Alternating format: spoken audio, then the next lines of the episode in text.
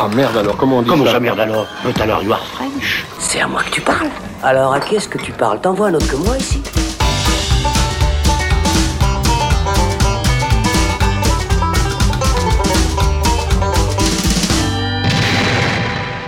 Salut les cinéphiles, bonjour, bonsoir à toutes et à tous, c'est Alex, bienvenue dans le Saloon, on est très heureux de vous accueillir pour un nouveau long format consacré à la carrière d'un cinéaste.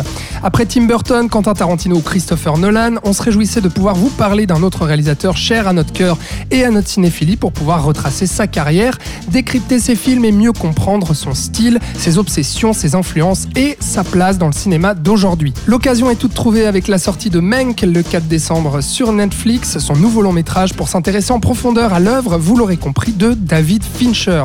Alors si je vous ai cité Burton, Tarantino ou Nolan, c'est pas un hasard, parce que comme eux, David Fincher est un cinéaste qui a émergé dans les années 90 et qui a lui aussi bercé notre adolescence avec les thrillers Fight Club 7 ou Zodiac. On va retracer la filmographie de cet as du suspense en 8 coups, soit 8 films marquants du cinéaste, quasi tous euh, en réalité, même si on a décidé de laisser un peu de côté son plutôt mal aimé The Game, qu'on évoquera tout de même très rapidement, et qu'on ne vous parlera pas non plus de Panic Room, simplement euh, parce que c'est déjà fait. Alors, je vous renvoie à notre émission spéciale de ce printemps consacrée au genre du Home Invasion. Et on ne vous parlera pas non plus de Mank dans cette émission, parce qu'un débat du Saloon lui sera prochainement consacré. Sinon, eh bien, on parlera de tout le reste en long et en large avec mes amis que voici Charlotte Klinke qui fait son grand retour dans le Saloon. Salut Alex. Salut Charlotte, champagne. Ça fait plaisir de te revoir. Euh, oui, ça fait très longtemps. Ça fait depuis euh, ben, avant le Covid en fait. La dernière fois qu'on s'est vu, le Covid n'existait pas. Euh, C'était pour Clint Eastwood, enfin le dernier film de Clint Eastwood. Ah, C'était pas un hasard. C'est très tu- juste, ouais. Et là, tu reviens pour euh, David Fincher. Donc, euh, re-bienvenue euh, à toi. C'est un plaisir que tu reviennes. Euh, Charlotte, tu nous diras pourquoi tu aimes les clubs de baston et les femmes manipulatrices, notamment. Et puis mes J'aime acolytes. beaucoup tes résumés. Merci beaucoup. Il y en a d'autres qui arrivent, tu vas voir. Et mes acolytes, Thibaut Ducret. Salut Thibaut. Salut Alex. Thibaut qui va tout nous dire sur Facebook et nous dire enfin ce qu'il y a dans cette putain de boîte. Absolument, tout le monde plaît. se pose la question, j'ai la réponse. Voilà. Mais on va pas tout dire non plus. Attention. Non, juste le minimum. Voilà. Bienvenue à toi Thibaut. Florian Pouplin. Salut. Bonsoir. Ah, Florian euh, qui va nous dire pourquoi les serial killers le passionnent autant que les bébés vieux ou les vieux bébés. Ah, j'aime bien les bébés vieux. Ah, en fait, tu vas tout Oh. nous dire de tes déviances. J'aime bien les furries aussi. C'est vrai? Oui. Super. Surtout quand ils sont bébés vieux. On se réjouit. Merci, bienvenue à tous les trois. Si vous êtes prêts, David Fincher en 8 coups, c'est parti. Deux intellectuels assis vont moins loin qu'une brute qui marche. On est très heureux de vous proposer à nouveau une émission sur la carrière d'un cinéaste, d'autant que ce type de format semble vous plaire au vu de votre engouement sur notre dernier épisode consacré à William Friedkin. Alors j'en profite pour vous remercier chaleureusement et vous inviter à nous laisser des commentaires, des pouces et surtout des étoiles sur les différentes plateformes de podcast, Spotify, Deezer, Apple et autres. Merci pour notre référencement. Avant d'attaquer sur les huit films dont nous voulons vous parler sur David Fincher, eh bien on va d'abord poser le contexte avec le meilleur poseur de contexte de l'Ouest, Thibaut. Ducret. De l'Ouest uniquement Ouais, je sais pas, enfin, en tout cas du saloon. Ah bon, très bien. Ouais, et Alors je me contenterai de ce De titre. l'ouest lausannois, on va dire. ça, ça- ça- ça réduit de plus en plus. C'est- formidable. Donc tu vas nous dire euh, qui est David Fincher, en Qui tout cas d'où il vient, et puis euh, comment il en est venu au cinéma. Absolument, et, et revenons au commencement, puisque David Fincher est né en 1962 à Denver, dans le Colorado, d'une mère infirmière psychiatrique qui était spécialisée dans les programmes de désintoxication et d'un père journaliste qui est chef de service pour le magazine Life. Et si je précise ça, c'est pas juste pour la précision Wikipédia, mais c'est ça me semble être une combinaison assez intéressante, infirmière psychiatrique, journaliste, euh, au vu des, des futurs thèmes du cinéma de, de David Fincher. Euh, quand il a deux ans, euh, David, sa famille déménage à Anselmo en Californie. Et à cette époque-là, son voisin, c'est un certain George Lucas, qui aura une importance aussi dans sa carrière, on va y revenir. Et très tôt, le petit David Fincher, il a voulu faire des films parce qu'il a été marqué notamment par le film Butch Cassidy et le Kid, et principalement par son, la vision de son making-of, en fait. Il a eu l'occasion de découvrir le making-of une fois à la télévision, et euh, tout d'un coup, il a découvert l'envers du décor d'un tournage de cinéma, comment on faisait un film, et euh, c'est par ça qu'il est devenu fasciné par la technique du cinéma. Et donc, quand il a 8 ans, il commence à, faire des films lui-même euh, avec sa caméra euh, 8 mm. Super 8. Absolument, ouais, ouais. Euh, très tôt du coup. Et euh, lorsqu'il est ado, bah, sa famille redéménage encore à Ashland, ce coup-ci, dans l'Oregon. Et Fincher finit ses études là-bas. En parallèle, euh, il est projectionniste d'un petit cinéma de la ville et assistant de production sur une télé locale. Et ce qui est intéressant, c'est qu'en parallèle de ses études, il va aussi commencer à diriger des pièces de théâtre qu'il éclaire lui-même et dont il construit les décors.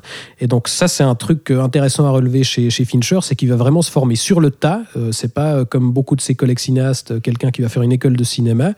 Et euh, cette expérience dans le théâtre aussi, ça annonce un petit peu aussi euh, quelques, quelques éléments assez caractéristiques de son travail, qui sont euh, le souci du détail, sa direction Mhm. d'acteur assez poussée aussi, sur laquelle on aura, on aura l'occasion de discuter. Donc voilà, il arrive au- au- à la fin de ses études et il débute pour de bon dans le monde du cinéma comme assistant réalisateur, enfin assistant pour le réalisateur John Corty. Euh, il a 20 ans euh, à l'époque et il devient technicien des effets spéciaux pour le film de John Corty Twice Upon a Time, qui est produit par un certain George Lucas, qu'on retrouve euh, finalement, et qui repère pour de bon Fincher, euh, son petit voisin euh, de l'époque, et il l'engage pour sa boîte d'effets spéciaux ILM. Et alors chez ILM, Fincher, il va bosser sur quelques petits films comme Le Retour de Jedi, L'Histoire sans fin ou Indiana Jones et le Temple maudit. Donc voilà, des, des petites bricoles. Il y restera pas très longtemps euh, malgré tout parce qu'il quitte la boîte euh, à peu près un an plus tard et il part réaliser une publicité sur euh, les dangers du tabac pour les femmes enceintes. C'est vrai, ce qui est drôle en fait dans, dans- dans ce que tu dis, c'est que souvent on a l'a priori autour de David Fincher, comme pas mal de cinéastes de sa génération, en disant ouais c'est un pubard en fait, c'est-à-dire que c'est un gars qui vient ça. de la pub Ouais. et du clip vidéo. Alors c'est vrai que ça se ressentira dans son style justement, notamment dans ses premiers films, mais en fait Fincher vient d'abord du cinéma et sera ensuite allé vers la pub. Ouais, ouais, il, a, il a un gros passage par la pub, et notamment justement cette pub sur les, les dangers du tabac pour les femmes enceintes, dans lequel on voit un fœtus tout droit sorti du final de 2001 l'Odyssée de l'espace qui fume euh, littéralement dans, dans le ventre de sa mère et qui fera scandale à l'époque, enfin, parce que l'image est vraiment euh, très, très, très choquante, quoi, enfin, très frappante. Mais du coup, ça, ça fera qu'il se fait déjà remarquer grâce à cette pub, et il fera euh, effectivement plusieurs pubs pour des grosses boîtes comme Nike, Sony ou Coca-Cola, mais il se fera aussi surtout connaître en passant aux clips musicaux, parce qu'il va quand même, après ça, réaliser euh, des clips pour euh, des grands noms. Euh, il bossera pour Billy Idol, Michael Jackson, Madonna, Madonna. aussi, c'est lui qui fera le, le clip de Express Yourself et de Vogue, par exemple. Et ces On ne clips... sera pas tout de suite ces grandes stars, ce sera plutôt dans les années 2000 une fois qu'il Oui, sera là, je, je installé, prends un hein. peu d'avance, mais, mais Madonna, c'est assez tôt quand même. Oui, c'est vrai. Euh, et ces clips seront d'ailleurs plusieurs fois euh, nommés et recevront des prix au MTV Music, enfin Video Music Awards de l'époque. Et, et ça, c'est un truc intéressant à relever aussi, c'est que le style Fincher et ses clips ont, ont très euh, fortement contribué au succès de MTV euh, dans ces années-là, Mhm. parce que voilà, il y, y avait quand même des, des images assez, assez intéressantes. Et une chose à relever sur son, sur son travail euh, dans les clips, c'est que c'est aussi l'occasion pour lui justement de se faire la main sur la mise en scène et d'expérimenter plein d'effets. Et ça, c'est quelque chose qui reviendra souvent euh, au fil de sa carrière parce qu'il reviendra euh, plusieurs fois justement au clip pour expérimenter des choses qu'il appliquera ensuite dans ses films de cinéma. Et en parallèle, dernière chose importante de, de son expérience dans les clips, il va fonder une société de production avec d'autres cinéastes, dont le grand nom Dominique Senna, n'est-ce pas, le réalisateur de 60 secondes chrono qu'on qu'on a tous encore en tête euh, aujourd'hui. Euh, cette société, c'est Propaganda et c'est une société de production très importante puisqu'elle verra passer euh, de nombreux cinéastes dont on peut quand même citer les noms de Alex Proyas, Michael Bay, Antoine Fuqua, Zack Snyder aussi. Donc voilà, pas, pas que des noms Ouais. qu'on qu'on est content de, de retenir aujourd'hui, mais, mais quand même Ah, des des, noms qui comptent importance, aujourd'hui, voilà, des noms qui ont leur importance. Et finalement, euh, au bout de, de cette, euh, de cette expérience justement pratique, euh, où il s'est fait de lui-même, quoi, euh, on arrive en 1990 année durant laquelle il reçoit un coup de fil de la Fox qui lui propose de, voilà, de son premier poste de réalisateur sur un long métrage pour un projet qui est un petit peu embourbé dans une production qu'on peut qualifier de- d'un peu catastrophique. Ouais, Et, euh, ouais. voilà. et ce projet, c'est Alien 3, et ce sera son premier film dont on va parler tout à l'heure. Donc Super. voilà un petit peu de- pour les bases de David Fincher. Ah, merci Thibaut. Je crois que les bases sont effectivement bien posées, on comprend mieux d'où il vient. Euh, ce cher Fincher euh, dont nous allons consacrer euh, les, prochaines heures de, cette émission. Charlotte, euh, quel est toi ton, ton rapport à, David Fincher? Est-ce que tu te souviens quand tu l'as découvert? Euh, Et puis euh, à quel moment vraiment il t'a marqué en fait dans ta cinéphilie? S'il t'a marqué déjà. Je l'ai découvert avec Fight Club. Après, oui, il m'a marqué euh, par le film que je, voyais, que je venais de voir. Mais après, euh, il m'a pas parti- particulièrement marqué sur le long terme. C'est pas un réalisateur que j'ai suivi, en fait. Mm. J'ai un peu regardé ses films quand j'en avais l'occasion. Euh, c'est peut-être une erreur de ma part. Je ne sais pas. La question reste ouverte. C'est-à-dire que tu l'as pas suivi Mais- avec euh, intérêt en disant ah le Et nouveau pourtant, David Fincher voilà, qui ouais, sort. c'est ça. Mais pourtant, j'ai beaucoup apprécié Fight Club. À sa sor- Enfin, pas à sa sortie, j'étais trop jeune pour le regarder en salle. mais, mais par contre, euh, ouais, je l'ai beaucoup, app- je l'ai beaucoup aimé. Donc, Ouais. euh, justement, c'est une question que je me pose. Qu'est-ce qui a fait que je n'ai pas suivi ce réalisateur comme j'aurais pu suivre un autre réalisateur? Et t'as pas la réponse? Non. Mais qu'est-ce qui fait qu'il t'aurait euh, peut-être justement que Fight Club t'aurait t'aurait marqué bon, tu vas tu vas en revenir tu vas y revenir Oui, après hein, mais ouais. c'est sans doute par la narration, comme beaucoup, un, film qui, qui, euh, qui, perd le, per- qui perd le spectateur, ou plutôt qui, enfin non, ouais, qui perd pas vraiment en fait, qui le, qui le surprend, qui le, et puis je pense par une lecture sous-jacente que j'avais sans doute pas vue à l'époque, mais que j'ai revue par la suite et donc compris différemment. Ouais. Et, euh, et donc j'en parlerai après, donc je vais pas trop m'étaler sur Fight Club. Ouais. Mais, euh, mais euh, je trouve en fait très intelligent ce film. Dans sa narration, dans sa, dans sa construction et puis euh, et dans sa lecture aussi même euh, pre- presque mise en abîme de ce que vivait le cinéma à l'époque. Donc ouais, c'est ça c'est clair. ouais. c'est vraiment euh, voilà. je- Mais visuellement Fincher c'est pas quelqu'un qui t'a hum, qui t'a marqué spécialement dans son dans son esthétique. Bah, et pourtant, si, justement, je me souviens de Fight Club, vraiment de cette première vision avec euh, ce, ce, ce paysage complètement désolé, ces, ces, ces terrains et ces, ces, ces, ces décors sombres, euh, labyrinthiques, comme on retrouve aussi dans Alien, où on est dans, un, Ouais. on est dans des, dans des non-lieux presque, dans des endroits parallèles qui sont difficiles à situer. D'ailleurs, on ne peut jamais vraiment très bien situer le, le lieu de l'action, à part quand c'est vraiment défini euh, autour d'une- euh, enquête, euh, et donc qui est rattachée à une ville. Mais euh, non, au contraire. C'est vraiment euh, une question qui reste ouverte. Je ne sais pas pourquoi j'ai pas suivi Fincher, Ouais. parce que pourtant ces premières formes qu'il proposait dans Fight Club que je découvrais, enfin ces premières formes dans mon propre, dans ma propre expérience à Fincher, elles ont été, elles ont été assez déterminantes. C'est un film qui est resté gravé dans ma mémoire. Florian, toi, euh, Fincher, c'est quelqu'un qui t'a marqué, que t'as suivi. euh, tu te souviens de ton premier contact avec un film de Alors, Fincher mon premier contact, je ne savais pas qui était Fincher, c'était avec Alien 3. Puisque, comme tout adolescent des années 90, euh, enfin, tout, je sais pas, mais en tout cas, dans, mes, dans mon entourage, la saga Alien avait une importance euh, assez énorme Ouais. euh, dans la découverte du cinéma euh, de manière générale. Et. euh, et donc, je l'avais vu Alien 3 comme étant un alien. Euh, il m'avait quand même un peu. euh, je l'a- je l'avais assez rapidement différencié des autres parce que je trouvais que c'était celui qui était le plus profond et celui qui essayait d'aller au-delà du genre. Euh, bon là, j'arrive à le formuler maintenant, mais à l'époque, j'avais aucune idée. C'était juste un ressenti. euh, je disais, le 3, il y a un truc bizarre que je ne comprenais pas, mais que il y a un truc qui fait que ce film n'est pas comme les trois autres qui sont, je trouve, ancrés chacun dans un genre particulier et qui suivent assez bien les codes du, du genre. Donc c'est le premier Fincher que t'as vu. Voilà. Ouais. Alors que Fincher, j'avais plus l'impression qu'il n'y avait pas forcément un genre, et c'est après que j'ai compris qu'en fait c'était un film de Fincher. Plus qu'un alien. Voilà. Mhm. Euh, ensuite, je l'ai suivi évidemment avec Fight Club, puisque Fight Club fait partie aussi de ces films des années 90 qu'on a qu'on ne pouvait pas manquer quand on a grandi dans cette décennie-là, au même titre que Requiem for, for a Dream ou Trainspotting, ce genre de film générationnel. Fight, Fight- Fight Club en est un, je pense que Charlotte en reparlera après, en tout cas j'en reparlerai, parce que je trouve que c'est un, un film qui a autant marqué parce qu'il il définit toute, toute une génération. Bien sûr. Et puis évidemment, après, quand tu as entendu parler de Fight Club, tu as entendu parler de Seven, euh, et de The Game en moindre mesure, et de Panic Room. Euh, ensuite, j'ai vraiment découvert euh, de manière plus précise euh, la mise en scène et le style de Fincher avec ce que j'appelle sa seconde période, c'est-à-dire celle qui commence en 2007 avec The Zodiac, où là, j'ai vraiment compris que ce gars était quelqu'un de très important dans le cinéma contemporain, à Hollywood en, particulier, mais dans le cinéma mondial en général. Et c'est là où j'ai vraiment commencé aussi. C'était à une époque où ma cinéphilie était beaucoup plus poussée, donc j'avais beaucoup plus de clés de compréhension de qu'est-ce qu'est-ce qui fait qu'un metteur en scène est bon ou pas, Ouais. à quoi est-ce qu'on le reconnaît, etc. Et, euh, et donc Zodiac et The Social Network ont été des, des, des claques immenses euh, qui m'ont assez vite rappelé, euh, je l'ai très vite rapproché de Stanley Kubrick. Dans l'obsessionnel et dans, la, Le et dans le perfectionnisme. perfectionnisme. Voilà. Bah, lui, il cite souvent Kubrick euh, euh, comme oui, euh, son influence je- majeure. et je- et ça se voit et je trouve qu'aujourd'hui c'est le seul qui peut se qui peut se dire héritier de Kubrick.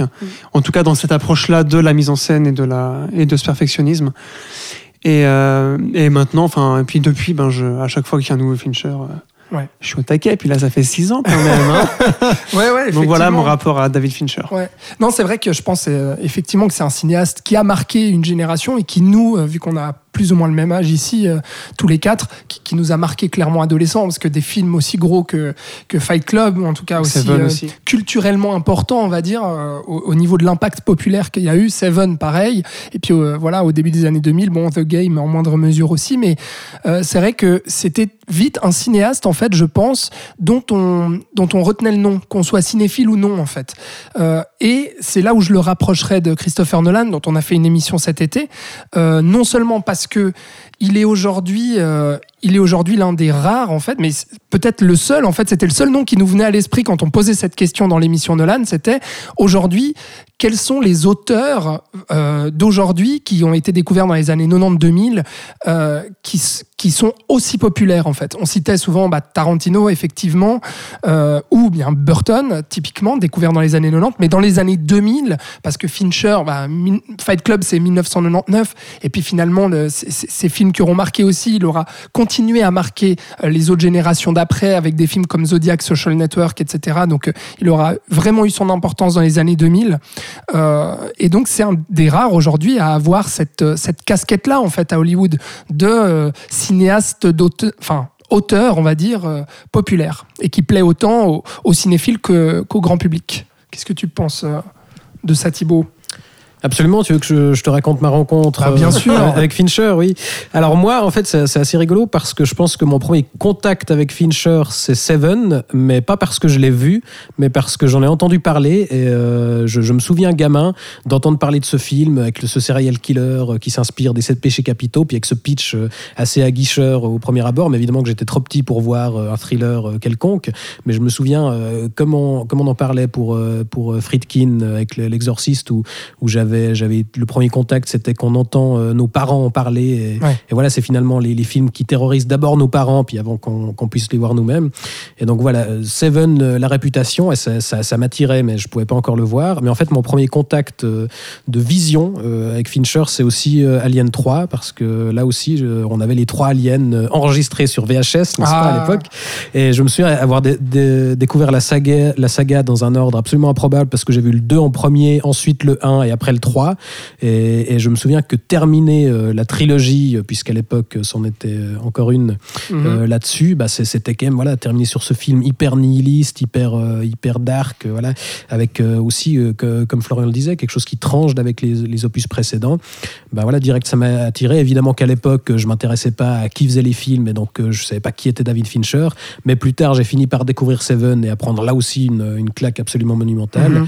Et puis après, quand tu es ado, forcément, tu découvres Fight Club et il y a quelque chose qui, euh, qui fonctionne euh, sur l'ado euh, au niveau Ah, de la rébellion, tout ça. Oui. Et, et plus tard, voilà, après, on, on creuse la filmo et on vient à nuancer, et notamment Fight Club, qui est un film, on aura l'occasion d'en discuter, mais je pense beaucoup plus complexe que ce à quoi on, a, on peut le réduire généralement.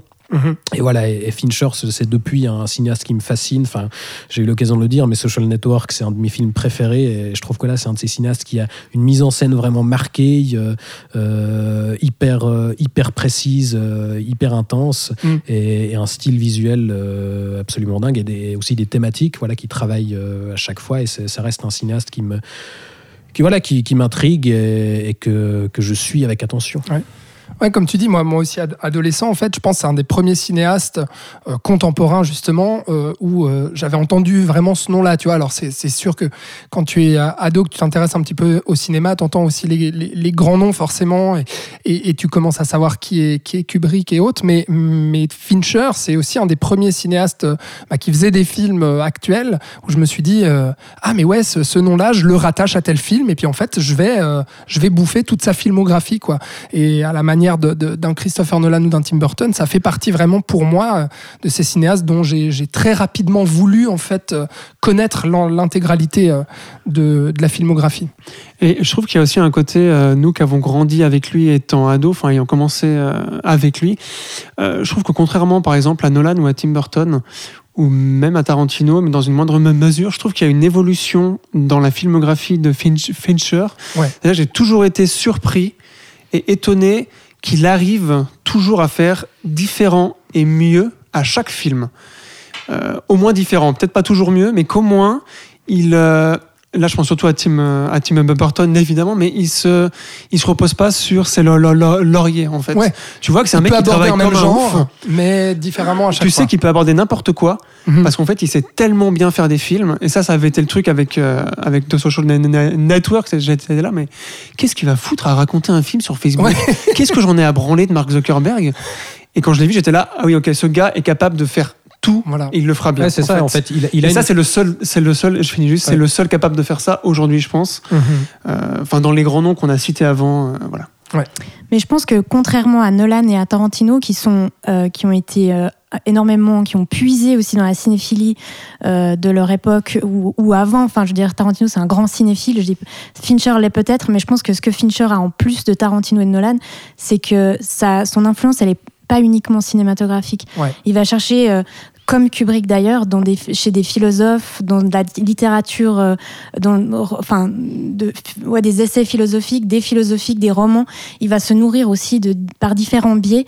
Et je pense que c'est en ça qu'il rejoint Kubrick. C'est que Kubrick n'était pas uniquement cinéphile, il réfléchissait ses images en fonction d'autres médias aussi, d'autres supports. Et je pense que la cinéma, en tout cas, d'après ma lecture de Fincher, c'est ce qui, euh, c'est ce qui transparaît. C'est- en ça que je te disais, il y a une, lecture de Fight Club Ouais. qui est assez hallucinante en fait, ou de Gone Girl, où tu te rends compte en fait que son influence, elle est très loin d'être, enfin, elle est aussi cinéphile, mais elle Ouais. est pas que en fait. Il y a énormément de, de matière derrière tout ça. Mhm. C'est juste parce que bah, c'est vrai qu'on compare avec les cinéastes dont on a abordé déjà la, la, la, la- la filmographie pardon euh, dans nos anciens épisodes mais tu prends l'exemple de, de Nolan et Tarantino en fait les références cinéphiles se voient en fait elles, elles éclatent dans leurs films alors que Fincher c'est peut-être un peu plus subtil alors que Nolan ou, ou Tarantino mais Tarantino, on, l'a- l'aime pour ça aussi, Voilà, parce que justement, il assume complètement. euh, voilà, il assume complètement. Et, et c'est aussi quelqu'un qui est euh, motivé par le, le défi technique. Ça, c'est un truc im- important et qui, et qui fait aussi que, justement, je pense qu'il se renouvelle constamment. C'est que ça fait partie de ces cinéastes explorateurs, un petit peu, qui repoussent euh, les, les capacités, la technologie, etc., la technique du cinéma, et qui donc va constamment se Ouais. renouveler dans, dans sa façon de faire. Absolument. Bon, et bien les amis, si, euh, si vous êtes prêts, on peut attaquer donc ces huit films euh, qui nous attendent. Euh, quasiment, je l'ai dit, hein, l'intégralité presque de la, filmographie de David Fincher.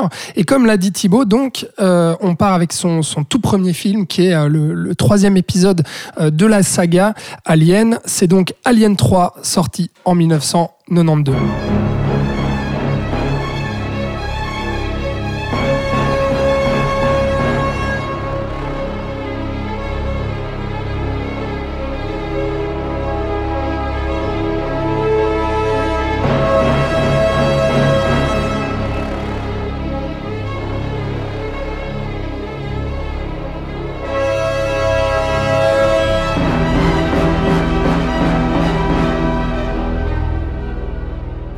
Alien au cube, donc euh, pour faire plaisir à Florian. Euh, Ah, ça va mieux, merci, Alex. Premier, premier long métrage donc de, de Fincher à Hollywood. Et euh, le pauvre, il va vite déchanter. L'ex- L'expérience sera assez traumatisante. Ce Thibaut, tu l'as dit rapidement, mais la, la, produ- la production va être absolument euh, euh, chaotique et puis de, de quoi euh, donner envie de tout arrêter quand tu te lances. Il avait à peine la trentaine, hein, il me semble. Euh, il se lance dans ce film-là et puis euh, là, grosse déconvenue euh, d'un seul coup. Et puis je pense que cette, euh, cette, cette colère, cette frustration se ressentira après euh, dans des films, euh, notamment, euh, notamment Seven ou Fight Club. J'encule la Fox, qu'il avait dit sur le plateau, C'est vrai. pour poser un petit peu l'ambiance. ouais. Et il a quand même dit qu'il avait passé deux ans à se faire sodomiser. Ah oui, Par sodo- la Fox. il, a, il a dit sodomiser. Oui. Bon, effectivement, c'est vrai qu'alors il, Finalement, il- c'est un juste retour des choses. C'est ça, il en garde un goût euh, effectivement très très très amer parce qu'il y a eu donc euh, au niveau de la production des scénaristes euh, virés à l'appel, des changements de dernière minute, des, des réécritures alors même que Fincher était en train de tourner, donc des réécritures pendant le tournage par les, les, les producteurs donc euh, qui venaient un peu saboter euh, tout ce que Fincher essayait en tout cas de, de mettre en place. Donc lui il se retrouvait un peu en plus en tant que jeune cinéaste son premier film, euh, vraiment muselé complètement en fait par le euh, studio. On peut comprendre en fait le danger de se lancer quand on est un, un jeune cinéaste, pre- premier long métrage, euh, de se lancer dans une saga comme ça qui avait déjà sa réputation à l'époque, est un, un opus qui était hyper attendu parce que les deux premiers avaient été des gros succès. Euh, critiques et euh, publics surtout, des gros succès commerciaux. Donc euh, gros danger quoi. Bah, c'est un peu ce qu'on a maintenant avec, euh, pardon de, de les ramener dans la discussion, mais, mais avec Marvel, qui, où finalement on a la grosse machine qui va chercher des, des pauvres types qui ont fait Mhm. un clip ou un court métrage avant. C'est juste. Et ouais. vas-y, fais-nous ton film de commande. Et alors, actuellement, justement, les, les cinéastes de la Marvel sont plutôt des gens qui sont Malléables. ouais, malléables et prêts à faire ce qu'on leur dit. Ouais. Et c'était pas exactement le cas de C'était Fincher. pas le cas de Fincher. Enfin bref, je vais, je vais pas vous raconter tous les soucis de production euh, parce que déjà on, pourrait faire deux heures là-dessus, mais aussi parce que euh, sur YouTube vous trouverez euh, notamment par la chaîne Monsieur Bobine ou par le Fossoyeur de film euh, des, très bons épisodes justement qui nous racontent un peu la genèse de ce projet assez catastrophique et de ce film considéré donc euh, comme euh, un film malade euh, parce que forcément justement euh, avec ces, ces, ces, ces gros problèmes là et puis notamment euh, le, le gros souci qui se pose c'est est-ce que ça reste euh, ou pas un, un film de David Fincher. Et justement moi je voulais m'intéresser à ça. Donc à la fois vous dire en quoi pour moi euh, Alien 3 est un grand film et euh, une très belle continuité euh, euh, à la saga Alien et aussi un film euh, de David Fincher malgré tout. Malgré tout pourquoi? Parce que euh, beaucoup disent encore aujourd'hui que c'est pas un film de David Fincher. Pourquoi? Parce qu'à l'époque, le- la version cinéma avait été euh, bah, forcément charcutée un peu euh, par le studio, et puis lui-même, euh, ça avait été des, des- des gros problèmes, comme on le comprend. Bah, David Fincher lui-même ne dit que ce n'est pas un film de David Fincher. Et- Il le renie effectivement, complètement. Lui le renie et renie également la version qui est sortie en 2003, euh, qui n'est donc pas une director's cut, mais une assembly cut. Euh, comment, Florian? Non, non, Tu me il, fais des il a dit qu'il était OK pour ça. Alors, à la base, il était OK, mais lui encore aujourd'hui, même Ah, l'assembly cut, Il l'a autorisé, mais il n'était pas Mais il a d'accord. pas du tout participé à ça. Voilà, Ah non, il n'a a pas pas participé. C'est-à-dire qu'en fait, c'est le, c'est- ce sont les producteurs qui à ce moment-là lui ont dit bon, est-ce que tu veux quand même qu'on essaie de, de faire une version longue en fait de ton film euh, et qu'on se rapproche le, de- le plus possible, on va dire, de ton travail d'origine? Lui a dit ok, mais moi je remets pas les pieds là-bas, je remets pas les, les, les mains dans le bourbier, quoi. J'ai pas envie de retoucher à ce film. Donc les producteurs, ils ont euh, ils ont essayé de puiser euh, dans, donc dans les rushs pour essayer de remonter le film avec en fait euh, le, le work print en fait de, David Fincher en essayant de se dire bon on va faire le montage et coller à peu près le montage comme David Fincher l'avait imaginé. Donc le résultat c'est que euh, ça donne euh, une version rajoutée de, de 30 minutes quand même. Donc on passe d'un film de 1h50 à un film de plus de 2h20 il, me semble.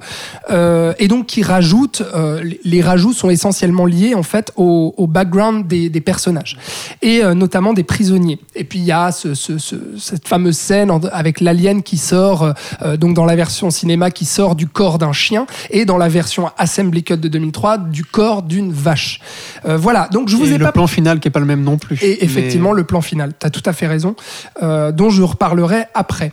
Euh, donc honnêtement, je vous, je vous le dis tout de suite, je vous conseille cette version longue, qui est, qui est, selon moi euh, le- la version définitive, et puis bien plus complète et plus proche justement euh, de Fincher, mais je vous ai pas encore...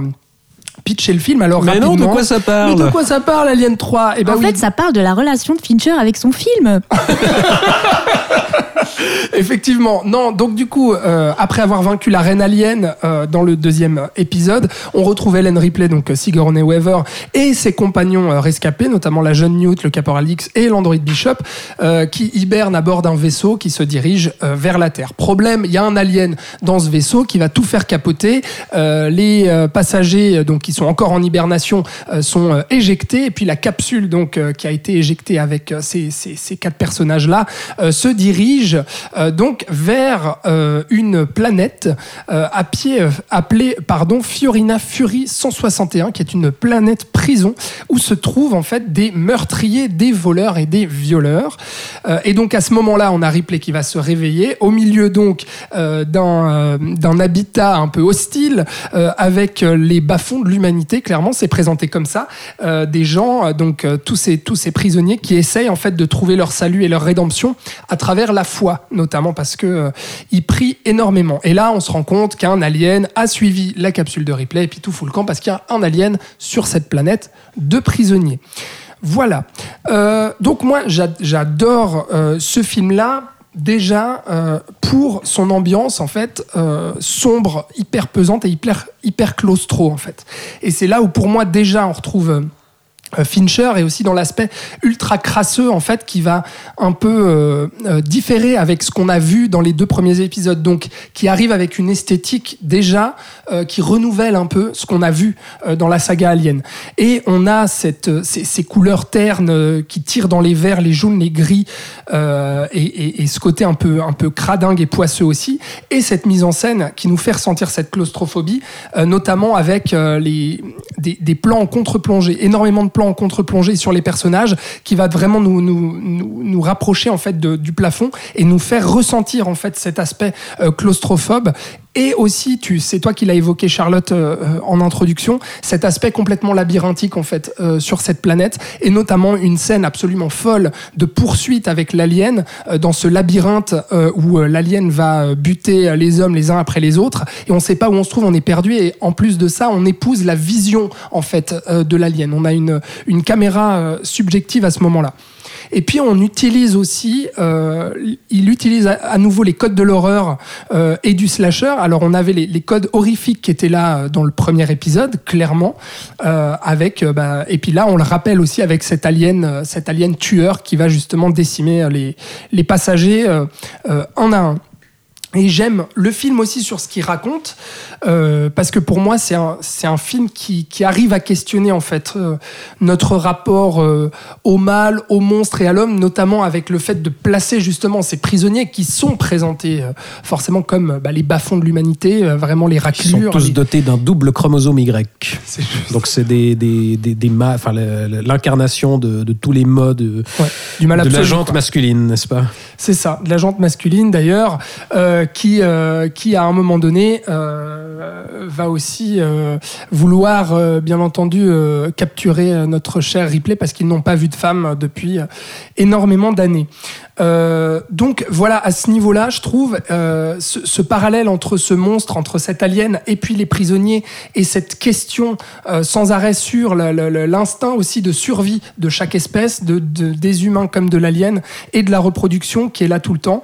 Euh, et cet aspect très déprimé en fait du film, hyper sombre, hyper noir et nihiliste aussi, euh, parce que on a ces, ces, ces prisonniers qui n'arrivent pas en fait à leur rédemption, puisqu'on voit à travers que ce soit la tentative de viol euh, de Ripley ou bien euh, l'un des prisonniers qui à un moment donné va libérer l'alien, donc que ces prisonniers sont amenés euh, mine de rien à, à, pécher en fait éternellement. On a aussi cette notion du mal avec les scientifiques qui à un moment donné s'intéressent en fait à, ramener Hélène Ripley sur Terre. Les prisonniers, ils en ont rien à foutre, mais par contre Hélène Ripley, il faut la, ramener sur Terre, mais pour une bonne raison, c'est qu'ils s'intéressent surtout à la, à la mutation en fait euh, euh, de l'alien. Et puis il y a dans cet aspect nihiliste aussi, attention gros spoiler, donc si vous n'avez pas vu Alien 3, allez euh, au timecode suivant et au film suivant, mais le, le suicide de Ripley à la fin, qui est aussi quelque chose d'absolument fou en fait sur une saga comme celle-ci. Un sacrifice christique. Voilà, un sacrifice christique absolument splendide déjà dans, dans la réalisation et surtout de, quand on se dit l'audace en fait de, dans une saga comme ça, ultra commerciale, ultra grand public, de se dire bah voilà, on va mettre un point euh, final à cette trilogie. Oui, et ça on les va aura pas arrêtés. Alors ça oui. les aura pas arrêtés finalement. À l'époque, c'était osé. C'est ça, à l'époque c'était osé, on disait on, sacrifie l'héroïne quand même. Euh, donc c'est quelque chose. Alors, on dit film malade, certes, euh, parce qu'on sent clairement dans le montage et, et- et dans le scénario qu'il y a à un- un moment donné des, des- des choses qui jouent pas, des baisses de rythme ou, ou des ellipses peu compréhensibles avec des, des moments où on retrouve Ripley à un endroit puis ensuite à un autre, où tout va un petit peu vite, mais mine de rien, ça porte justement la signature pour moi de, de- son auteur qu'on trouvera plus tard. Euh, alors si ce n'est la, la- précision des plans, la froideur euh, et l'attrait pour les tueurs euh, et, la et la rédemption, qui sont à mon avis tous là déjà totalement présents dans ce film, mais c'est un film justement malgré ces quelques maladresses, un film qui reste bourré d'idées, je trouve déjà une très belle continuité de la saga, comme je l'ai dit, et qui a des très belles propositions, notamment cette scène en fait de montage alterné qui est absolument splendide euh, où on a l'enterrement en fait de, Newt qui était euh, donc euh, la petite fille qui accompagnait Ripley et puis qui malheureusement n'a pas survécu à ce à ce fameux crash.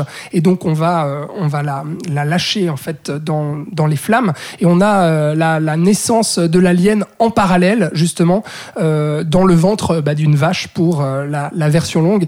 Scène brillante du coup qui pose à la fois tous les enjeux et toutes les thématiques du film parce qu'on a la notion de naissance et de mort en simultané notion de sacrifice et cette portée biblique finalement qui habite aussi euh, le, le long métrage avec les prisonniers. Je terminerai en disant que la musique d'Eliot Goldenthal est aussi hallucinante parce qu'on a une, pro- une progression de la tension constante dans ce film. Ouais, Cette Euh, ouverture avec les chants aussi sur, Ouais. sur l'espace, euh, splendide. Qui est absolument incroyable. Et, et la musique joue énormément je trouve aussi euh, dans le film. Donc voilà grand film que que j'adore personnellement. Euh, malgré comme j'ai dit ces, ces, ces quelques maladresses et ce côté film malade euh, si, si on compare avec euh, les deux premiers films qui là eux sont, sont d'une maîtrise totale euh, mais qui restent euh, un film passionnant et, et déjà un grand film en fait de Fincher quoi. Surtout ça. Parce que pour moi ça, ça l'est Qu'est-ce que vous voulez euh, dire Moi, sur je voulais- Alien 3 Moi, je voulais, revenir, sur- je voulais revenir sur ce que tu disais sur le fait que les prisonniers n'ont pas de rédemption. Euh, je suis, je suis pas du tout d'accord avec ça, d'un point de vue que euh, ce que je trouve très intelligent dans le film, c'est qu'en fait, le point de base, c'est on est sur une île avec des prisonniers, des gens qui pourraient être morts, personne n'en aurait rien à foutre. Et en fait, il n'y a aucun enjeu euh, avec la corporation, en tout cas av- avant la fin, mais ça fonctionne dans un microcosme où euh, plus personne n'a de lien avec rien d'autre, où en fait, ils pourraient très bien crever. Ça, voilà. Bah D'ailleurs, en soi, la prison est fermée et c'est eux qui ont C'est décidé eux de qui rester. le veulent, voilà, parce Oui. que eux ne Mhm. veulent pas être retentés par autre chose. Et justement, l'avenue de cet alien et de Ripley va les faire redevenir humains. Humains, en tout cas bons, entre, enfin, pour utiliser un mot très très général. Et parce qu'au final, spoiler encore, mais je pense que vous êtes déjà allé à l'autre timecode, chaque prisonnier en fait va mourir de manière différente en se sacrifiant pour que cette menace à l'humanité, en fait, puisque Ripley, au bout d'un moment, leur explique bien Ouais. que si cette créature s'é- s'échappe, toute l'humanité va y rester, parce que la, la compagnie va la prendre, tout ça. Et, euh, et notamment le violeur, qui est un, enfin, qui essaye de violer Ripley dans une des premières scènes, euh, est le premier à se sacrifier cla- cla- clairement, et c'est une scène qu'on voit dans, donc dans la version longue. Et ça, je trouve, je trouve que c'est un côté très très intelligent du film. Je ne sais pas si c'est Fincher qui a apporté ça. Euh, mais en tout cas, pour moi, toute l'essence du film est là, c'est de faire de ces, de ces sous-humains, de les faire redevenir hommes et de leur donner l'opportunité de faire quelque chose en plus en adéquation avec la foi qu'ils ont, parce que c'est quelque chose Ouais. d'extrêmement présent. Et, euh, et qu'on ait de l'empathie pour eux. Et je trouve que c'est un, c'est un, vraiment un très beau film sur les oubliés de la société, si on peut aller euh, aussi loin. Et euh, enfin voilà, je voulais appuyer sur ce point parce que moi je trouve que c'est un très très beau film sur ça en fait. Absolument, ouais, je suis complètement d'accord et c'est ce que je disais sur ce rapport entre, Ah, c'est euh, entre le bien et le mal, entre les, les- la créature et l'homme.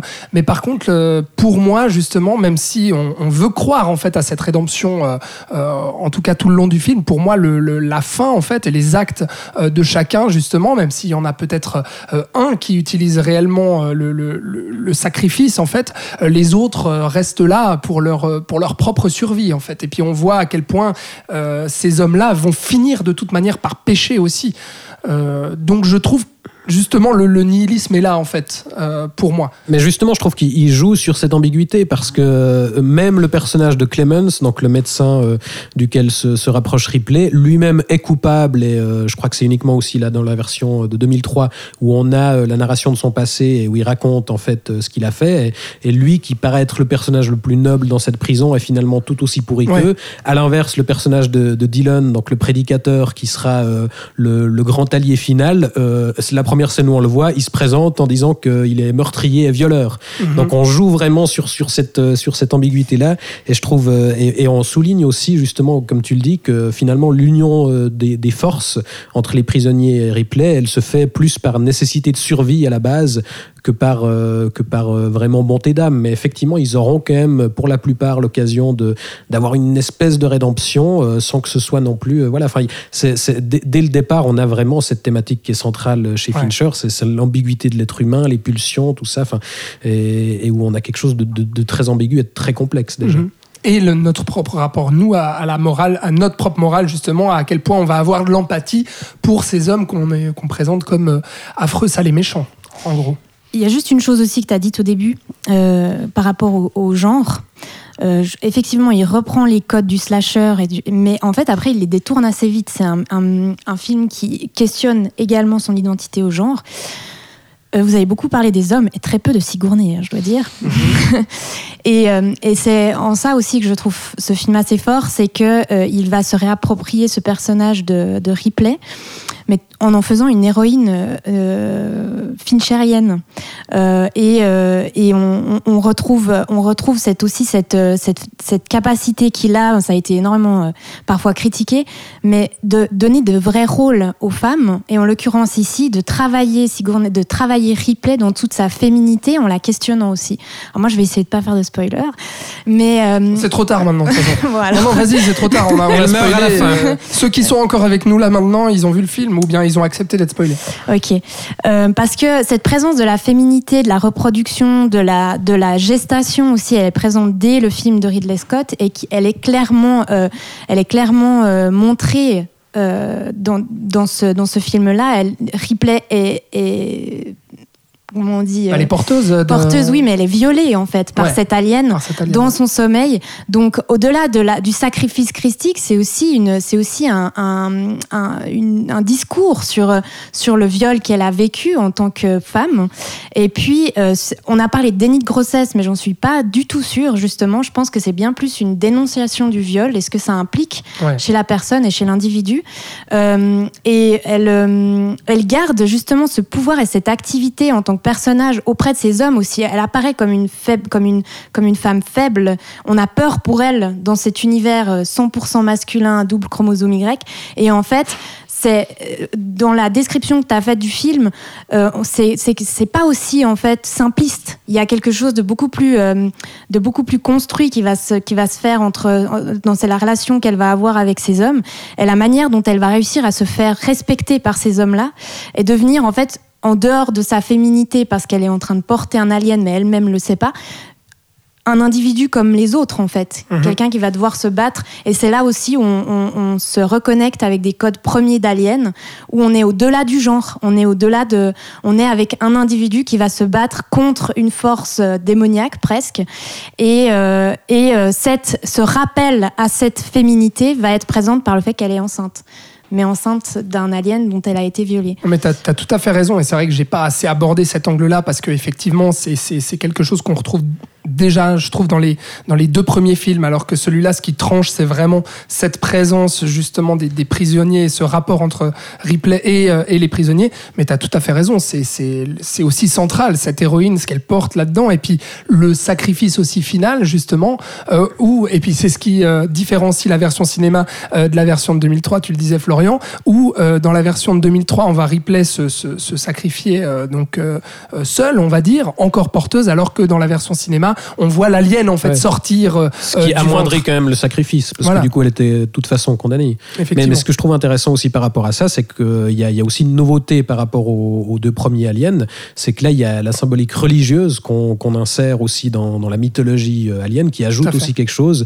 Euh, là, très clairement, euh, Sigourney Weaver, c'est, enfin, le crâne rasé, c'est très clairement Jeanne d'Arc euh, Ouais. dans ce film-là. Euh, et, je, et je trouve assez fascinant, pour, enfin, vu le, le processus qu'a connu euh, ce film, comme tu l'as, comme tu l'as dit, euh, on, on a quand même, con- enfin, les, donc finalement, tu l'as dit, c'est les deux producteurs, euh, David Giller et, et Walter Hill, qui ont écrit le scénario et qui ont combiné euh, toutes les versions précédentes qui avaient été faites. Et avec un processus comme ça, on pourrait s'attendre à un truc qui n'a absolument aucun sens. Et je trouve que le, le scénario d'Alien est très fort symboliquement. Mhm. Tout ce que ça raconte, on a combiné en gros deux scénarios qui imaginaient d'un côté une prison, d'un autre côté le dernier projet, le fameux, la fameuse planète, planète en bois avec les moines. Ouais. Et on a fait de tout ça des, des prisonniers religieux. Et, et tout ça amène. Qui vivent euh, comme des moines. qui vivent comme des moines, effectivement. Et, et tout ça amène quelque chose en plus à la saga et permet de conclure euh, assez parfaitement avec l'alien qui est identifié au diable, au dragon, etc. Et, et voilà, moi je trouve que c'est vraiment la, la conclusion parfaite que- qu'on pouvait imaginer. Effectivement, effectivement. Voilà, donc on, on- on voit en fait au fur et à mesure qu'on parle de ce film à quel point justement euh, il, est, il est riche, même si à l'époque c'était considéré, en tout cas par les, par les producteurs euh, et, et peut-être par les fans de la saga aussi, comme le, le mal aimé. Mais euh, finalement, euh, si, si on regarde un petit peu avec toutes ces années qui ont passé, euh, ce, ce film est d'une richesse hallucinante et que même s'il a été charcuté comme ça, il porte aussi la marque euh, de son auteur et des thématiques ultra fortes qui sont développées et une esthétique aussi très singulière.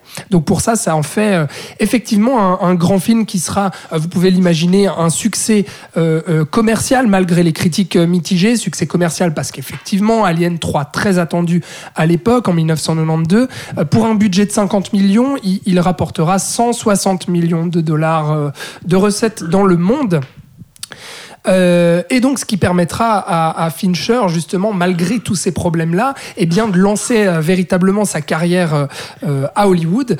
Et on arrive euh, trois ans plus tard avec la pierre angulaire de son, de son cinéma, peut-être.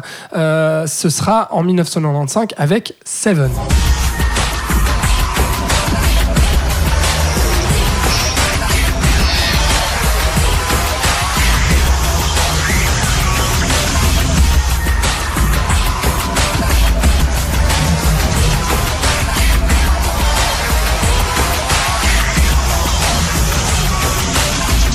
Donc euh, film d'ambiance glauque, morbide, sombre et très pluvieux avec euh, Brad Pitt et Morgan Freeman sur justement une enquête euh, d'un serial killer. C'est toi Thibaut qui va nous parler de ce chef-d'œuvre. Oui, Seven, qui est, euh, je crois qu'on peut le dire, l'incarnation ultime du thriller et du film de, de tueur en série, euh, qui deviendra d'ailleurs la spécialité de, de Fincher. Alors, pour rappeler le, le pitch rapidement, on suit euh, l'enquête de deux flics que tout oppose, c'est-à-dire que d'un côté, on a le détective Somerset, qui est incarné par Morgan Freeman, qui est le vieux briscard désabusé, qui est en train de, qui s'approche de la retraite, qui va partir à la retraite, euh, qui comprend plus euh, la ville dans laquelle il travaille et qui ne rêve que de la quitter. Et d'un côté, on a, de l'autre côté, on a David Mills, qui est incarné par Brad Pitt, et qui est lui le petit jeune, impulsif, idéaliste, et qui est justement fraîchement muté dans le service pour remplacer euh, ce détective Somerset. Et c'est des opposés aussi dans le sens où euh, Somerset est lui un homme euh, cultivé, réfléchi, calme, alors que Mills de son côté est plus démonstratif, plus basique, voire même beauf, comme on pourra le voir notamment lors d'une scène de souper assez, assez géniale. Et sanguin aussi. Absolument, ouais. Et ces deux opposés vont devoir collaborer pendant sept jours pour assurer la transition, justement, le temps que Somerset part et que Mills euh, prenne ses marques. Et ils vont se consacrer à une série de meurtres inspirés des sept péchés capitaux qui vont s'avérer liés, puisqu'ils sont euh, tous les sept l'œuvre euh, d'un tueur en série qui a un plan bien précis et qui est prêt à tout pour le mener à bien. Voilà, on va s'arrêter là, mais en tout cas, c'est peu dire que, que le scénario de Seven est radical, et c'est précisément ce qui a convaincu Fincher de le faire, puisque euh, bah, à la sortie de Alien 3, il est un petit peu traumatisé par, euh, par son expérience, et donc il va retourner euh, à la pub et aux clips musicaux pour se ressourcer, n'est-ce pas Et à l'époque, il disait « Je mourrais d'un cancer du côlon plutôt que de refaire un film », donc voilà, ce- c'était Ah ouais. pas gagné à l'époque. Jusqu'à ce qu'ils reçoivent le scénario de Seven, justement, qui était en projet chez le studio New Line. Il le lit et il trouve génial déjà l'idée euh, que le tueur se rende de lui-même quelques pages avant la fin. Donc euh, là, ça va commencer à spoiler, accrochez-vous. Et il est, je ne vais pas tout révéler, mais il est définitivement convaincu par la résolution avec le fameux coup de la boîte, n'est-ce pas? Qu'est-ce qu'il y a dans la boîte? Voilà, et c'est cette résolution d'une noirceur absolue qui le convainc. Il veut absolument faire le film. Et alors immédiatement, il appelle son agent et il lui dit Ouais, c'est- génial ce scénario. Je m'attendais à un film policier classique euh, avec à la fin une dernière course-poursuite et un sauvetage final euh, qui, qui arrange tout. Mais non, là, on a vraiment une fin euh, jusqu'au boutiste d'une noirceur absolue. Alors là, son agent le coupe et il lui dit Ah mince, t'as pas reçu la bonne version du scénario. Parce qu'en fait, il a reçu la version originale, écrite par euh, un scénariste qui s'appelle Andrew euh, Kevin Walker. Euh, mais le film étant en projet, il était déjà passé dans les mains d'un autre cinéaste dont je ne sais plus le nom et que de toute façon l'histoire a oublié. Et, et donc le scénario avait été revu et un peu adouci, notamment dans le final, parce qu'évidemment que le studio n'était pas vraiment enchanté à l'idée de cette fin avec le coup de la boîte. Et donc, euh, il aurait dû recevoir cette, euh, cette version, euh, qui d'ailleurs se terminait justement par une dernière course-poursuite et un sauvetage final. Mais il a reçu à la base bah, le scénario original, la, version, la première version, et, il, il dit à son agent, Fincher, non mais c'est complètement con cette, cette modification, moi je veux faire avec cette version-là, avec la boîte. Et il, a, il arrive à se, à se prendre le soutien de, de Morgan Freeman et surtout de Brad Pitt, qui appuie aussi cette idée, nous on veut faire cette fin-là, la fin qui était prévue au tout départ, et ils arrivent finalement à imposer cette version-là.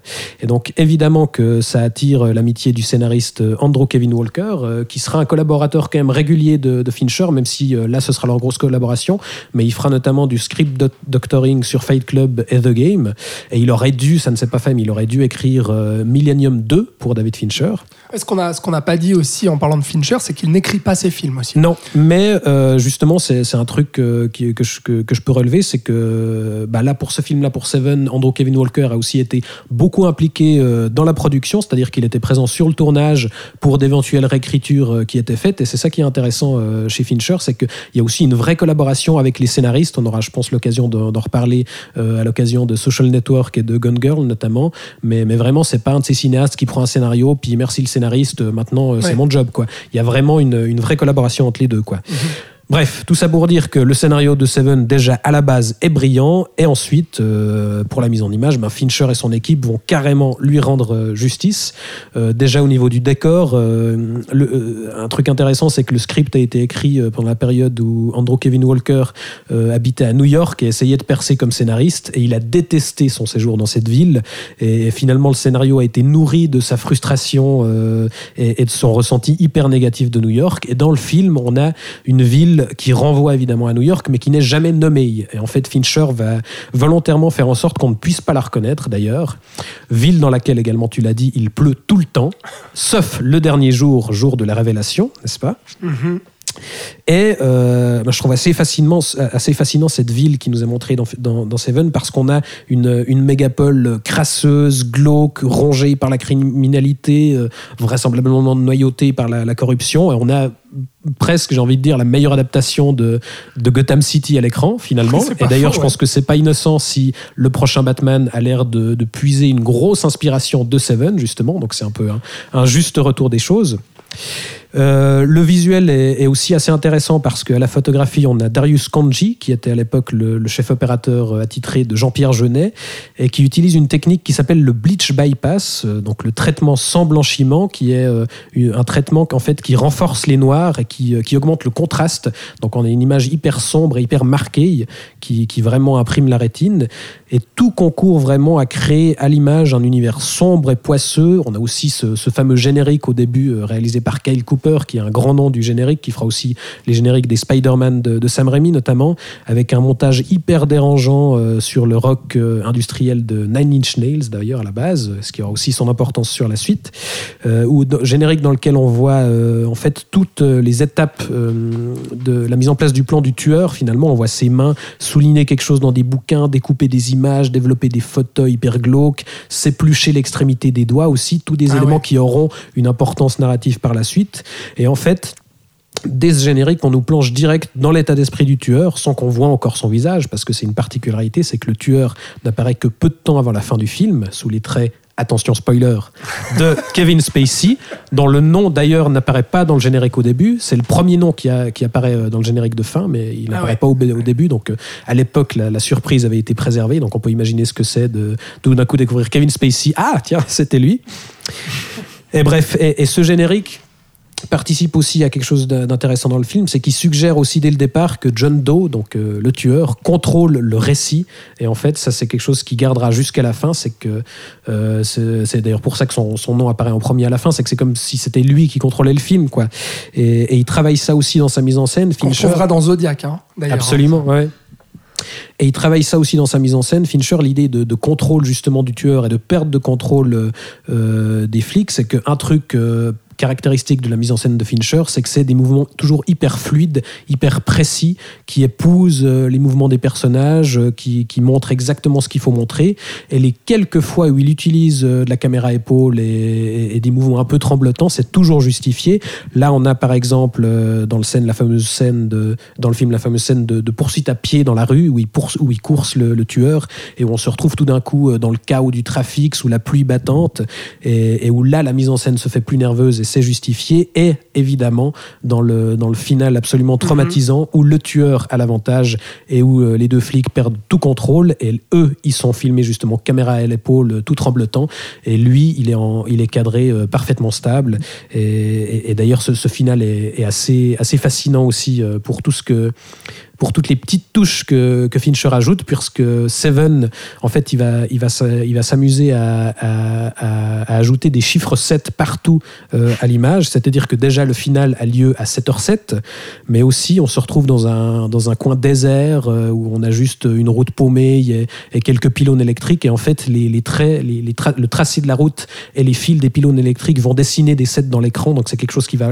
pénétrer euh, le- l'esprit du spectateur et, et participer au malaise jusqu'à euh, ce- cette révélation de la boîte qui est absolument traumatisante euh, et qui est euh, absolument nécessaire. Enfin, moi, je, je suis, enfin, on est heureux qu'ils aient pu garder ce final-là parce que c'est un jusqu'au boutisme qui est, qui est nécessaire pour, pour parachever ce- cette brillante réflexion sur, Et sans qu'on montre ce qu'il y a dans la sans boîte. qu'on aussi. montre, voilà, on, on le devine, tout est suggéré par le dialogue et par les réactions des personnages, donc c'est, enfin, tout comme les meurtres d'ailleurs qu'on ne voit Ouais, jamais, on, ouais.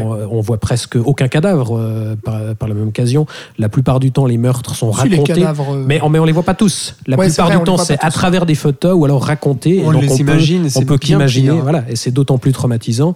Et, et voilà, tout ça est nécessaire justement pour euh, pour euh, pour élaborer justement, comme je le disais, cette euh, cette réflexion là encore sur euh, sur la nature du mal, sur la noirceur humaine, et qui trouve son son pinacle sur cette euh, dans cette très belle citation finale euh, d'Hemingway euh, où le personnage de Morgan, Morgan Freeman conclut le film en disant Hemingway a dit euh, je trouve que le monde est un bel endroit qui vaut la peine qu'on se batte pour lui. Et il dit je suis d'accord avec la deuxième partie. Et, et voilà c'est un truc qui, qui euh, laisse quand même une note de léger espoir dans cet océan de noirceur. Mais on finit quand même le film euh, sur les chevilles quoi. Donc voilà. Ouais. En aussi gros- ce nihilisme euh, qu'il y avait dans Alien 3 se retrouve Absolument. là aussi. ouais donc voilà on a La vraiment religion, quand même, hein, aussi. Et c'est Aussi, ouais, ouais, bah oui, Dieu évidemment. créa le monde en on retrouve jours. aussi ouais non c'est la suite logique de- d'Alien 3 donc c'est- assez intéressant à ce Mais jusque justement dans, dans l'esthétique en fait euh, ultra euh, crasseuse, poisseuse dont tu parles, qui en fait est propre à Alien 3 et 7, mais qui justement euh, qui, qui, c'est ne se beaucoup plus chaud pas quand même après. que ce qu'il fera par la suite au oui, niveau des c'est plus couleurs chaud, aussi effectivement, mais c'est aussi beaucoup plus crade, quoi. Contrairement à, à, à cet aspect beaucoup plus lisse et propre qu'il aura dans son cinéma euh, euh, par après, et notamment dans, dans les années 2000. Voilà, qui- euh, Charlotte, qui, qui- qui- qui- je- qui veut parler? Charlotte, tu veux Euh, dire ce que tu penses de, de Seven? En le revoyant, je me suis demandé euh, Ce qu'il y avait dans la boîte. bah, aussi. non, mais je me suis demandé pourquoi Ça, Brad ça a failli être un petit chien. Pour l'anecdote, ils avaient essayé de noyer le poisson en disant non mais quand même, est-ce qu'on pourrait pas mettre le, le chien de Brad Pitt plutôt? Parce que quand même, euh, voilà, c'est c'est peut-être un peu plus soft. Ils avaient même tourné euh, une, la fin, une autre fin au cas où la, la fin Oui, de alors la, ils ont la essayé boîte allait- plusieurs versions. ouais, Voilà, mais ils les ont tournées quand même. Et Fincher savait que non mais les gars, on la tourne, mais on va pas la mettre. Hein, arrêtez. Excuse-moi Charlotte. vas-y. Non, c'est bon. Mais euh, non, alors quand je l'ai revu, je me suis demandé pourquoi Brad Pitt et pas Morgan Freeman. Qu'est-ce qui a fait en fait que le tueur s'en prenne à Brad Pitt et pas Morgan Freeman tu vois? Qu'est-ce qui a Parce que Brad Pitt était encore euh, optimiste, idéaliste. Alors il y a ça, mais en fait parce que Brad Pitt, enfin c'était ma lecture, mais Brad Pitt, tu l'as, en fait tu l'as, tu l'expliques dans la, ta description des personnages, mais Brad Pitt en fait est quelqu'un qui est pêcheur par rapport à Morgan Freeman. Il est, euh, il est dans, il est dans la colère, il est dans la luxure, il est marié et pourtant il a, il a consommé. On a la preuve. Euh, euh, il est, et en fait, c'est ça. C'est, un, oui, il est optimiste, oui, il est jeune, mais pourquoi le condamner? Pourquoi il est, pourquoi condamner un optimiste qui est ambitieux? Je trouve ça du- dur quand même. Et en fait, après coup, je me suis dit, bah, euh, Morgan Freeman incarne cette droiture presque presque religieuse, presque monacale. Il vit seul, il n'a pas, de re- il a pas de relation, il, est, euh, il a refusé la relation amoureuse. Euh, après, c'est aussi euh, parfois une personnalité dont on a besoin pour survivre dans, ce, dans, ce, dans ces environnements très macabres et, et difficiles. C'est peut-être la, la, lourde- la dure leçon que va retenir Brad Pitt de cette histoire, enfin le personnage de Brad Pitt. Mais concrètement, c'est aussi le message que le, le film nous fait passer. Bah, c'est C'est, tout ce que j'adore en fait dans ce dans ce dilemme là en fait. C'est en gros euh, faire gagner euh, euh, la justice et la morale quelque part avec ce, ce fameux dilemme de, de, de la boîte. Est-ce est-ce que Brad Pitt va tuer ou pas le, le tueur? Il y a Thibaut qui se mouche à côté. C'est absolument magnifique comme euh, comme petit euh, comme petite musique euh, d'ambiance. C'est parfait donc faire gagner la justice et la morale ou euh, ou la colère et la vengeance en gros quoi et c'est ça le, le, le dilemme qu'il y a parce que le tueur veut que ce soit la colère qui l'emporte ah, mais c'est pas fini hein quand même il a été testé négatif. hein. Oui, a ce n'est pas le Covid, c'est juste un rhume. Oui, J'ai le test qui le prouve. Pas le Covid, hein. c'est juste Pardon, une grosse crème. continuez, c'était très intéressant. c'est- C'était voilà. euh, tout à fait ce que je disais. Que, Et on Charlotte, a à tu voulais nouveau euh, continuer la figure de la femme enceinte. C'est- Enfin, je, je le souligne parce que le- le- le- l'enfantement et le non-enfantement, en fait, la femme qui, qui ne peut pas avoir d'enfant, euh, ou la femme qui en a, mais aussitôt euh, elle va perpétuer un, un objet presque euh, de la modernité et puis euh, et puis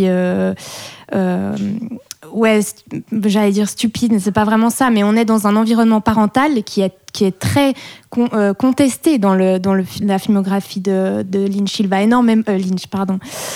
Fincher oulala ouais C'est vrai, Euh, juste dans le dernier film, c'est un enjeu, la question de la maternité dans, dans Gone Girl aussi. Oui, c'est ça. Ouais. Non, mais en fait, c'est un et, et le- le- plus plus largement, plus largement, pas pas uniquement. C'est justement dans Gone Girl, on va y revenir, mais on a souvent la, la féminité en ligne de mire, mais le, la parentalité, en fait, l'homme en tant que père aussi est très absent et et, euh, et- et passif.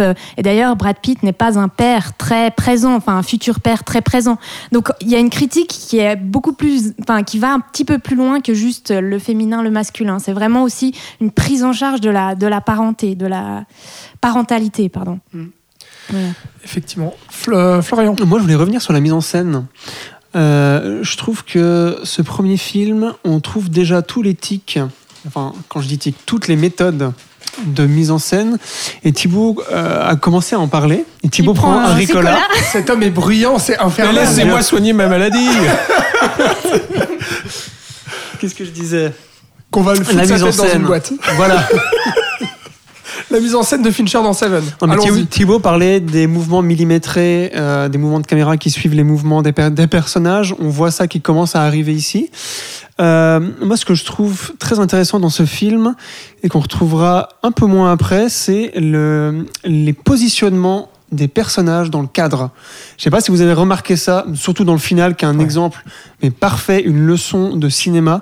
Et je trouve que dans ce film-là, les personnages sont toujours positionnés soit pour dire un rapport de force, soit pour euh, dire une fuite, enfin voilà, etc. Dans les cadres de porte aussi, il y a un truc avec les personnages Aussi. dans les cadres de porte qui est très assez, Exactement. assez intéressant. Et euh, c'est là aussi pour la première fois qu'on voit sa gestion du gros plan, qu'il utilise avec parcimonie et qu'il utilise dans Seven, je trouve super bien. Euh, C'est-à-dire qu'il n'utilise le gros plan que quand le spectateur doit voir quelque chose de précis.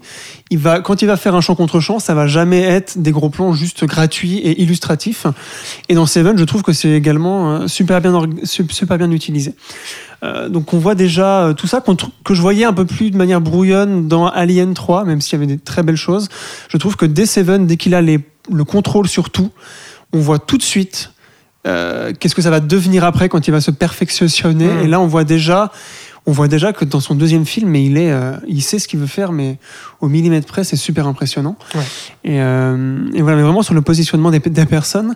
Et je voulais aussi parler. euh, dans, donc dans la toute dernière partie du film, euh, du fameux monologue euh, de John Doe, quand il est dans la voiture à l'arrière, Ouais. euh, qui pour moi est, un, est une leçon d'écriture et de jeu hein, de la part de Kevin Spacey, qui s'emporte un petit peu, mais pas trop.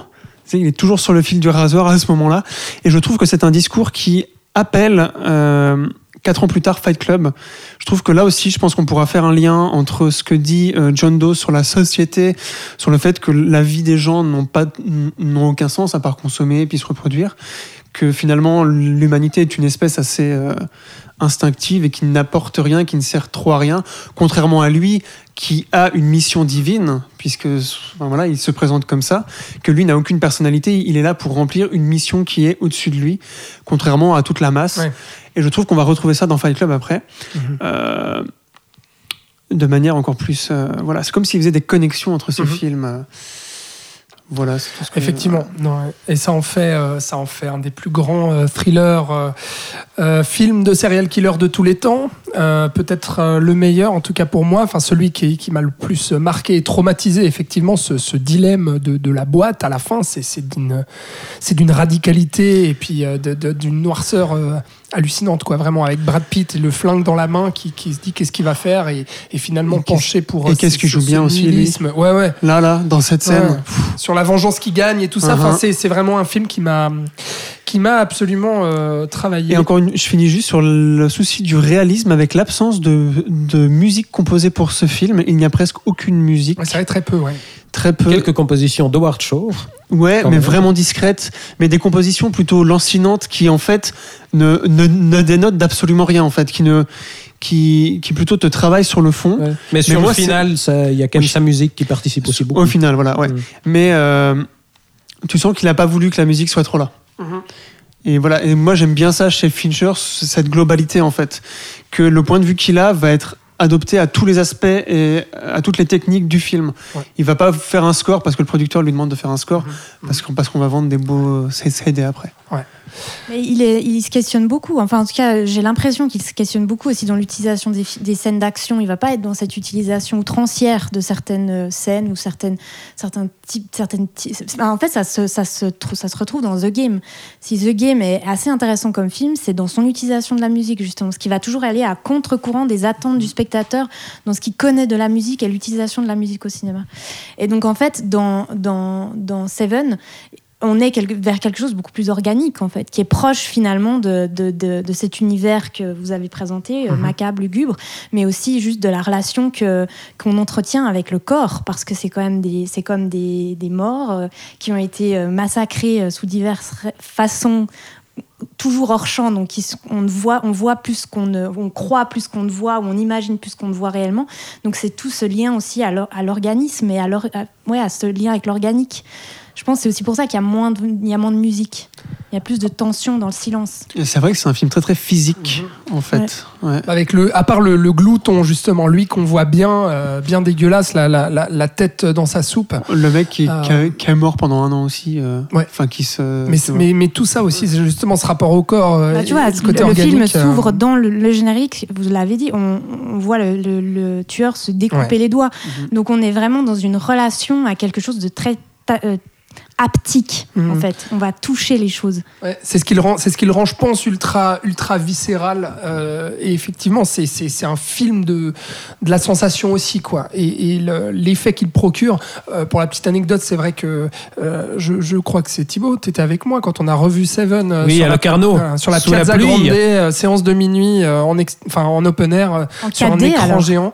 Ouais, avec la pluie qui est arrivée pendant le film, Ouais. c'était génial. Mais, mais, mais là aussi, alors qu'on connaît par cœur le film, etc., ça reste encore une expérience euh, traumatisante à revoir comme film. Quoi. Et là-dessus, justement, il a un effet, comme tu dis, Charlotte, sur, euh, sur le corps. Quoi. Voilà pour euh, Seven, donc immense euh, succès, mais vraiment immense, puisque pour un budget de 33 millions, il rapporte 327 millions de dollars dans le monde. Euh, très gros succès critique aussi, donc là vraiment après la déconvenue d'Alien 3, Seven place vraiment David Fincher comme le nouveau cinéaste à suivre, et à la fois bah, autant comme un cinéaste auteur, on va dire, qu'un cinéaste au succès populaire. Et puis deux ans plus tard, donc il fera euh, The Game en 1997, film de commande avec Michael Douglas en riche homme d'affaires qui va euh, expérimenter un drôle de jeu le jour de son anniversaire, puisque son frère euh, Sean Penn va lui offrir une expérience un petit peu euh, bizarre. Bon succès aussi euh, The Game, donc on a, on a choisi de, de, de le sacrifier malheureusement ce, ce soir, mais peut-être euh, avant de passer à Fight Club, est-ce que quelqu'un veut dire peut-être un petit mot sur euh, The Game? Comme ça, je lance Thibaut. C'est un, film méta sur ce que c'est que la narration et le cinéma et la fiction, etc., qui, qui est intéressant dans son propos, mais, mais que je trouve euh, voilà, vite limité. Je, je trouve qu'il survit assez mal à un deuxième revisionnage parce qu'on joue sur, euh, sur les twists et les, les, re- les retournements de situation.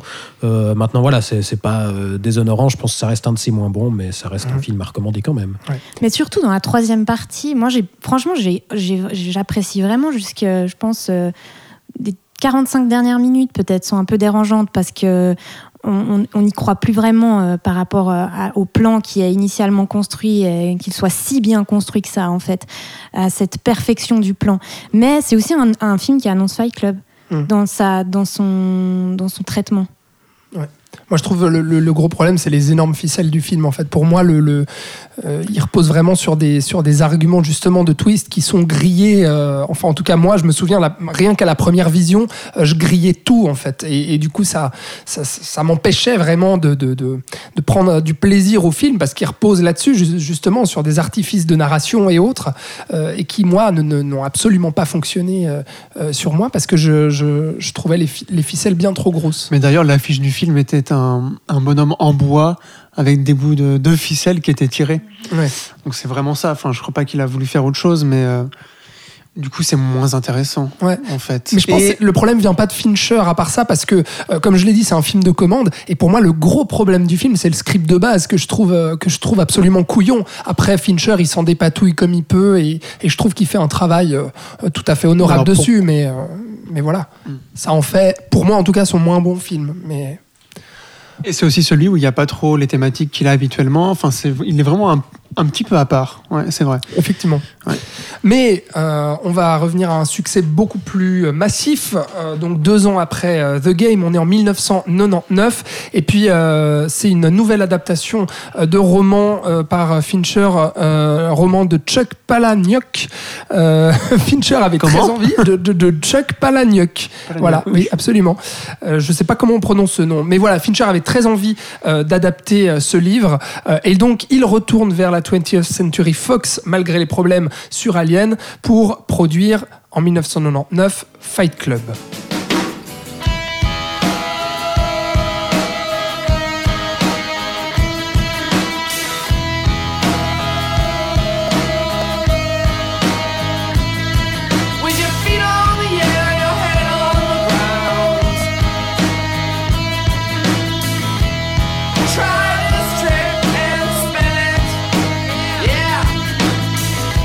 C'est euh, Charlotte, du coup, qui nous parle de Fight Club, film culte euh, par excellence pour toute une génération, comme, euh, comme on l'a dit, et puis un, un des films les plus marquants, ou en tout cas l'un des plus retenus, on va dire, de, de- de la carrière de, de David Fincher.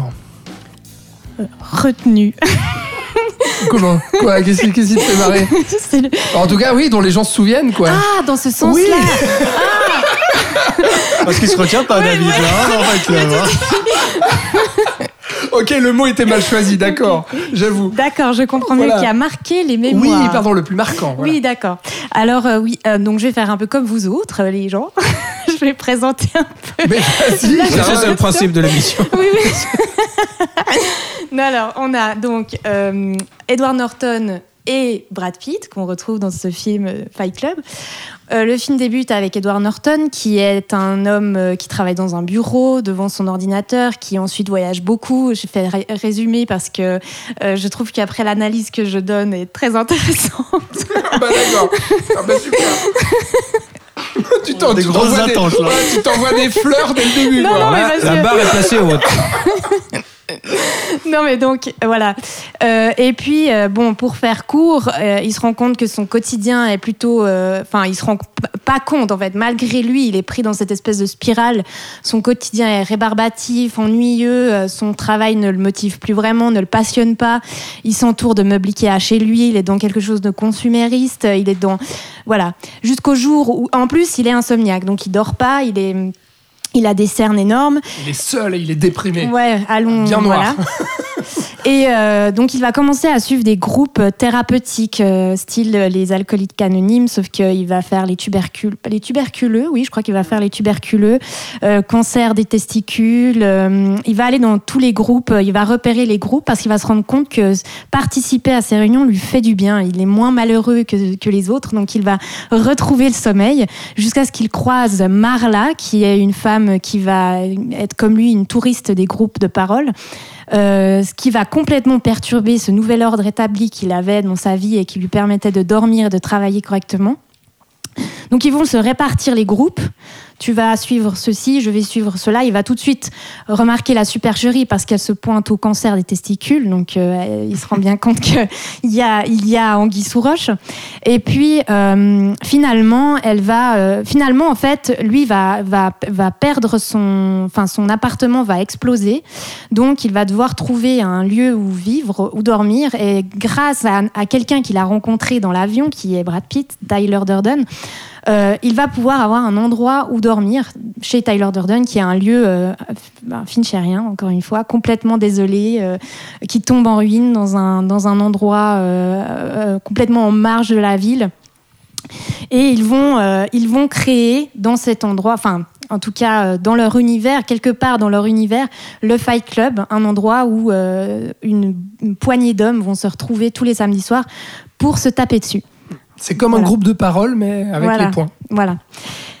Et euh, en fait, il y a eu plusieurs lectures de ce film. Euh, Là, alors, on a parlé d'une crise de la masculinité, justement, euh, parce que on est dans un monde très standardisé avec des, des hommes principalement. hein. La seule femme de ce film, c'est Marla, qui, ne, qui, ne, qui, ne, qui ne vivent plus leurs rêves qui ne parviennent plus à vivre leurs rêves, euh, qui, sont, euh, qui, sont, qui sont presque pourris, de, pourris par la société. C'est en ça que The Game et puis euh, euh, dans un second temps Seven, mais amène à cet appel à cette, à cette espèce de, de crise de la masculinité, mais aussi de cette critique de la modernité euh, qui, qui pousse les gens à la standardisation et, euh, reflété par son appartement Ikea, quoi, meublé en mode Ikea, euh, et à ce besoin en fait de trouver une réponse ailleurs, ce besoin de changer de vie.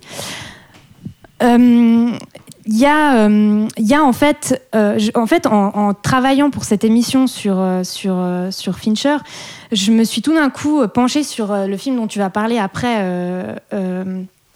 Alex. Benjamin Button, c'est toi qui vas en parler. C'est Florian. Ah non, c'est Florian, excuse. Et, euh, et tout d'un coup, j'ai eu un espèce de flash où je me suis dit, mais en fait, tout ça, c'est très Nietzschéen. Euh, et donc, je me suis un peu euh, replongée euh, dans, certains écrits de Nietzsche. Et je me suis rendu compte que quelqu'un, enfin un homme qui s'appelle Dantec, a repris en fait certains écrits de Nietzsche pour en faire un essai. Et il parle euh, parce qu'on a parlé de schizophrénie, mais en fait, je me rends compte que c'est bien plus que ça. C'est pas une, c'est pas une relation schizophrène, parce que là, je vais, je vais spoiler la narration, mais il s'avère que Edward, Edward Norton et Brad Pitt ne font qu'un, que Jack et Tyler ne sont qu'une seule et même personne, qu'en fait, que Edward va se dédoubler euh, pour pouvoir vivre ses rêves, parce que lui-même n'y arrive pas. C'est comme ça que Tyler l'expliquera. Tu m'as créé parce que si, tu, je, n'y- si je n'étais pas intervenu dans ta vie, tu ne l'aurais jamais fait. Donc, tu, tu as créé ce double, en fait, pour pouvoir euh, Ouais. vivre ton, tes expériences. Et euh, d'une part, euh, on parle de cette relation que Dantec amène de, maître à esclave, en fait. Et il parle sans du tout parler de Fight Club, hein, mais il parle du fait que on a parmi l'être humain deux puissances humaines, qui est le maître et l'esclave. Et en fait, il parle de l'esclave comme quelqu'un qui est déterminé par un groupe auquel il adhère, ce qui est Edward Norton, enfin, ce qui est Jack, va chercher un groupe auquel il peut adhérer, se retrouver, se- se- s'identifier, auquel il croit, dont il aime, il revendique les valeurs. C'est dans un de ces groupes qu'il va presque vivre un orgasme, euh, tout d'un coup de pouvoir se libérer, faire, enfin, de, libérer tout ce qu'il a sur le cœur, de pleurer dans, le- dans les bras de quelqu'un, va lui permettre de dormir correctement par la suite dans lequel il va se reconnaître et s'aliéner volontairement. C'est aussi euh, décider de participer à ces groupes et de volontairement s'aliéner. Euh, et, qui- et qui- et ces groupes vont lui donner une identité, va le- va- vont le stabiliser, le territorialiser. Au final, bah, c'est quelqu'un qui bouge beaucoup, qui vit, euh, qui prend l'avion régulièrement pour ses accidents de voiture, et donc qui est complètement déterritorialisé. Alors que là, il va se territorialiser, il va avoir, avoir, avoir des repères dans sa vie en fait. Et euh, cet, escl- cet esclave va être domestiqué ou cherche à être domestiqué par un maître.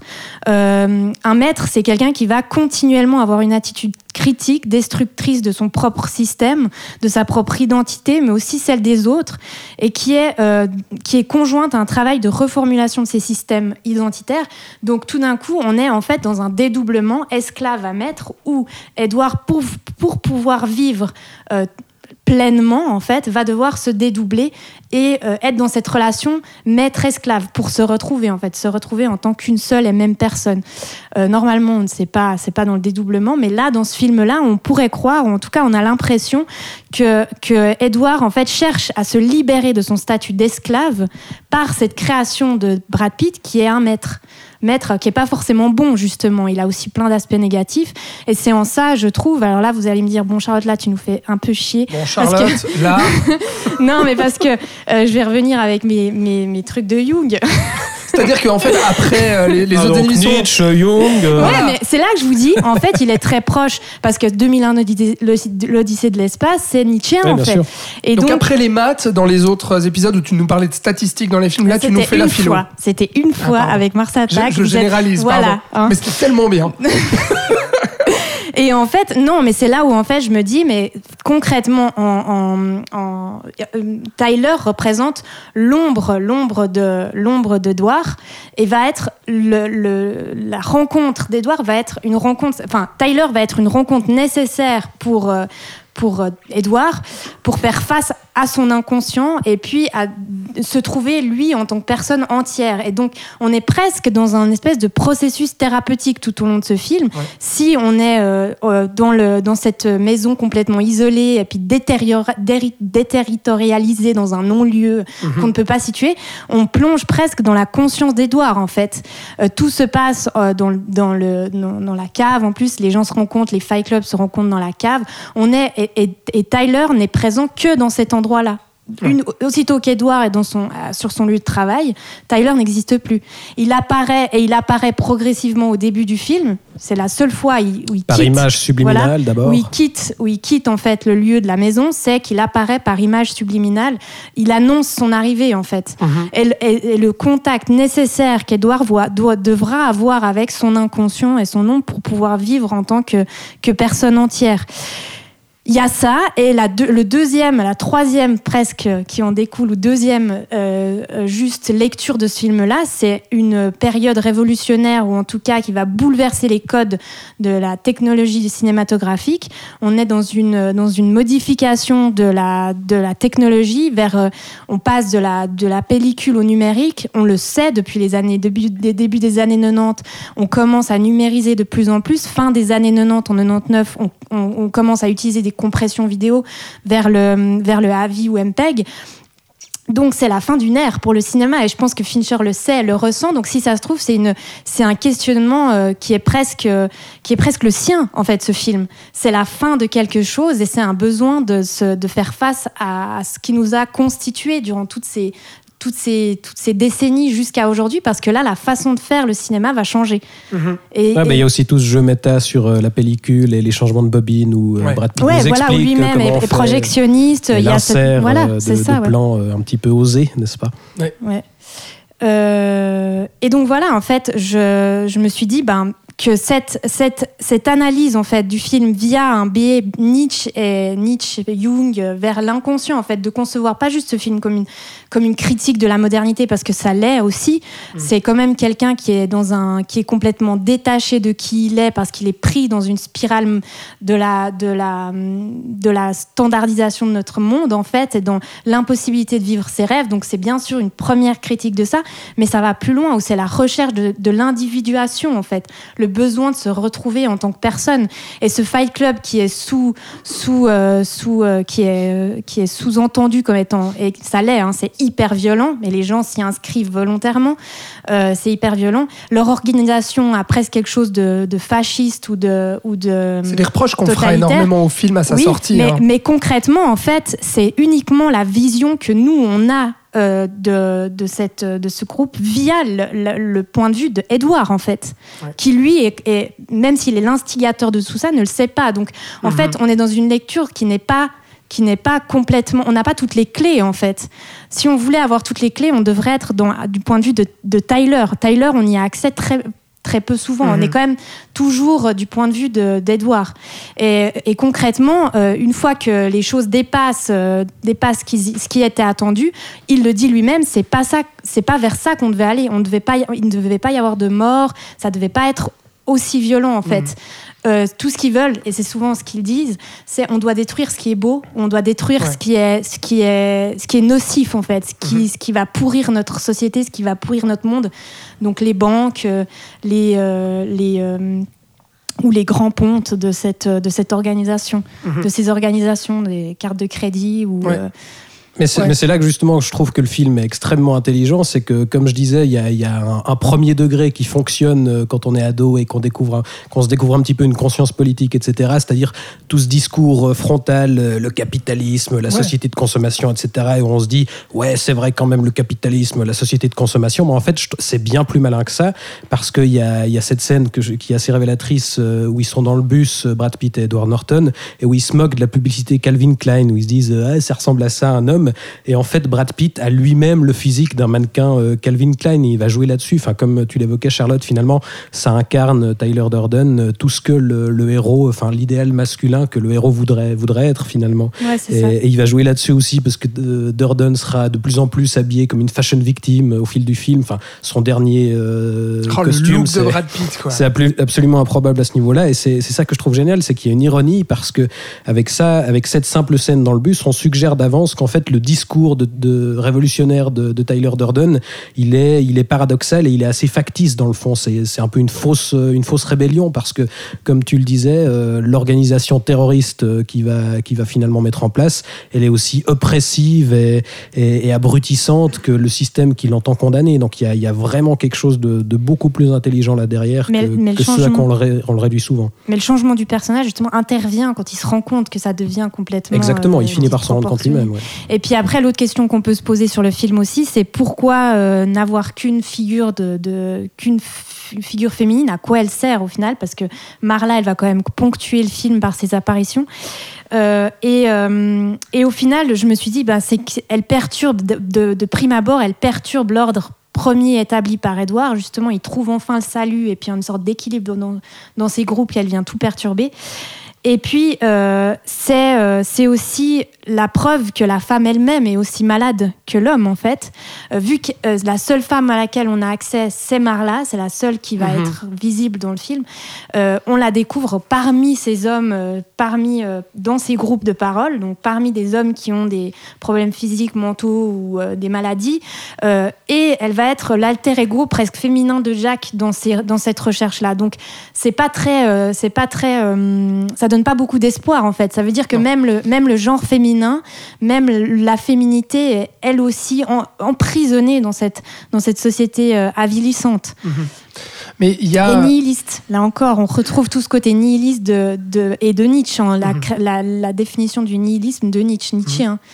Et ce que tu dis sur, euh, sur Marla, justement, c'est peut-être euh, une, une réserve euh, que, que j'aurais sur le film, justement, c'est le fait qu'elle ne soit pas assez présente, ou en tout cas que l'histoire d'amour ne soit pas assez centrale, dans le sens où quand on termine le film, en fait, euh, et notamment dans la, dans la relation, justement, entre Jack et Marla, je trouve que, euh, alors malgré toute sa richesse, justement, le, film, on peut pas tout caser non plus, et il veut parler d'énormément de choses euh, à la fois, et, et tu l'as très bien exposé, Charlotte, à quel point ce film est, est d'une importance cinématographique absolument cruciale, au-delà de cet objet pop euh, hyper culte euh, qui aura marqué toute une génération. C'est un film d'une richesse hallucinante et qui parle d'énormément de choses et qui dit beaucoup de choses, que ce soit sur la société, sur, euh, sur euh, le cinéma et sur ses personnages. Et justement sur les personnages, bah, j'ai l'impression d'être passé à travers une grande histoire d'amour quand je vois en fait le final justement entre les deux et le fait que elle accompagne aussi justement la guérison en fait de ce personnage de sa schizophrénie et le fait qu'elle que elle aussi, elle permet justement à ce personnage-là, euh, bah déjà de briser sa solitude, de briser ses chaînes, et puis d'arriver à se reconstituer en un, en fait, comme tu le disais, d'arrêter de se dédoubler euh, en Brad Pitt, en gros, et, d'arriver à, se trouver qui il est en tant qu'être humain et en tant qu'homme. Et ça, il peut le trouver grâce justement à, à cette figure féminine qui l'accompagne. Et malheureusement, je trouve que le film rate un tout petit peu, en fait, euh, la mise en place de ça pour vraiment totalement m'émouvoir à ce sujet euh, euh, à la fin du film, en fait. Mais, mais je pense que elle, elle- parce qu'elle n'aide en rien en fait, euh, Edouard à guérir de sa, de sa, de son dédoublement de personnalité. C'est euh, ça, ouais. Elle n'aide en rien. Ouais. Elle, est, elle est là comme spectatrice en fait. Elle est presque celle à laquelle on peut s'identifier après coup, euh, mais elle est pas. euh, elle est, c'est pas elle et c'est pas grâce à elle et heureusement que c'est pas grâce à elle. Je pense que qu'Edouard arrive à se reconnecter à qui il est. C'est, c'est, ça va être euh, une. euh, elle va ajouter en fait de la tension dans la narration. Elle va être intéressante dans à certains enjeux justement dans ses réactions. On va pas comprendre pourquoi elle réagit comme ça. Elle va nous permettre aussi de nous questionner sur la relation réelle qui existe entre entre Brad Pitt et puis euh, Edward. Euh, nous peut-être nous créer de la de- des questionnements, nous pose nous ouais, nous questionner. Mais mais elle va à aucun moment elle est elle est conçue comme une comme salvatrice. Mhm. Ouais, c'est juste. Oui, il, il évite le fameux piège de, euh, de la femme mère ou de la femme putain, en fait. Marla est, comme tu viens de le dire, en fait, le spectateur, la réalité, la- l'accroche à la réalité euh, avec laquelle on peut faire le contraste, en fait. Sinon, on comprendrait pas pourquoi euh, Edward Norton et Brad Pitt sont euh, aussi euh, ailleurs. Moi, je trouve pas que ce soit des niveaux de lecture, mais je pense plutôt que tout se lit, en fait. Euh, J'ai l'impression qu'on part donc euh, de cette chose assez facile à voir, donc l'an- l'anticapitalisme, le consumérisme, c'est mal, etc. Euh, et aussi le fait que cette génération, la génération X, de laquelle donc le personnage de Edward Norton appartient, est une génération qui n'a donc pas eu de combat. Il y, a, plus- il y a plus de guerre, il y a plus de, ils ne trouvent plus de sens à leur vie à part dans la consommation, ce qui est donc une fausse piste. Et c'est à partir de cette fausse piste en fait que son esprit va se scinder en deux. Donc là, je rejoins complètement Charlotte avec le maître et l'esclave, où il va se battre tout le long du film. euh, enfin, se battre. Il va avoir cette relation tout le long du film. Et ce que je trouve d'autant plus intéressant à la fin, puisqu'on parlait de Nietzsche, puisque Charlotte, tu parlais de Nietzsche, c'est qu'à la fin, quand il revient euh, en une seule entité, euh, j'ai l'impression qu'il devient le fameux Übermensch, donc le surhomme, qui est aussi un principe euh, de Nietzsche qui est très, qui est très connu, où en fait, certes, la société est en train de s'écrouler, la civilisation est en train de s'écrouler, mais le message d'espoir qu'on a à la fin, et je crois que c'est pour ça que Marla, à ce moment-là, devient un personnage, et qu'elle est à ses côtés, et qu'ils se prennent par la main, et que cette image de fin est si symbolique et si emblématique, c'est que cette image de fin est un espoir énorme pour la suite, c'est-à-dire que pour que l'humanité euh, survive, ou en tout cas se transcende, donc devienne surhumaine et capable de d'aller au-delà de toutes les erreurs qu'elle a faites, la société doit être détruite et repartir à zéro. Et, et c'est aussi pour ça que cette fin, et ben voilà, est très euh, avec cette musique absolument incroyable. Et euh, voilà, je voulais juste faire un petit résumé de tout ce qui a été dit parce que je trouve ça super. Ouais, et On est vraiment c'est- bon Et c'est ce qui en, c'est ce qui en- bah, c'est l'analyse de Charlotte. Oui. Mais euh, effectivement, ce qui en fait, je pense aussi l'importance et le côté aussi culte en fait de ce film-là sur la génération Y, euh, X pardon, dont il parle et sur le fait qu'il arrive aussi à la fin, à la fin d'une ère, à la fin d'un millénaire, et puis que ce film-là va va, va aussi euh, euh, influencer énormément les, les- les films qui seront, qui seront faits après. C'est ce côté euh, film, film de rébellion, film de pétage de plomb aussi, euh, qui est symptomatique euh, des, des années 90. On, on- on aura vu ça dans pas mal de films. Et puis, euh, notamment, on pense très fortement aux, aux chutes libres en fait, de Joel Schuma- Schumacher. Schumacher. Euh, Schumacher. Shoemaker. Schumacher. Ils Voilà. disent. Non, mais effectivement, avec Michael Douglas, qui appartient totalement en fait à euh, cette classe sociale justement de, bah, de l'américain moyen euh, qui va métro boulot dodo et qui s'enferme dans des bureaux sur un ordinateur euh, euh, toute sa journée, qui n'a pas d'autre but que d'être dans les, dans les bouchons euh, avec sa voiture. Et c'est ce qu'on retrouve dans Fight Club, et c'est exactement ce que, ce, que, ce que nous dit le film, et c'est pour ça justement qu'il en fait aussi cet objet justement qui parle, comme tu l'as dit Thibaut, aussi à l'adolescent.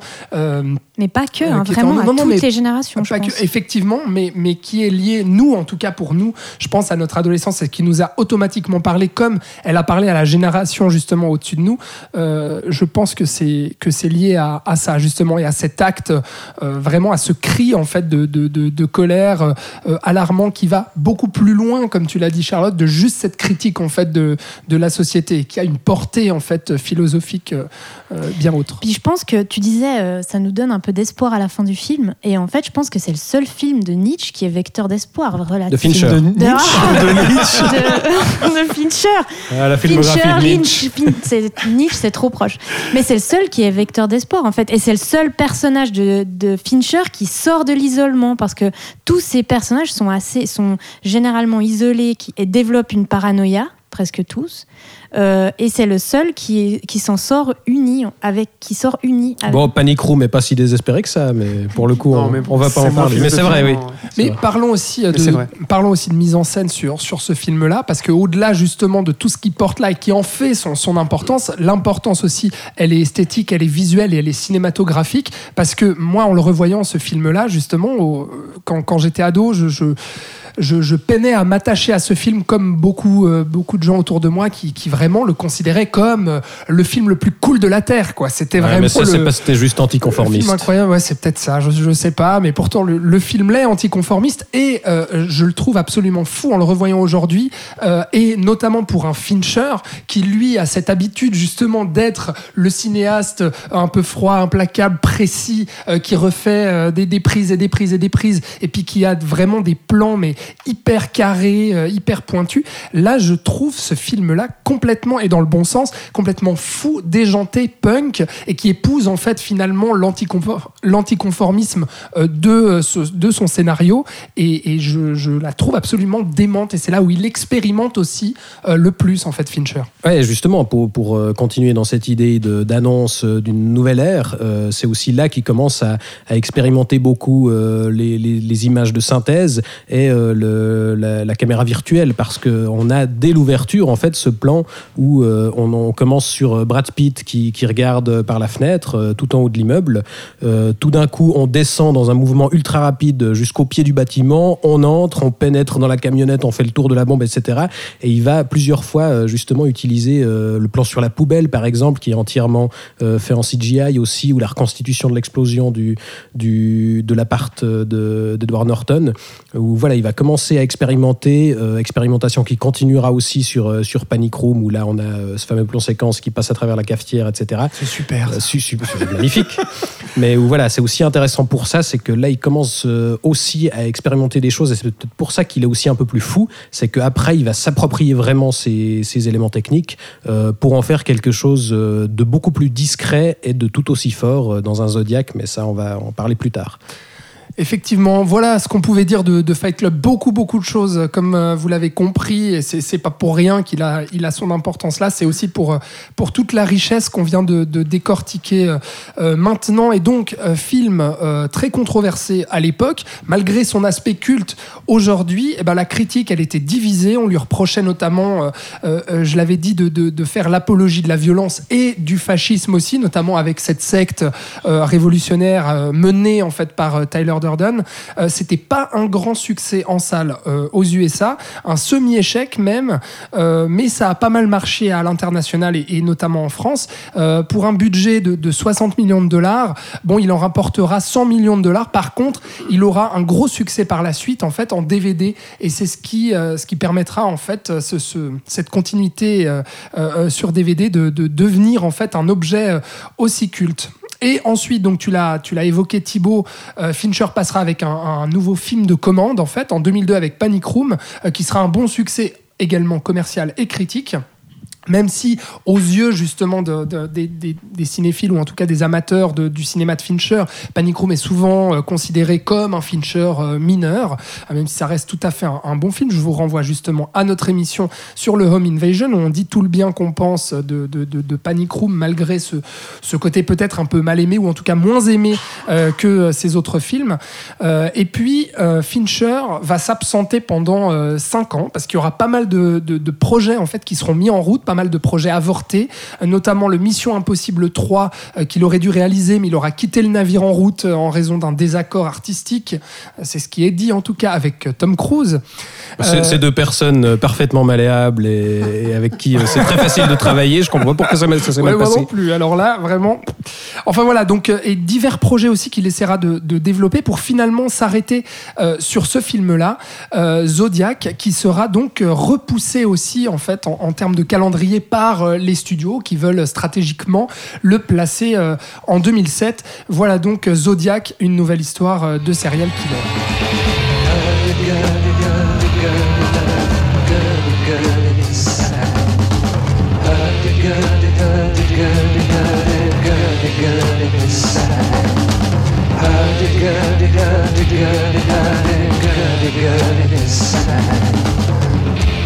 Zodiac donc sorti en 2007, basé euh, sur les deux livres de l'écrivain et dessinateur Robert Graysmith, qui sera donc le héros de ce film sous les traits de Jake Gyllenhaal.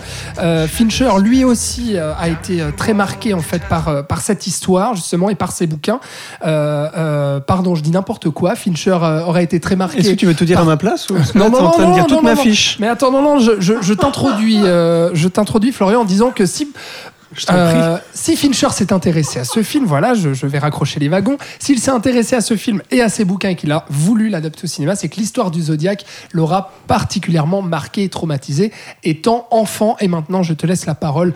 euh, raconter transitions, Zodiac. C'est magnifique. Donc, étant enfant, quand il vivait à San Anselmo, dans le Marin County, en effet, en Californie, euh, il avait 7 ans, en fait, quand le, quand le premier meurtre du Zodiac, le 4 juillet 1969, ce fameux été 1969, où il y avait aussi Manson et compagnie, hein, c'était la fin d'une d'une ère.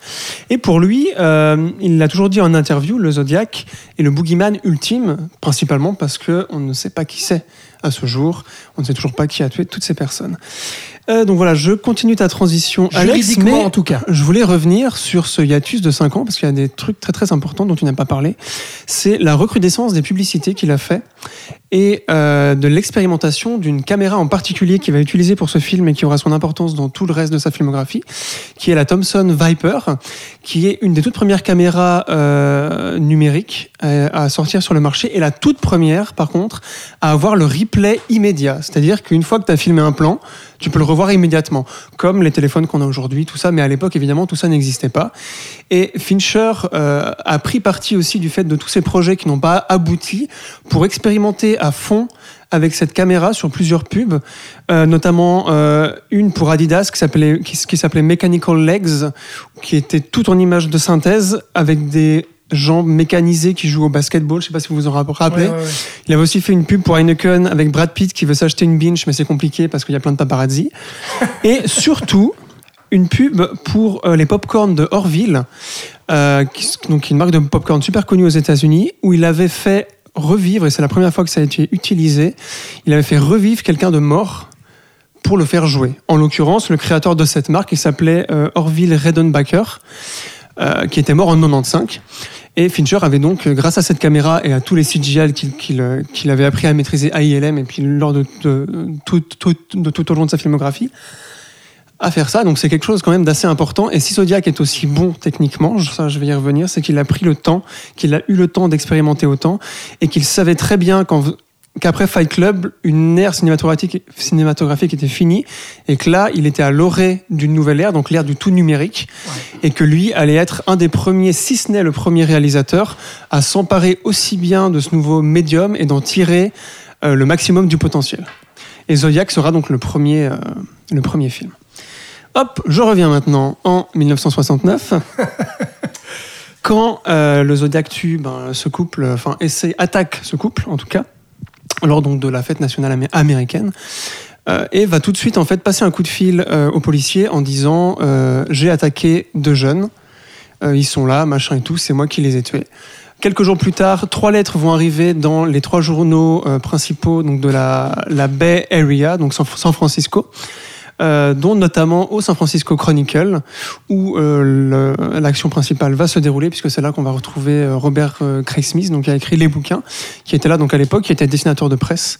Et ces, ces lettres vont dire euh, c'est moi, qui ai tué euh, ces deux personnes. À l'époque, ils croyaient que c'était deux, mais en fait, il y avait un survivant qui sera très important pour la fin du film, comme vous vous en rappelez tous, je suppose, toutes et tous, et euh, qui va donner un puzzle à un espèce de truc crypté à décoder, en fait.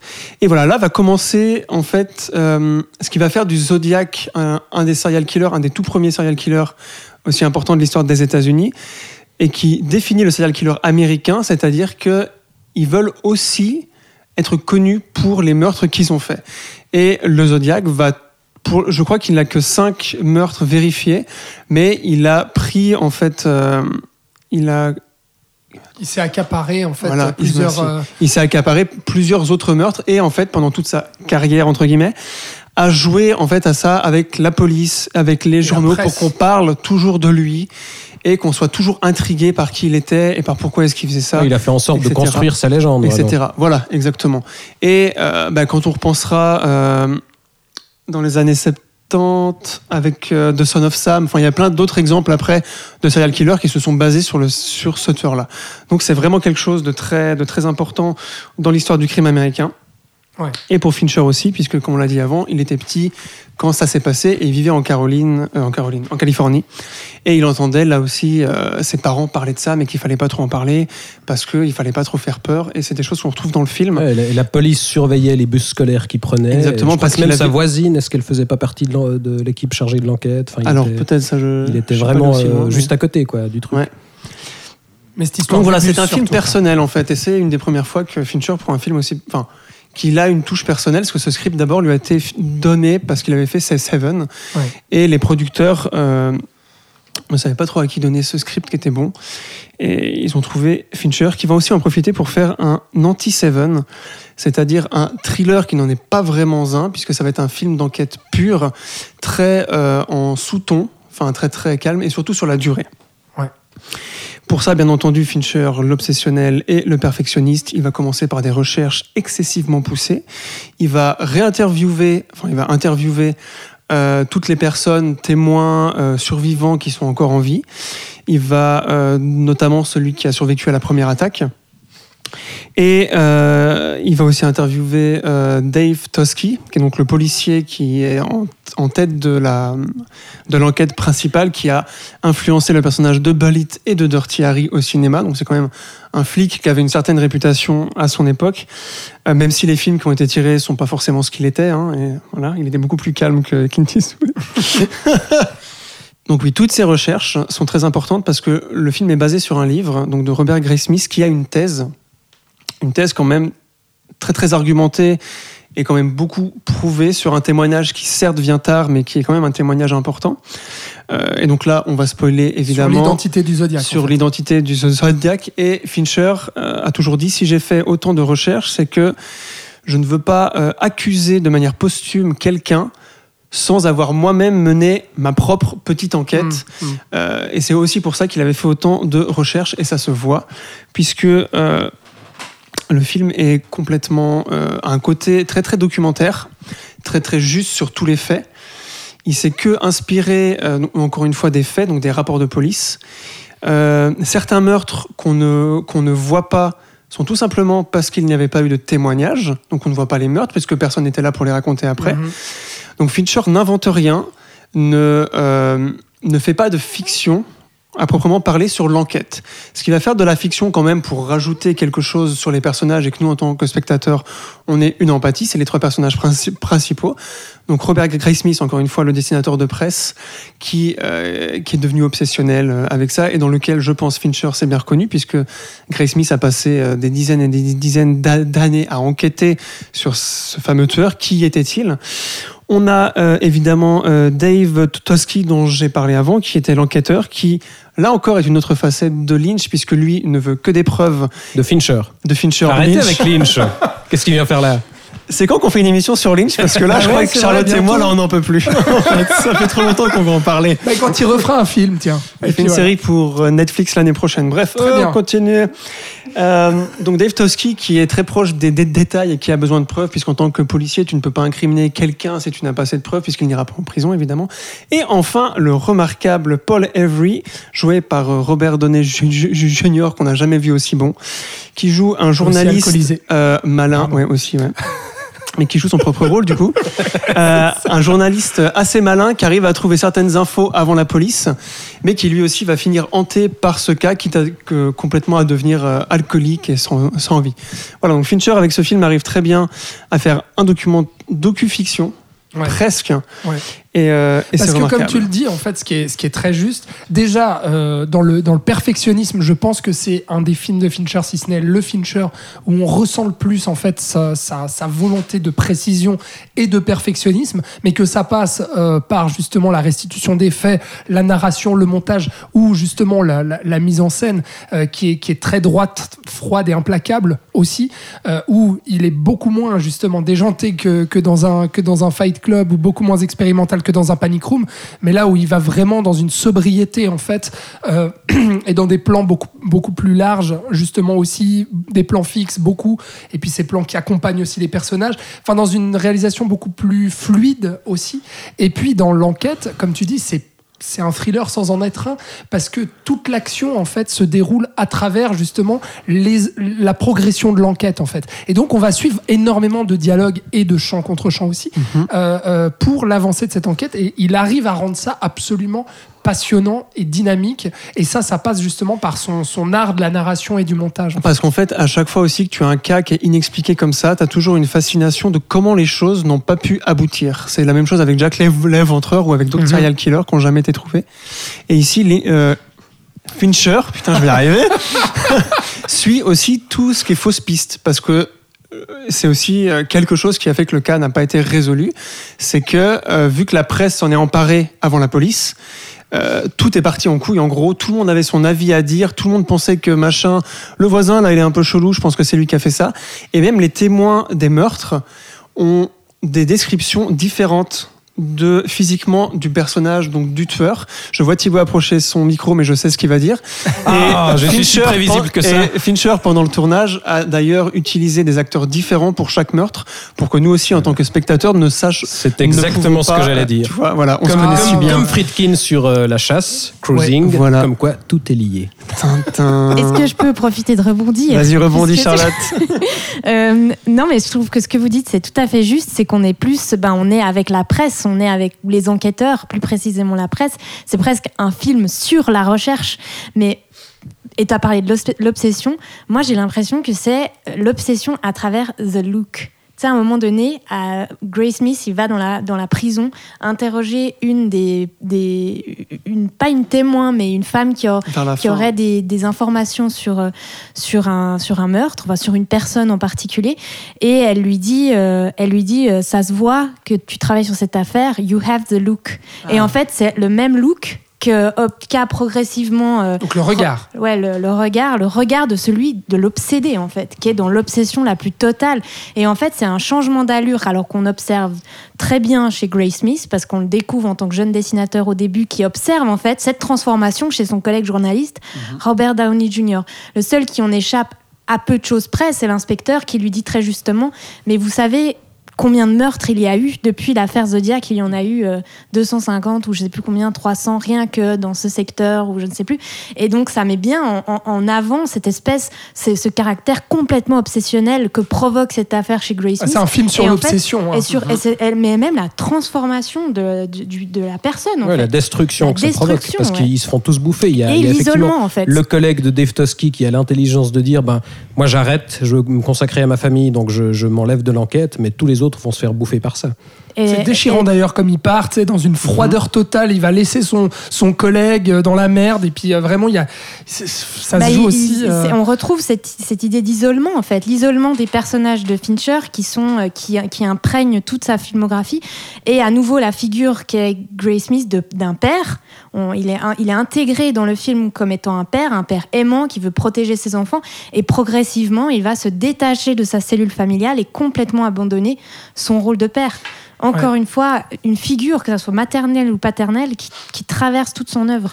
Et pour revenir sur le regard dont tu parles, le regard est important puisqu'il va déterminer aussi à la fin en fait la, la conviction de Grace Smith quand il va regarder justement le principal suspect lit dans les yeux. La seule chose qu'il va faire, c'est qu'il va aller le voir dans son shop. Il va rien lui dire, il va juste le regarder dans les yeux Mais il sait. et, et il va dire ok, c'est bon, je sais.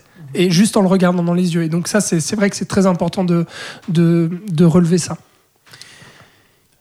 Oui, Oui, bah, vas-y, euh, ouais. Je sais pas qui veut, qui veut prendre la parole. Thibaut Moi, je veux bien, enfin, moi que tu as, Oh, vas-y. encore quelque chose, Florian, mais moi, moi, je, je voulais juste revenir sur, sur cette euh, idée de, de souci du détail de Fincher. C'est que un, un truc que je trouve hallucinant dans ce film aussi, c'est l'énorme travail de reconstitution, parce que c'est aussi un film d'époque, finalement, euh, et où, euh, là, la recherche de l'authenticité et le souci du détail, il est, il est, il est assez hallucinant, et euh, il passe aussi par euh, la technologie qu'on évoquait tout à l'heure. C'est que pour, euh, pour un film euh, historique, euh, qui, voilà, de reconstitution qui, qui enfin, c'est peut-être pas évident au premier coup d'œil, mais il y a énormément d'images de synthèse et énormément de scènes qui sont tournées devant des fonds bleus parce que euh, c'est le meilleur moyen d'atteindre justement cette authenticité historique que, que cherche euh, Fincher, même des simples dialogues en fait. Tu as juste les acteurs devant un fond bleu et tout, tout l'arrière-plan est entièrement numérique. Et il y a aussi ce, voilà, il y a un énorme re- recours au trucage numérique. Il y a notamment ce, ce fameux plan en, en God's Eye View euh, du taxi, euh, un plan euh, zénital, je crois que ça se dit en français, donc qui est euh, vu du ciel, euh, mais sur le sol, et qui suit le taxi à la perfection. Et là aussi, euh, c'est un plan entièrement numérique parce que c'est le seul moyen d'avoir ce mouvement absolument parfait euh, qui euh, tranche directement après parce qu'on a un meurtre qui suit ça. Et voilà, je trouve, je trouve assez fascinant comme, euh, comme euh, là aussi, cette, euh, cette obsession de Fincher pour le détail euh, participe aussi finalement à la, à la crédibilité du truc, jusque dans des détails assez insignifiants, comme si on regarde bien par exemple dans le, les bureaux du journal, finalement on voit aussi le, le temps passé, parce qu'il y a aussi toute cette idée de, de passage du temps, par des petits détails. Au début du film, en fait, on a des ampoules toutes simples, et à la fin du film, on a des néons, parce que les années ont passé. Mhm. Et, et ça, c'est assez fascinant aussi à ce niveau-là. Et Fincher, en fait, grâce au numérique, arrive à avoir le contrôle total sur ce qu'il veut montrer Exactement. et à l'intelligence d'utiliser le numérique pour faire du vrai, en fait, contrairement à faire des effets spéciaux, boum boum pam pam, comme on verra, comme ça va être récupéré par les Marvel après. Euh, et Zodiac est un film très important pour, euh, pour l'ère du numérique parce que c'est le premier euh, qui utilise cette caméra, qui l'utilise autant. Le film n'est pas entièrement numérique. Le, film, le, pro- le premier film entièrement filmé en numérique sera le Curious Case of Benjamin Button, donc le film suivant de Fincher. Et là, Fincher a encore euh, recours à la pellicule pour les scènes de ralenti, Mhm. pour certaines scènes de meurtre, mais il aurait pu le faire en numérique, il aurait tout fait en numérique. Et c'est là où on voit l'intelligence du réalisateur, c'est que euh, il va réussir en fait à, à, à tout recomposer comme à l'époque, parce que il a aussi utilisé ça puisqu'il pouvait pas recréer en fait les années 70 Bien sûr. à San Francisco. Et, et c'est aussi euh, la manière d'aborder le serial killer aussi, je terminerai là-dessus, euh, là où euh, dans Seven on avait déjà le serial killer qui manipule en fait euh, les enquêteurs, là on a le serial killer qui manipule qui? La presse principalement. Et c'est aussi un film vraiment qui parle de ça, de la manière dont la presse en fait euh, euh, participe justement à l'entretien du mythe aussi de ce serial killer. Et notamment participe quelque part à la fois à l'enquête forcément et puis participe aussi justement à l'opinion publique et à la manière dont le- le- le- les, meurtres vont être perçus, etc. Rien que le fait de relayer justement les lettres du Zodiac, même s'il n'a pas commis les meurtres, il existe et on, le fait exister en fait à travers la presse. Et tout ce discours-là est assez fascinant, notamment avec le fameux entretien euh, télévisuel aussi avec euh, ce présentateur, et puis qui lui donne rendez-vous à un endroit parce qu'il a le Zodiac au téléphone, euh, alors que lui, donc le, journaliste, le présentateur est dans son émission, et puis il, il- il accueille par téléphone le Zodiac, enfin en tout cas ce qu'on croit être le Zodiac, puis il lui donne rendez-vous, c'est complètement absurde, euh, dans une rue, machin, devant je sais pas combien de millions de téléspectateurs, comme si euh, le Zodiac allait se pointer euh, devant tout le monde, alors qu'il y a le journaliste qui attend avec toutes les caméras autour, et puis tous les enquêteurs et autres, et ça, marque aussi les prémices avant Gone Girl, justement, qui sera un autre film sur la manipulation par la presse et par les médias. Donc là-dessus aussi. Très grand, enfin immense film quoi, Zodiac vraiment euh, euh, un des plus grands films, si ce n'est le plus grand de- d'enquête policière, en tout cas vraiment film d'enquête. Euh, comme euh, tu l'as dit, Florian, Zodiac sera donc euh, en compétition au Festival de Cannes, mais il repartira bredouille, puisque la Palme d'Or sera décernée au Roumain Christian Mungiu avec 4 mois, 3 semaines et 2 jours. En revanche, le film aura un excellent succès critique. Par contre, très très moyen niveau commercial. Jusque-là, on parlait des films, des succès commerciaux de Fincher. Tous ces films ont été des succès commerciaux et critiques, à part Fight Club, vraiment, où il y avait ce. On comprend le côté clivant du film aussi. Mais là, euh, vraiment très moyen, parce que pour un, bu- un budget de 65 millions de dollars, il rapportera euh, à peine 84 millions. Mais Il faut, enfin. il faut aussi savoir que, euh, comme Fight Club, ce film a été très mal marketé par les studios. Ouais. Ce film a été marketé pour un public de jeunes adolescents qui aiment les sla- slashers, en fait. Donc, du coup, quand des adolescents vont voir le Zodiac, ce n'est pas un film d'horreur. slasher de Ce n'est 2h40 pas avec un- juste 5 meurtres, Ce n'est pas un film ça. de serial killer non plus, parce que c'est un film d'enquête. Et la même chose est arrivée avec Fight Club, où la Fox ne savait pas quoi en Ouais. foutre, à qui le vendre, et l'avait vendu aux gens qui aimaient la boxe et la MMA et la WWE. Euh, donc à chaque fois que des films se sont plantés, c'est pas en Ouais, gros ouais, ouais. que Fincher Bah, rate le public, c'est que les producteurs sont Non, à la non, rue non, là, et ne savent pas quoi faire de films aussi modernes et avant-gardistes en fait. Et c'est encore le cas ici.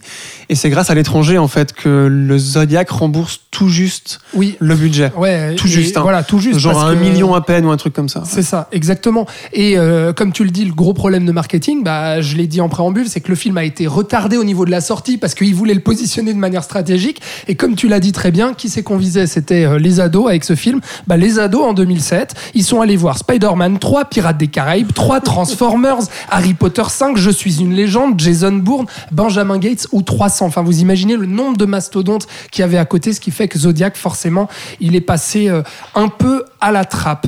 Et un an plus tard, oui, juste un an, parce que comme on l'a dit, Zodiac a été retardé, euh, c'est euh, une nouvelle adaptation euh, littéraire, l'œuvre de Francis Scott Fitzgerald, que David Fincher euh, va adapter avec ce projet de longue date.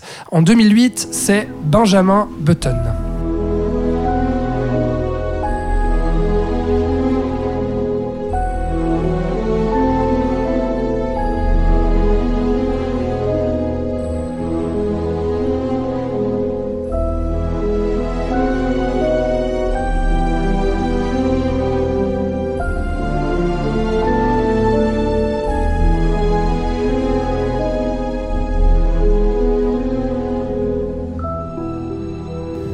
L'étrange histoire de Benjamin Button ou The Curious Case of Benjamin Button euh, en version originale. Donc projet de longue date, je l'ai dit, qui a été euh, euh, conceptualisé, euh, en, en tout cas mis en chantier, pardon, dans les années 90 avec Steven Spielberg, euh, qui devait à la base se, se rattacher au film, mais finalement il partira plutôt faire Avec Jurassic Tom Park. Cruise. Ouais, il me semble. Il partira faire Jurassic Park, puis il y aura Ron Howard aussi, puis Charlie Kaufman qui seront attachés au film. Tout le monde abandonne, puis le projet il est mis au placard pendant des années, et en 2004, euh, c'est David Fincher qui dit être intéressé par ce projet. C'est à nouveau toi, Florian, qui va nous parler euh, pas? de ce film aussi assez particulier Oui. dans l'œuvre euh, de Fincher. Ce qu'il faut savoir, c'est que c'est euh, donc c'est basé sur une nouvelle de Fitzgerald, comme tu l'as dit, l'écrivain qui avait fait aussi le The Great Gatsby. Euh, c'est quelque chose qu'Hollywood a toujours regardé de loin un peu, puisque c'est une histoire très très intéressante et avec un challenge euh, technique. Et je crois et c'est pour ça en fait qu'il n'a pas pu être fait pendant plusieurs années, puisque comment faire vieillir et rajeunir en même temps un personnage? Euh, à la base, il y avait eu des idées de faire jouer cinq stars pour les cinq stades de la vie du personnage principal.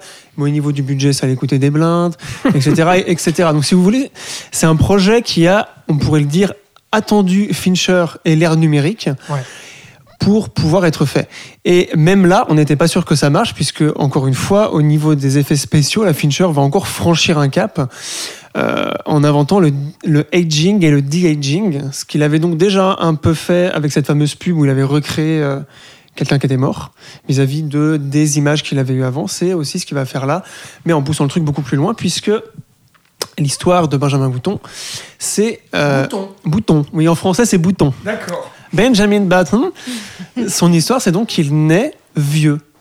Donc c'est un petit bébé, tout, tout, ben, tout, tout fripé, tout ridé, tout moche, et qui a des maladies euh, de, de vieux, donc arthrite, il, il perd un peu la vue, euh, il n'y arrive pas à marcher, enfin, voilà, il est, euh, il est croulant.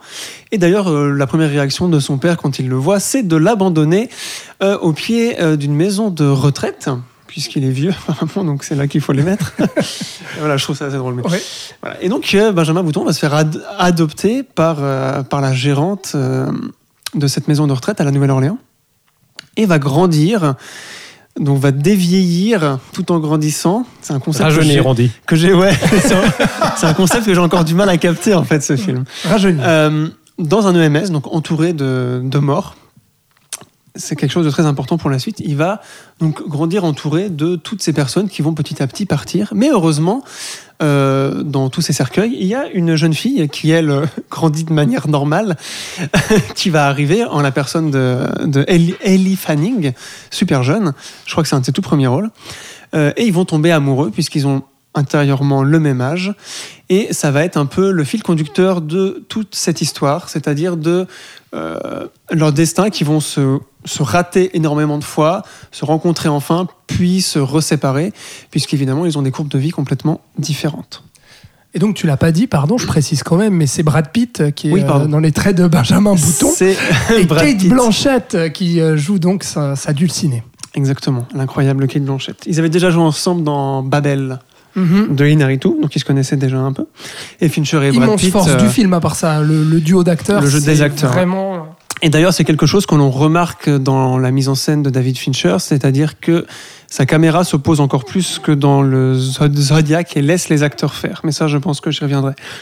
Euh, Benjamin Bouton, c'est euh, un film des premières fois pour David Fincher. Déjà, ce n'est pas un thriller, c'est le premier film de toute sa filmographie qui n'en est pas un. Ah ouais, c'est juste. Tu vois? Voilà. Ah bah, Putain. Bravo, Alex. non, mais tu vois, je je l'avais pas remarqué, tu vois. Et non, mais que ça, La ça révélation. là. Non, mais que ça arrivait là, tu vois, c'est voilà. Et c'est la première fois qu'il va adopter un style qui n'est pas le sien, puisque avec ce film, il va euh, rendre hommage, ou en tout cas s'accaparer euh, le genre de l'âge d'or d'Hollywood, c'est-à-dire ces grandes euh, fresques qui sont qui prennent le temps d'une vie entière, qui ont une mise en scène très très large avec des plans larges. Et tout un décorum assez, assez vaste, puisque là on est à la Nouvelle-Orléans principalement. Euh, après, euh, avant, après l'ouragan Katrina, pour des raisons budgétaires simplement. hein. Et donc pour la première fois dans sa carrière, Fincher va parler euh, de thématiques un peu plus universelles et un peu plus existentielles. Peut-être c'est parce qu'il il devient vieux, qui sait. Et l'histoire s'y prête assez bien, mais il va la remanier un peu, puisque l'histoire est adaptée certes de cette nouvelle, mais il prend beaucoup de liberté pour la faire à sa sauce. C'est une histoire qui va nous parler donc quand même de thèmes que Fincher avait déjà abordés, c'est-à-dire la différence entre la destinée et les coïncidences. Enfin, l'absurdité de la vie et le fait qu'on ait un destin ou pas. Le personnage de Benjamin Bou- Bouton, enfin, par le biais de, son, de, sa, de sa courbe de vie inversée, va en fait révéler et mettre en valeur tout ce que les gens qui grandissent normalement comprennent sur le tard. Lui, il va le comprendre dès le début, puisqu'il va être confronté à la mort euh, dès qu'il est jeune, puisqu'il va voir tous ces gens à l'EMS mourir petit à petit, et va très vite euh, se poser la question de, mais au fond, est-ce que c'est important de savoir si on a une destinée ou si la vie est faite que de hasard? C'est à ce moment-là qu'il va partir à l'aventure, il va partir au Tibet, il va partir vivre plusieurs expériences. D'autant plus qu'à ce moment-là, euh, Dai- Dai- Daisy, donc la jeune fille, euh, elle, vu qu'elle a une courbe nor- normale, n'est pas du tout sur le même plan que lui. Donc il va découvrir tout ça et va finalement se dire que la vie est faite que de hasard, mais pas que, puisque Daisy, encore elle, serait sa destinée. Et Lynch encore ne donne pas de réponse. Encore Lynch, putain, ça c'est pas possible. Encore Lynch. Fincher ne donne pas de réponse non plus. Donc il donne pas de réponse. ne donne pas de réponse et joue encore avec cette ambivalence dont il joue dans presque tous ses films entre le bien et le mal, mais toujours avec deux thématiques différentes, que l'humain est sur deux pôles, n'est jamais sur un seul. Et euh, donc même si la vie est absurde, on se trouve quand même une destinée, donc là, qui Mhm. est en la personne de Daisy. Et au bout d'un moment, ils vont quand même se rencontrer, puisqu'ils vont finir par avoir le même âge. Et après, par encore une fois, se, euh, se séparer quand ils seront vieux. Mhm. Et euh, donc voilà, c'est un, c'est un film, euh, c'est une histoire très très simple, bizarrement, très très révélatrice, qui n'a pas de gros twist, qui n'a pas de, encore une fois, ce n'est pas un thriller. C'est une histoire qui prend son temps, euh, qu'on aura pu taxer euh, souvent de sentimentaliste euh, et de trucs un peu gnangnan et d'un film un peu, euh, un petit peu posé comme pas. ça. Non mais il y a eu beaucoup de Oui, oui, critiques oui, dans vrai, ce sens-là. Mhm. Il a été assez mal accueilli par la critique quand il est sorti. Alors que euh, je trouve personnellement que c'est- un film qui parle de la vie et de pourquoi la vie, de pourquoi est-ce qu'on la vit comme ça, Ouais. et est-ce qu'on doit beaucoup se prendre la tête. Il y a une scène justement qui parle beaucoup de ça, c'est le fameux accident, attention spoiler, allez au prochain timecode, euh, puisque Daisy est une danseuse et se met à un moment à danser dans la rue et va se faire percuter par une voiture. Et là, on voit Fincher analyser les deux possibilités différentes Ah ouais. et voir euh, l'effet papillon. En fait, c'est si une dame avait n'avait pas oublié son manteau, elle aurait pris le taxi d'après. chaîne. Exactement. Et c'est là qu'on comprend en fait que ben euh, qu'il n'y a rien à réfléchir en fait, que si la vie est comme ça, elle est comme ça. Mhm.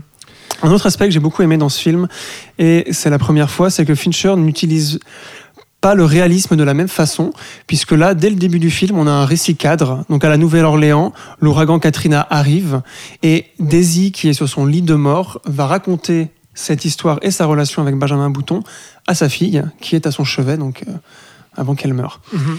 Et donc on est direct dans quelque chose de raconté. Et d'ailleurs, même elle-même, dans son récit, va commencer par une introduction, par un horloger qui va faire une horloge qui va à l'envers, parce qu'il aimerait revenir dans le temps Mhm. pour que son fils ne parte pas à la Première Guerre et ne se fasse pas tuer dans les tranchées. Et d'ailleurs, euh, qui résume absolument tout euh, le propos du film, euh, Absolument, cette ouais, introduction. ouais. Et euh, du coup, Finch- Fincher, j'ai failli dire Lynch encore. Fincher nous met tout de suite, nous raconte tout de suite quelque chose, et je trouve ça très intéressant pour un, d'un réalisateur qui prenne autant de risques, puisqu'il a passé toute sa filmographie avant à nous immerger le plus possible dans toutes ces histoires et à nous mettre de l'empathie à fond dans tous ces personnages. Là, il, il se pose en tant que conteur et réfléchit lui-même sur ce qu'il raconte. Ouais. Et je trouve que c'est une prise de risque vraiment forte pour quelqu'un rendu là où il est pas encore euh, ouais, Et c'est- rendu là où il est en fait. Ouais, et c'est peut-être son film effectivement le, le, le plus, é- le plus émouvant quoi. Euh, clairement, Charlotte, qu'est-ce que tu penses toi de Benjamin Bouton? En fait, ce que disait Florian est intéressant sur le fait qu'il reprend des codes euh, classiques hollywoodiens puis qu'il recrée une fresque. Parce que, hum, en fait, j'ai lu une phrase qui m'a fait un peu, euh, qui m'a fait tic. Euh, j'ai vu, on fait du neuf avec du vieux. Et en fait, c'est clairement euh, l'impression que j'ai eue avec, ce film.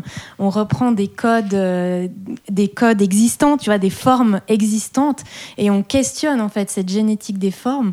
Euh, et on crée du neuf avec du vieux. En quelque sorte, c'est ce que représente Benjamin Button. Il naît, il naît vieux, tu vois. On crée du neuf avec du vieux. Et cette génétique des formes, bah justement, elle échappe à ce clivage euh, ancien, moderne. Je trouve qu'il, tu vois, il recrée, il recrée des formes euh, classiques hollywoodiennes sans, euh, sans les, sans les souligner, sans les surligner, sans les, il les utilise à bon escient avec une narration qui va à l'encontre des formes qu'on a l'habitude, enfin des narrations qu'on a l'habitude de voir. Donc en fait, ça crée quelque chose de nouveau Euh, et euh, cette idée de suivre, tu vois, tu parlais en plus de cette lenteur, on suit, on suit Benjamin sur toute la durée de sa vie. Bah, au final, c'est un peu ça. On s'oppose jamais à, on- n'a pas ce clivage ancien, euh, moderne. On s'oppose pas à l'altérité. Dire, il vit dans un monde où tout le monde le conçoit comme faisant partie de ce monde. À aucun moment on va relever sa différence. On est dans un monde comme dans Zodiac d'ailleurs, qui est en, dehors de ces réseaux sociaux, de, de, de cette, de cette disponibilité de l'information ou certaines technologies qu'on a aujourd'hui dans le monde moderne qui peut nous qui peuvent qui sont après peut-être un peu plus critiquées dans The Social Network justement euh, où euh, où on est on est euh, on est dans un on est dans un monde où on accepte la différence on accepte la différence de Mhm. et donc cette nouvelle forme tu vois ça va au-delà même de la narration cette nouvelle forme que Fincher est en train de créer grâce à son film et donc à cette à- et, finalement, ce, personnage de, de, Benjamin, on va, le, on va le suivre dans son, dans son mouvement, on va adopter ses rythmes, on va aller à sa vitesse, on va, on, va être dans une espèce de, ouais, de, de, parcours lent de son existence. Et puis, euh, c'est en ça, en fait, que je te disais, quand je me suis tout d'un coup, j'ai revu ce film et je me suis dit, mais tiens, c'est là où je me suis, où, en voyant le parcours de Benjamin, où je me suis dit, on pourrait presque avoir une, une sorte de portrait du, sur, du surhomme nietzschéen, en fait. C'est à la vision de ce film. Non, mais philo. en fait, c'est ce film-là qui m'a fait tout d'un coup lire des textes, euh, relire des textes de Nietzsche, et puis, et puis, euh, et j'ai, et j'ai vu cette, cette corrélation maître-esclave qui pouvait être euh, posée sur, sur Fight Club. Mais là, on est plus dans la façon de vivre euh, une méthode d'existence surhumaine. Ça veut dire qu'on est euh, une méthode qui consiste à, bah, comme tu l'as dit très justement, à interroger, essayer les chemins et même sans, sans choisir le chemin de ton existence en fait, mais de, de laisser, de laisser le, hasard dicter tes choix, euh, d'explorer les possibilités. Et deux, deux philosophes justement, Deleuze et Guattari, ont dit de cette, de cette, de cette existence surhumaine, ils l'ont qualifié de nomade. Et en fait, c'est exactement ce qu'est Benjamin Button dans ce film-là. C'est un nomade. Il est euh, son seul territoire, c'est le mouvement. Il est constamment en mouvement. Même quand il essaye de se sédentariser, il peut pas parce qu'il y a un moment donné où son sa courbe de vie, sa courbe, sa courbe, comment tu l'as très justement dit, sa courbe. euh, Courbe inversée? Ouais, courbe de enfin, je- vie. ouais, courbe de vie, je sais pas, t'as utilisé un terme très juste. En fait, l'en empêche. Il peut Mhm. pas être dans la tâche. Parce qu'aussitôt qu'il est dans la tâche, ben, on va se rendre compte de sa différence. Il va, il- donc, il va être tout le temps dans le mouvement. Et je trouve que c'est en ça que ce film est très intéressant d'un point de vue nietzschéen. Et justement, cette, ce portrait qu'il fait presque du surhomme nietzschéen. Et l'éternel retour, là, du coup.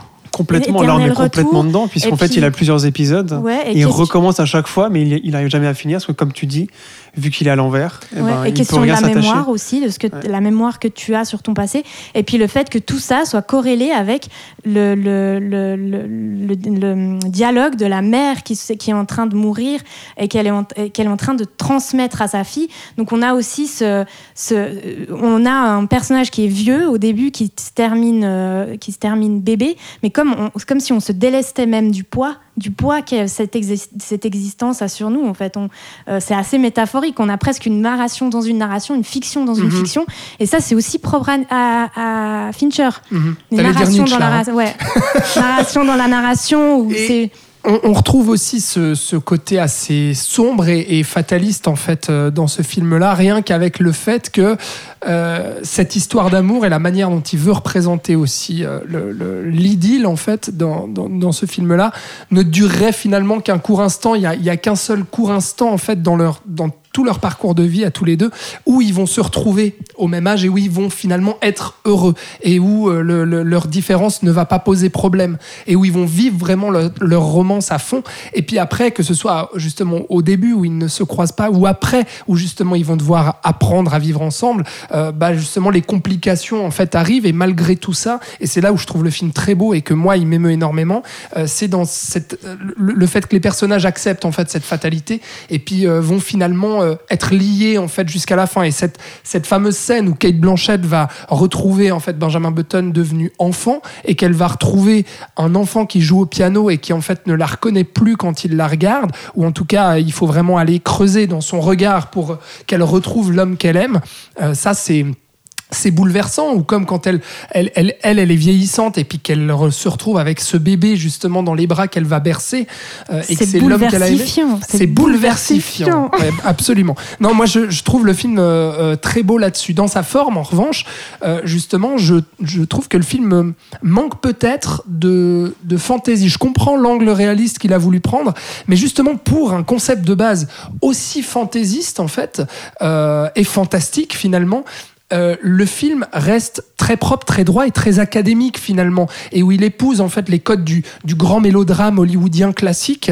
Euh, et moi, ça me manque justement avec un tel concept. Je me dis, il y avait tellement de possibilités d'explorer pour Fincher, d'explorer le fantastique.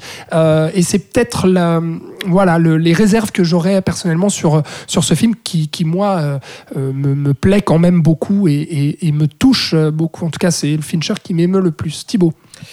Ouais, moi j'ai un peu plus de réserve, euh, je dois avouer. Je, pense que c'est clairement mon Fincher euh, le moins préféré. Tu euh, préfères ça- ça The aucun Game sens. Non, mais justement, je pense qu'avec The Game, c'est le Fincher que, que j'aime le moins. Euh, je vais être un peu méchant. Pour moi, C'est parce que tu n'as pas de cœur. c'est sans doute ça, mais ça tout le monde le sait depuis un bout de temps. Mais pour, pour moi, pour, pour être un peu, un peu franc, c'est un peu le, le Forrest Gump de, de Fincher. D'ailleurs, c'est le même le même scénariste. scénariste. Euh, dans Oui, le sens où, où c'est un, un très joli mélo, et je dis ça sans que ce soit forcément négatif, hein, mais un très joli mélo avec euh, plein de péripéties qui s'étalent sur des décennies et qui nous font traverser euh, les phases importantes de l'histoire. Un peu consensuel, mais, mais très très bien raconté. Euh, mais pour moi, ce qui est surtout intéressant dans ce film, c'est l'occasion pour Fincher, comme l'a évoqué Florian, d'expérimenter de nouvelles techniques. Euh, J'ai l'impression que ce qui le motive vraiment, c'est ce défi euh, technologique euh, imposé par le, concept de, l'histoire, le, vieillissement et le rajeunissement du personnage principal. qui reste encore aujourd'hui, je trouve, au niveau des effets, beaucoup plus abouti que, que bon nombre de, de rajeunissements numériques euh, qu'on a pu voir euh, ces dernières années. Et, euh, et d'ailleurs, ça annonce, là encore, c'est intéressant parce que chaque film annonce le suivant, mais l'expérimentation qu'il fait ici annonce aussi Social Network, puisque, puisque par, par exemple, dans les scènes du début où Brad Pitt est un, un vieil enfant, on a utilisé justement un acteur de petite taille sur laquelle on a greffé le visage numériquement vieilli de Brad Pitt, et c'est exactement ce qu'il utilisera dans Social Network pour créer les jumeaux euh, Winklevoss. Donc ça, c'est intéressant euh, ce qu'il expérimente à ce niveau-là. Après, au-delà de ça, effectivement, l'histoire est, est assez belle, cette histoire de, de ce couple qui ne peut faire que se, cro- que se croiser finalement, Mais euh, et qui savent d'avance qu'ils ne pourront pas vieillir ensemble. Euh, mais voilà, je, ça reste, je pense, le, le Fincher qui, qui m'intéresse le moins, ce qui ne veut pas dire que c'est un mauvais film, mais tout comme Forrest Gump n'est clairement pas le meilleur film de Robert Zemeckis, euh, voilà, ça reste un de ses ça ne te touche pas, quoi. Ça me touche moins, disons. Ok. C'est un beau film, mais euh, ça me transcende pas, comme peuvent me transcender d'autres films de, de sa filmo. Charlotte. Je comprends que tu fasses le parallèle avec, euh, avec Forrest Gump, mais dans Forrest Gump, ce qui est surtout mis en exergue, c'est la reconnaissance que, que Forrest Gump reçoit de la part du, peu- du peuple, en fait, et de ses admirateurs. C'est finalement la reconnaissance de Forrest Gump qui est mise en avant dans ce film.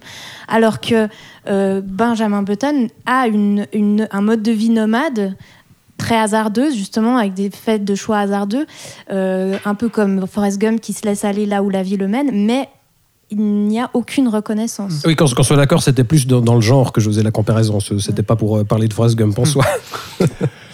Voilà ce qu'on pouvait dire donc de l'étrange histoire de Benjamin Button, alors qui quand même remportera un gros succès critique. Je ne sais pas où tu as lu tes critiques négatives, Florian, il y en a eu peut-être quelques-unes, mais globalement le film a été euh, euh, très bien reçu. Disons que comparé à The Zodiac, où c'était unanime Oui, au c'était niveau unanime. des C'est critiques, pas son film le mieux considéré. Là, il y a quand même des ça choses Reste, où, euh, voilà. Ça reste globalement, en tout cas, un succès critique comme un succès euh, commercial. Et puis, c'est la première fois que Fincher remporte, enfin, en tout cas, qu'un film de Fincher, pardon, euh, remporte euh, des Oscars. Il y en aura trois Oscars techniques, meilleure direction artistique, euh, meilleur maquillage et meilleurs effets euh, visuels. Sur euh, 13 nominations quand même. Ouais, ouais, Comme énorme. quoi les Oscars, comme d'habitude, veulent rattraper le train de retard qu'ils ont tout le temps.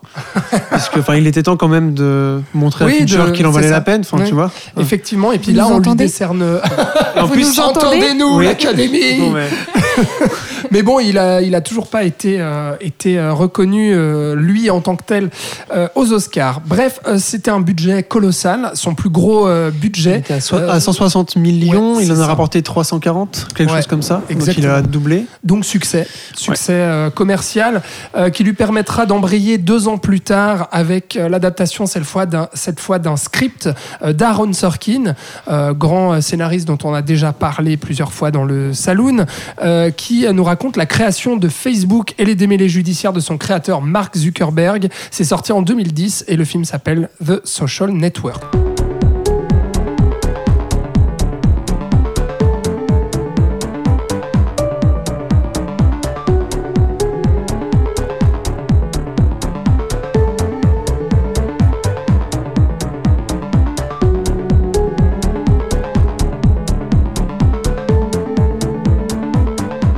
C'est Thibaut qui va euh, s'intéresser au social network, à Facebook, Euh, l'un des plus grands films de tous les temps selon toi. Enfin, en tout cas, un Mais oui, films et c'est préférés. c'est peu dire, absolument. Grand, grand film. C'est peu dire, c'est vrai, hein, je, Euh, je minimise pas. hein. Non, absolument, c'est tout à fait vrai, tu ne mens pas. Alors effectivement, euh, comme tu l'as dit à la base de Social Network, on a le scénariste Aaron Sorkin, dont on a parlé récemment euh, à l'occasion de son film Les 7 de Chicago, euh, qui euh, livre ici une adaptation du livre euh, The Accidental Billionaires, n'est-ce pas, de Ben Mesrich, qui raconte donc euh, la, création de Facebook, et qui est sorti euh, en fait peu de temps avant ou après le film, je sais plus exactement, mais en fait le, le, bouquin n'était pas encore sorti, mais Sorkin a eu l'occasion de lire un premier jet avant la publication, parce que l'éditeur cherchait déjà à vendre les droits pour une adaptation avant la sortie du, du livre. Et donc, euh, il a été directement intéressé dès la lecture du bouquin, euh, pas parce que Facebook le passionne spécialement, mais il dit lui-même que c'est l'histoire qu'il y a derrière qui l'a intéressé, parce que on a Facebook qui est une, une invention moderne, mais il le dit, derrière, il y a des enjeux qui sont intemporels. Et donc, il va, euh, il, va faire, il va écrire un biopic, mais euh, qui va traiter comme une tragédie grecque, en fait, qui va parler euh, d'ascension, de manipulation et surtout de trahison. Et ça, c'est posé dès la première scène, la scène d'ouverture euh, où on se retrouve dans un bar et où euh, on découvre Mark Zuckerberg qui discute avec sa copine Erika. Et d'entrée de jeu, on a quelque chose de très déstabilisant parce que euh, les bruits ambiants dans le bar, les discussions, euh, les verres qui teintent, etc., sont hyper forts et couvrent volontairement une bonne partie du dialogue. En plus de ça, l'échange est ultra rapide parce que Zuckerberg, Verbeux. ouais, Zuckerberg a, un débit euh, absolument incroyable et on suit justement le rythme de la pensée euh, du personnage principal. D'ailleurs, Erika, sa copine, elle-même a du mal à suivre euh, l'enchaînement des sujets. Euh, en plus, voilà, c'est livré par deux acteurs exceptionnels qui sont Jesse Eisenberg, qui a la- clairement son, son meilleur rôle. Il était fait pour incarner Zuckerberg. Et face à lui, on a la révélation Rooney Mara qu'on retrouvera plus tard dans Millennium. Euh, pour l'anecdote d'ailleurs, cette, euh, pour parler du, perfectionnisme de Fincher, cette scène d'ouverture, ils ont dû faire 99 prises. Donc euh, voilà, jusqu'à ce qu'ils arrivent à la bonne, mais eux l'ont pas euh, si mal vécu que ça, apparemment. Il semblerait qu'au bout de 35 prises, ça devienne un peu plus naturel. Donc voilà, euh, avec cette première scène, dès, je, comme je le disais, on pose dès le départ un personnage, donc Zuckerberg, qui a un rythme de pensée plus élevé que la moyenne et qui est en décalage pour ça. Euh, très clairement, on présente un, un gars qui est socialement inadapté, mais aussi on, on instille dès le départ l'idée qu'il rêve d'intégrer un Final Club, euh, qui sont donc ces, ces fraternités étudiantes euh, accessibles que par le copinage et qui regroupent en gros euh, bah, la future élite de la société américaine. Et euh, toutes ces, voilà, tout ce désir, euh, ça fait que, que Zuckerberg est habité par euh, un sentiment d'infériorité parce qu'en même temps, il vient pas d'un milieu qui lui permet automatiquement euh, d'intégrer cette élite euh, et euh, un besoin de, de prouver du coup sa supériorité. Et il se retrouve, comme on le voit dans cette première scène, à être inévitablement condescendant et méprisant puisque ça va mener justement à la rupture. Sa copine va le, va le plaquer en lui lançant un un dernier mot d'esprit, euh, elle lui dira euh, voilà, je, je te hais, enfin, je te, je te quitte pas parce que t'es un nerd comme tu peux le croire, mais parce que t'es un connard. Voilà, donc le truc est posé et euh, donc tout ça, ça va animer. euh, Il y a d'un côté son désir d'intégrer l'élite et euh, justement ses sentiments contrariés. Bah, ça va le mener à créer finalement son propre Final Club avec, euh, avec Facebook. Euh, et ce sera ça que racontera tout le film jusqu'à ce final où, où on revient à, à l'introduction finalement parce qu'on retrouve Zuckerberg qui a créé un empire qui est au sommet mais qui est tout seul parce qu'il a trahi absolument tous ses collaborateurs et qui, qui rafraîchit désespérément sa page Facebook pour voir si justement sa copine du début a accepté sa demande d'amis, comme si justement tout- toute cette entreprise euh, n'était motivée que par euh, le désir de la retrouver, de la récupérer en tout cas justement. Et donc ça c'est assez passionnant, mais au-delà de, la tragédie humaine que, que ça raconte, Social Network, euh, c'est aussi l'histoire de la fin d'un monde à nouveau et, de l'arrivée d'un- d'un- d'une nouvelle ère et, précisément d'un nouvel ordre social, puisqu'on a la confrontation des vieilles institutions. On a l'université de Harvard et les anciennes élites sociales qui sont là euh, incarnées par euh, les jumeaux Winklevoss qui, qui vont donc souffler entre guillemets l'idée euh, de Facebook à Zuckerberg qui va se la réapproprier. Et euh, l'avènement Facebook va marquer justement l'avènement euh, d'un- du- d'une nouvelle élite sociale finalement euh, qui sont pas issus du même milieu. Donc Zuckerberg qui ne, qui ne correspond pas à l'ancienne élite justement américaine. Qui sont les jeunes geeks en fait de la Silicon Valley, quoi. Exactement, et d'ailleurs c'est montré plusieurs fois avec pas mal de touches d'humour d'ailleurs à quel point ces vieilles institutions sont dépassées. On a justement le, le premier fait d'armes de Zuckerberg qui arrive à pirater le, le serveur de, de l'Uni et le responsable de la sécurité informatique de Harvard est persuadé qu'il est à la pointe alors qu'en fait il est complètement dépassé. Euh, Il y, a, un autre ponte de Harvard aussi qui traite les jumeaux comme s'ils venaient se plaindre d'une bagarre de cours de récré alors qu'en fait il y a des, milliards qui sont en jeu et ils en ont pas du tout conscience. Enfin, voilà, même le fait que les jumeaux eux-mêmes en fait fassent de l'aviron, mais en fait ils sont complètement dépassés et on le voit au tournoi ils finissent deuxième d'ailleurs, donc même eux euh, se font, euh, se font bouffer par tout ça. Et euh, bah, finalement, bah, on, on a justement cet avènement de Facebook qui bouleverse le système de, hi- de hiérarchie sociale, mais là encore, euh, pour imposer un nouveau système qui n'est pas forcément plus égalitaire, puisque, bah, comme je l'ai dit, Zuckerberg est, est motivé par des intérêts personnels. Et là, je trouve qu'on a des, des échos à Fight Club qui, sont, euh, qui peuvent être inattendus, mais qui sont finalement euh, assez intéressants, puisqu'on a aussi dans le film euh, euh, un, un espèce de Tyler Durden dans la personne de Sean Ouais. Parker, euh, qui est le créateur de Napster, incarné par euh, Justin Timberlake, et qui incarne finalement l'idéal que voudrait être Zuckerberg là aussi. Donc là, il y a, voilà, il y a des correspondances assez, assez intéressantes. Et dans l'analyse de, de, de la, de la génération aussi euh, qu'il pose, quoi. Dans cette manière justement de poser vraiment les, les, les enjeux d'une génération à travers euh, euh, cette création de réseau social qui vraiment sera fondamentale pour, pour cette génération qui suivra après, après Zuckerberg et puis qui est la nôtre aussi et qui est la société dans, la, dans laquelle on vit, enfin, en tout cas qui est vraiment dictée par justement les, les GAFA et puis les, les, les réseaux sociaux. Donc euh, là Ouais, aussi, il y a absolument, toute l'importance du film. Là, encore une fois, il arrive vraiment à prendre le pouls, le pouls d'une époque et, euh, et, à- et à raconter finalement la transition du- d'une ère à l'autre. Enfin bref, tout, tout ça pour dire que le scénario de, de Sorkin est extrêmement dense et parfaitement raconté parce que on en parlait euh, à l'occasion des sets de Chicago, mais il a une façon d'écrire qui, qui est assez géniale où il mélange euh, en fait euh, les flashbacks et, les, et les dialogues dans le présent. Là, c'est parfait. Enfin, je pense c'est la meilleure illustration de ça dans ce film-là, puisqu'on mélange les séquences de déposition des différents procès qui opposent justement Zuckerberg à ses anciens collaborateurs et les flashbacks des éléments passés qui sont racontés justement pendant, pendant ces dépositions. On a un, un ping-pong entre les deux qui est, qui est plutôt habile.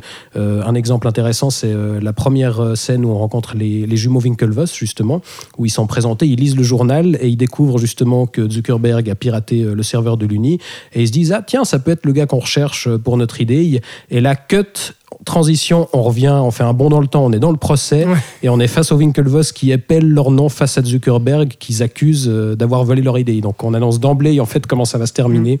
Ça déstabilise au début justement ces, ces allers-retours entre plusieurs procès où on se ouais, est-ce qu'on est dans le même procès qu'avant ou pas? Puis en fait, on comprend très Mais vite tout le comme la scène d'introduction, euh, ou alors c'est la scène dans la boîte de nuit où là encore on a un dialogue qui est à peine audible, mais enfin, c'est extrêmement perturbant, mais du coup ça nous force à nous accrocher et c'est Ouais. hyper stimulant, je trouve, comme, euh, comme, euh, comme technique. Technique, euh, comme tout le film d'ailleurs, parce que je, je pense que c'est un des meilleurs montages euh, de, de Fincher. D'ailleurs, je crois qu'il avait reçu euh, un Oscar pour ça, sauf erreur, si je, si je me trompe pas. effectivement, ouais, meilleur montage. ouais. Voilà, il y a, il y a- sur ce film-là, il collabore aussi pour la musique avec Trent Reznor et Atticus Ross, qui sont donc issus de Nine Inch Nails, qui avait donc fait le, le générique de Seven, donc il retrouve ses vieux collaborateurs Et Oscar de la meilleure musique aussi. aussi, amplement mérité. Et il y y y a justement le montage, la musique, il y, a un- il y a un rythme absolument parfait où les dialogues s'entremêlent, se répondent. La scène de rencontre avec euh, Sean Parker, justement au restaurant, où on a le flashback, la discussion euh, pendant le procès, où on commente ce flashback et où, et où tout se mélange, et c'est c'est- c'est absolument génial. Et on a euh, autre grande scène, le montage alterné, Ah ouais. euh, là aussi autre grande spécialité de Fincher, entre justement la création de Face Smash, donc le premier effet d'armes de, de Zuckerberg qui crée un, un site pour comparer euh, les filles de, de l'université et en parallèle justement euh, la fête d'un Final Club. Je vous renvoie d'ailleurs à encore une petite pub pour euh, Monsieur Bobine qui en a fait une excellente euh, analyse de cette Mhm. scène. Et là encore, pour terminer sur la technique, euh, il expérimente aussi de nouveaux outils, comme je le disais euh, avant. Il pousse encore la, technologie encore plus loin euh, avec ce qu'il avait déjà testé sur, sur Benjamin Button, avec les jumeaux Winklevoss, qui sont donc incarnés par deux acteurs, mais on a d'un côté Armie Hammer euh, qui prête son corps et son visage euh, aux deux jumeaux, et avec lui il y avait euh, un autre acteur dont j'ai oublié le nom malheureusement, mais qui apparaît dans le film à un moment quand euh, Zuckerberg et, et son ami Eduardo attendent devant les toilettes, c'est lui qui vient leur dire bonjour, donc on voit quand même sa tête, mais du coup le, le visage de Armie Hammer a été greffé numériquement Mm. au corps de cet acteur, donc là aussi il y a- il y a- on n'a pas un simple effet de clonage comme ça se fait souvent pour faire des jumeaux, mais on expérimente les nouvelles technologies. Et dans la mise en scène aussi, c'est quand même un film hyper fort pour montrer à quel point on peut faire un film extraordinaire avec du chant contre chant. Je trouve que c'est la, Ouais, la, bah, la démonstration. Quand le projet a été annoncé, euh, Fincher va faire un film sur Facebook. Enfin, on se disait quand même, Ouais. euh, ouais, ça va être compliqué de faire. Puis effectivement, le, principal du film, c'est des discussions dans des bureaux. Et pourtant, Mm. c'est aussi passionnant que n'importe lequel de ces thrillers. Il nous fait, c'est ça, il nous fait un thriller judiciaire avec euh, justement une, une histoire comme celle-ci. Et aussi, ce qui est très fort, je trouve, c'est que au-delà de ce, film portrait de, de personnages et, biopic quelque part de, Zuckerberg, euh, je parlais de, l'analyse de l'époque. Bah justement, c'est qu'il arrive à entrechoquer en fait la petite histoire donc de cet homme-là avec la grande histoire, c'est-à-dire la création euh, de Facebook et de montrer à quel point avec de de petits événements, de petites choses anodines, à savoir notamment euh, la relation amoureuse en fait de Zuckerberg, à quel point ça peut avoir une conséquence et une influence immense en fait sur euh, justement la, la manière dont va euh, se dessiner une société. Parce que clairement, c'est ce que dit le film euh, avec, avec cette, cette création euh, de Facebook et ce changement d'air en fait dont, euh, dont tu parlais euh, Thibaut. Charlotte, je me tourne vers toi. Qu'est-ce que tu, aimerais dire sur The Social Network? Est-ce que tu aimes le film déjà? Euh, Oui, j'ai beaucoup aimé le film. Euh, non, si- euh, que l'idée du biopic, euh, je trouve qu'il détourne encore une fois. Il joue, il se joue des genres. euh, on a, on a vraiment, euh, on a vraiment un film sur Facebook, sur de social network et pas sur euh, Mark Zuckerberg. Donc, il évite aussi, euh, il évite aussi euh, les, les, les codes euh, habituels du biopic avec la naissance du fondateur, son enfance, comment il est devenu qui il est devenu, des images d'archives enfin avec un mot. Voilà, il y a le C'est mot un de faux fin, mais- biopic. mais c'est ça, en fait, il détourne encore une fois euh, le genre du biopic. Il offre quelque chose de beaucoup plus. euh, euh, bah, il offre le biopic de Facebook, en fait. Enfin, moi, je Ouais. dirais que c'est ce que devrait être tout biopic, c'est-à-dire que c'est pas une succession de faits Wikipédia, mais on prend la substance Ouais, universelle qu'il y a à ouais. l'intérieur des faits historiques pour raconter une histoire. Mhm. On part de la technologie pour parler de- du personnage, en fait. Et c'est ça que j'aime bien dans ce film. Ouais. Florian? Moi, je trouve que c'est rare de voir un film de manière générale où tous les aspects sont aussi euh, au curseur maximum, en fait. Tout est parfait. Euh, L'écriture, bien entendu, la mise en scène, la musique et euh, le, le jeu. Moi, c'est ça qui me bluffe le plus avec ce film, c'est qu'il n'y a rien, mais vraiment Il atteint la perfection. qui quoi. dépasse. Ouais, vraiment. Il atteint une certaine forme de perfection. Euh, moi, ce qui me- enfin, je le trouve quand même un petit peu froid, mais il traite ses personnages aussi comme des idées finalement, aussi comme des personnages, mais de manière informatique, je trouve aussi. Et ce qui va très bien avec le film, la musique aussi. Enfin, tout le film est très est très précis, millimétré encore une fois comme d'habitude, mais là, vu qu'on est dans un niveau on parle de quelque chose de numérique en fait qui va changer nos vies, mais qui à la base est numérique. Ouais. Je trouve qu'il l'applique aussi à ses personnages, et on dirait un espèce de film informatique en fait. Ouais. Au-delà du fait qu'il était tourné en caméra numérique, Mhm. etc., je trouve que tout ressent le binaire. Ouais, puis la, musique aussi, aussi. avec ses boucles électroniques, ça, ça travaille aussi. Ouais, ça. ouais, ils sont super bien tombés. hein. Vraiment, ils ne pouvaient pas mieux tomber là. Et la froideur des relations entre les personnages aussi, Mhm. parce qu'il est question justement de trahison, etc. Et cette froideur-là, elle est, elle est assez glaçante. Et, Et le, le peu de moments où, en fait, dans les procès sont aussi super froids, c'est pour ça qu'il y a autant de scènes Ouais. de procès, je pense aussi. C'est parce que quand tu es dans un procès ou quand tu es dans un témoignage comme ça, tu, euh, tu fais gaffe à ce que tu vas dire, du coup, tu mets aucune émotion devant. Et d'ailleurs, les seuls instants où il y a de l'émotion passent par le personnage de Eduardo, où là, euh, Fincher retrouve sa, sa mise en scène de mouvement. Moi, je me rappelle un plan qui me, qui me hante encore aujourd'hui, que je trouve absolument incroyable, qui m'a qui m'a fait très très peur, c'est quand, euh, bah, c'est quand Eduardo apprend qu'il a été trahi parce que ses parts ont été Mhm. réparties. Il sort, il ouvre une porte en verre et il avance vers la caméra et la caméra a exactement le même mouvement que lui. absolument. Et à ce moment-là, j'ai une réaction excessivement phy- physique à ça. Parce qu'il joue aussi du contraste du fait que tout le reste du film est très posé, est très cuté et très blablabla. Et quand Eduardo arrive, notamment à ce moment-là, il y a un contraste monumental et on a quand même cette émotion juste avec lui. Et euh, enfin voilà, c'est encore une fois, c'est. C'est parfait, mais c'est- excessivement rare. C'est ça que je voulais dire à la Ouais. base. C'est rare d'arriver à un niveau où tout est aussi parfait. Mhm. Ouais, c'est le personnage chargé des émotions du spectateur, Et- et- en fait. Voilà, encore une fois, Ouais. le Marla de, Ouais, de Social Network. De Fight Club. Mais c'est oui. le Non. mi- C'est Ah oui, pardon. Eduardo et le Marla et Ah, eff- c'est effectivement, le j'ai compris. De Tintin. De Helena Bonham Carter Andrew Et, Garfield. et- et d'ailleurs, ouais, Andrew Garfield, voilà, un, des- un de ses meilleurs rôles aussi. euh, il est, Andrew il est Garfield, qui d'ailleurs de base avait euh, can- candidat, euh, oula, candidaturé, ça n'existe pas, qui, euh, qui avait postulé pour le rôle de Zuckerberg. Ah oui, et, oui, c'est. Fincher lui a dit Mais non, ça marche pas parce que t'as trop l'air sympa. Oui, Et effectivement, enfin, ça aurait été Ah, dommage de le choisir lui. C'est vrai que c'est une Ouais. belle euh, tête à claque, euh, effectivement. Voilà, donc on l'a dit, trois Oscars pour euh, The Social Network, euh, gros succès euh, critique aussi, et très gros succès commercial pour un budget de 40 millions de dollars. Il en rapporte plus de 225 millions au box-office.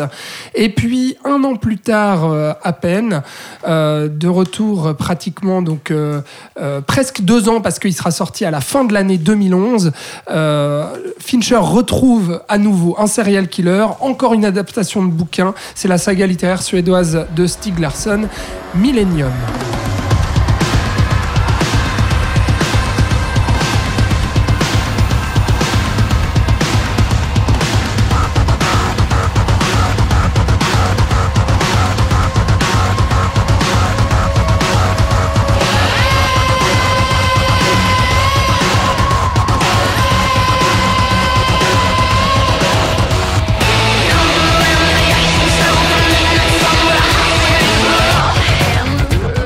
Alors du coup, Millennium à la base, donc cette saga littéraire euh, au succès populaire, euh, hallucinant, euh, à la moitié des années 2000, donc écrit par le Suédois Stieg Larsson. Il y avait ce premier bouquin en 2005, Les hommes qui n'aimaient pas les femmes. Et puis il y aura eu pas mal de, bouquins, mais à la base, donc cette trilogie de Stieg Larsson, il y aura eu également une trilogie cinématographique euh, d'anneaux suédoise avec le tout premier film, donc Millennium, sorti en, en 2009, qui, était, qui marquait la découverte de, de l'actrice Noumi Rapace aussi. Euh, très grand succès euh, outre-Atlantique, euh, ce film, euh, euh, ce qui donnera du coup le- les, suites. Et qui dit succès européen, dit forcément jalousie d'Hollywood et adaptation euh, américaine. Et voici donc euh, ce Millennium signé Fincher, The Girl with the Dragon Tattoo, euh, en version originale, et puis euh, sous-titré Les hommes qui n'aimaient pas les femmes, donc euh, en français. Scénarisé celui-ci, donc euh, à la base, c'est comme ça que le projet est arrivé dans les mains de, de Fincher, c'est que euh, il y avait ce scénario, cette volonté d'adaptation américaine, et on a pris le scénariste euh, à succès euh, Steven Zaillian, euh, qui a signé notamment La Liste de Schindler, Gangs of New York, Mission Impossible, Hannibal, ou plus récemment The Irishman de Scorsese. Et donc, euh, Steven Zaillian euh, donne le nom en fait de, Fincher en disant, euh, je pense qu'un maître du thriller et euh, la connaissance envers les serial killers qu'il a, je pense que ça pourrait être l'homme parfait. fait. Et puis d'ailleurs, ça tombe à pic pour Fincher parce qu'à cette époque-là, à nouveau, il n'arrive pas à, concrétiser certains projets. Notamment, il voulait faire un drame biographique Pound Pacific sur un, un grand champion d'é- d'échecs. Et donc, du coup, ça lui arrive dans les mains comme un film de commande. Et un film de commande particulièrement aisé pour lui, on va dire, parce que là, il se retrouve dans une forme de facilité, dans ce qu'il connaît bien, euh, le genre du thriller, le serial killer, l'enquête policière, et ça lui est réussi. Alors il y a peut-être euh, moins de prise de risque que sur euh, ces deux précédents films, euh, mais en tout cas, on revient à une, efficacité hallucinante et un grand thriller de plus, je trouve, parce qu'on retient plus volontiers Seven ou Zodiac dans les, thrillers de, de, meurtriers, on va dire, de, Fincher, et à raison, hein, c'est des films bien supérieurs, mais je trouve aussi que Millennium est un grand film. On retrouve à nouveau un duo aussi, et encore un film de personnages. Et je trouve que c'est la force en fait de, de ce film-là, parce qu'on l'a assez peu dit en fait euh, jusqu'à maintenant, mais c'est vrai que Fincher fait beaucoup, même si on a pu contredire cette idée, notamment avec Fight Club ou Social Network, avec le fait qu'il peut mettre des idées à travers les, personnages plutôt que, que de créer une réelle empathie ou une réelle humanité en fait à ces personnages-là. Mais si on regarde tous ces autres films, on sent que ce qui l'intéresse particulièrement, c'est vraiment les personnages et notamment ça fonctionne aussi avec le duo pour explorer justement les dualités, euh, les dualités humaines en fait euh, qui l'intéressent. Et donc ici, ce duo, euh, je vous le présente pour pitcher le film. Donc on a le, un journaliste, euh, Michael Blomqvist, qui, donc, qui est envoyé pour, euh, en Suède pour résoudre l'enquête d'un meurtre d'une jeune femme il y a euh, 40 ans, donc qui n'a pas été euh, résolu. Euh, et pour l'assister, il va faire appel à une jeune aqueuse du nom de Lisbeth Salander, euh, ici euh, incarnée par euh, euh, Rooney Mara, donc, euh, qui euh, retrouve Fincher après de Social Network. Et puis, euh, pour le journaliste, c'est Daniel Craig, euh, qui était donc le nouveau James Bond, qui est attendu aussi dans, Skyfall à la, fin 2012, euh, quelques mois plus tard donc, euh, qui, euh, qui prend ce rôle en fait du journaliste. Alors c'est vrai que si ce film est peut-être un peu moins considéré, on critique souvent en fait l'histoire de, base et puis liée justement au bouquin en fait de, de Stieg Larsson qui use de ressorts assez assez faciles et puis euh, assez vus aussi dans, dans le genre qu'il exploite. Donc même si cette histoire-là peut-être n'est pas le, le gros point fort, on va dire, euh, du film, euh, l'enquête n'est pas euh, des plus trépidantes, on va dire, parce qu'on on devine assez rapidement l'issue. Bon, en même temps, quand dans cette version américaine, tu prends Stellan Skarsgård pour incarner le serial killer, bon, il y a un moment donné, Spoiler où, si tu veux, le doute, le doute est plus vraiment là. Mais quand même, on retrouve l'efficacité, la maîtrise et la et, et le perfectionnisme de Fincher dans la narration, qui est ultra dynamique. On a 2h30 quasiment, ouais, 2h30, 2h40, il me semble, de film, sans temps mort, avec une utilisation à nouveau du montage alterné comme dans ces autres films, et puis sans cesse vraiment un rythme euh, euh, effréné dans, dans, dans l'avancée de, de l'enquête. Ouais, là, les séquences où ils enquêtent tous les deux en parallèle et qu'il il alterne, Exactement. d'un saut à l'autre, c'est assez hyper efficace au niveau du Exactement. montage. effectivement. Et ça, ça dynamise totalement, euh, totalement le truc en fait. Alors la comparaison est assez inévitable, c'est vrai, avec le film euh, suédois que j'aime beaucoup aussi. Euh, il est peut-être plus cru, plus brutal encore, plus froid. Euh, mais je trouve que dans le film de Fincher, on a davantage de cinéma en fait, tout simplement, parce que l'esthétique est à tomber, euh, à commencer par ce générique qui est culte euh, maintenant, un peu le générique à la James Bond, mais très référencé années 2000 avec euh, sa musique rock, avec un bal gothique un peu à la Marilyn Manson, où on voit en fait des corps englués de goudron qui prennent feu, cette esthétique aussi qui, qui lorne vers le cyberpunk ou vers le, le- futurisme, concept d'ailleurs générique créé par, par Tim Miller, réalisateur de Deadpool, pour la petite anecdote. Et on a cette photographie absolument somptueuse aussi, avec un travail de dingue sur la lumière et les contrastes en noir-blanc, notamment avec euh, ce tournage qui a été effectué en Suède, justement pour s'imprégner en fait de la culture du pays dont émane euh, l'histoire et les bouquins et du coup la vision de, de l'auteur en fait euh, des bouquins, avec ses conditions météorologiques et un décorum qui devient presque un personnage à part entière dans le film. Et puis à la photographie, on retrouve le directeur de la photo de Social Network et de Fight Club notamment, qui est Jeff Cronenweth et qui fait un travail absolument dingue, qui arrive à rendre euh, ce thriller à nouveau sombre, euh, glauque, étendu. Euh, glauque, je le dis parce que là, on est, euh, il me semble, hein, dans du rated R, ce, ce- ce film-là, ou en tout cas int- interdit au moins de 16 ou 18 ans euh, au cinéma. Et je trouve que c'est le film, en fait, dans lequel Fincher se lâche le plus, en fait, en termes de, en termes de violence, en fait, et en termes de, de cruauté euh, et, et- et de, co- comment dire, de côté explicite en fait dans, dans, la manière de traiter ces choses-là, euh, que ce soit les scènes de torture ou notamment euh, scènes de viol. Et il y a une scène de viol qui était déjà absolument glaçante et traumatisante en fait dans le, dans le film suédois et là il l'a refait euh, à sa manière tout aussi brutal euh, sauvage et- et sadique qui rend en fait un, un jeu avec le spectateur et je trouve qu'on joue beaucoup plus là-dessus dans le Fincher que dans le suédois sur le rapport que peut avoir euh, le, le spectateur pardon, à la violence. C'est-à-dire qu'est-ce qu'on est prêt à voir, qu'est-ce qu'on est prêt à cautionner, jusqu'où il peut aller, jusqu'où il peut nous montrer les choses, et jusqu'où il peut être explicite en fait dans cette, dans cette scène de viol absolument affreuse. Et ensuite, quelle volonté on va avoir à voir le personnage de Rooney Mara, donc Lisbeth Salander, à se venger de manière presque aussi cruelle, on va dire, ou, en tout cas violente euh, envers euh, euh, son, bourreau qu'elle va, qu'elle va tatouer sur le torse de, de, Rapist Pig, il me semble.